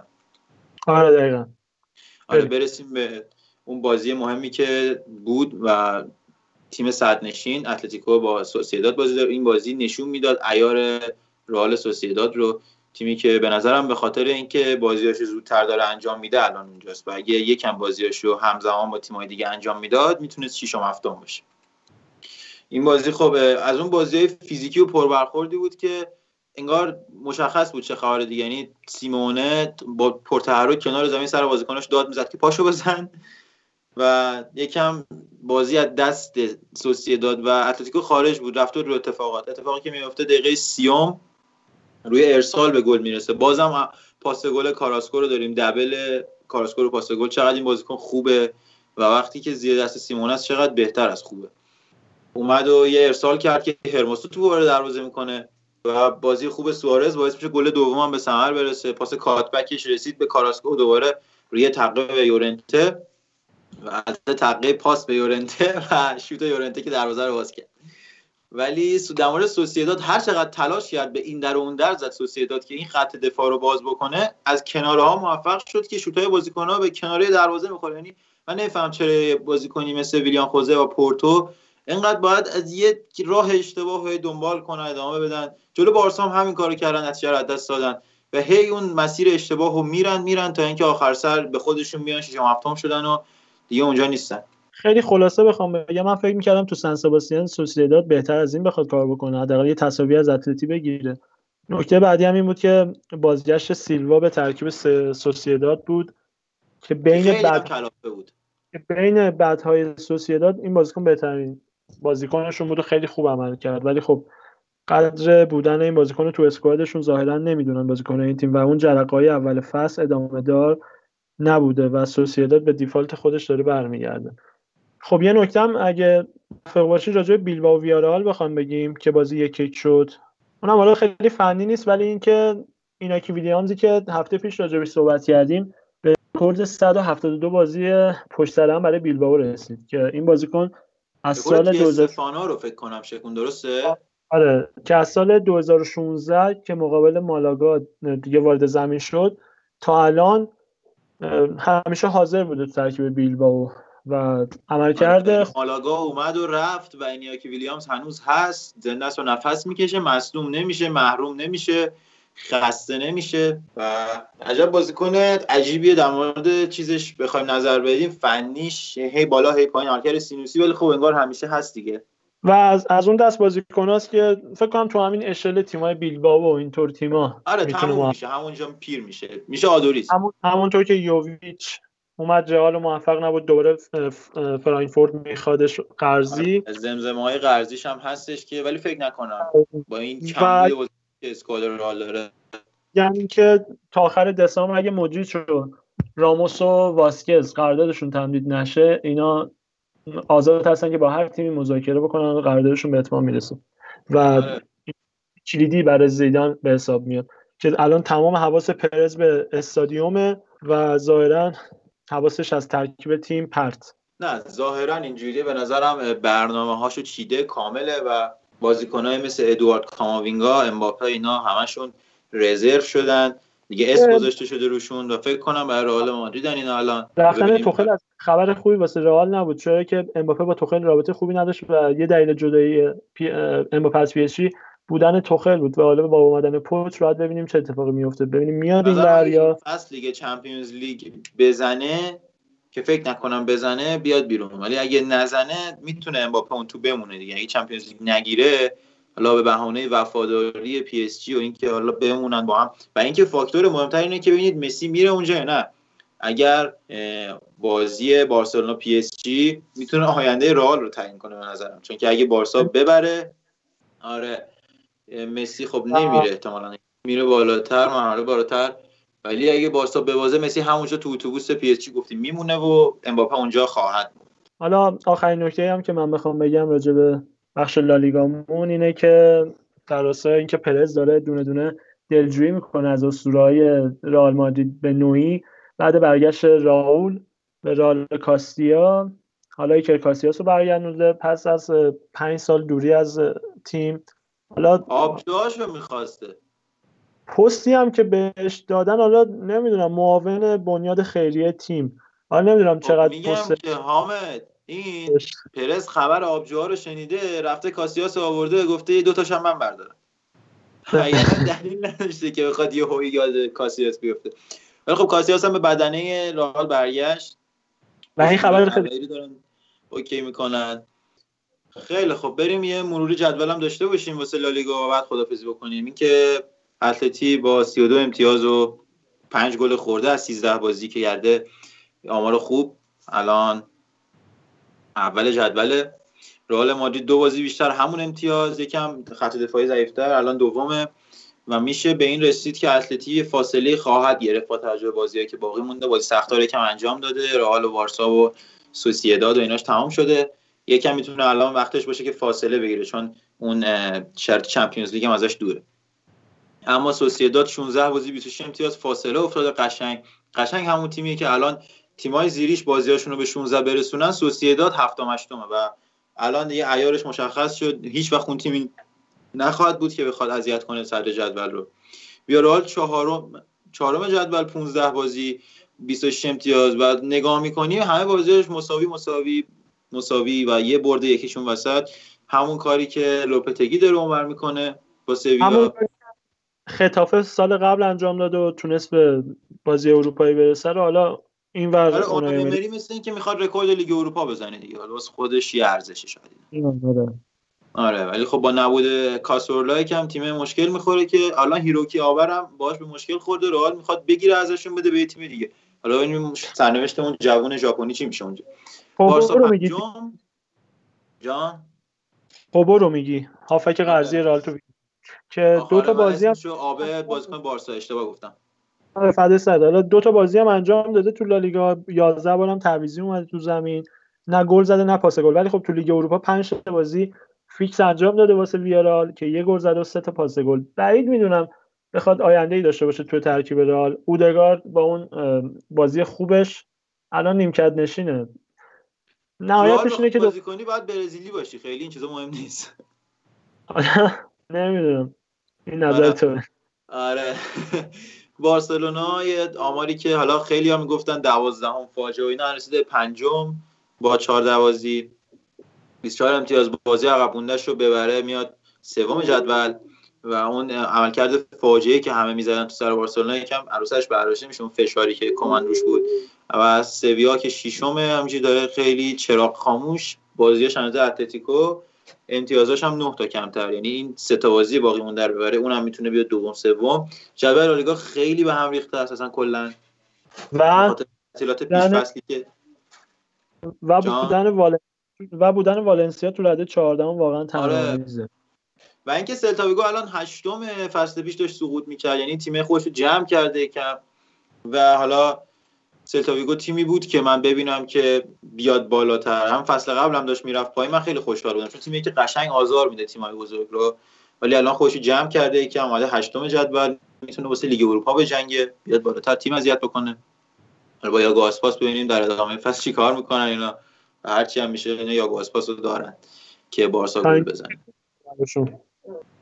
جان تا اینجا که براشون خوب بوده و احتمالاً ادامه فصل هم به همین شکل پیش بره. آره آقا درود بر شما بابت این لالیگای خوبی که جمع کردیم و هفته پیش هم که لالیگای خوبی رو داشتیم و خیلی هم مفصل بود، توی کامنت هم استقبال شده بود. من امیدوارم که حالا دوستان میشنون بیشتر بیان کامنت بذارن که ما سعی کنیم هر هفته محتوامون رو بهتر کنیم و کیفیت کار رو بالاتر ببریم.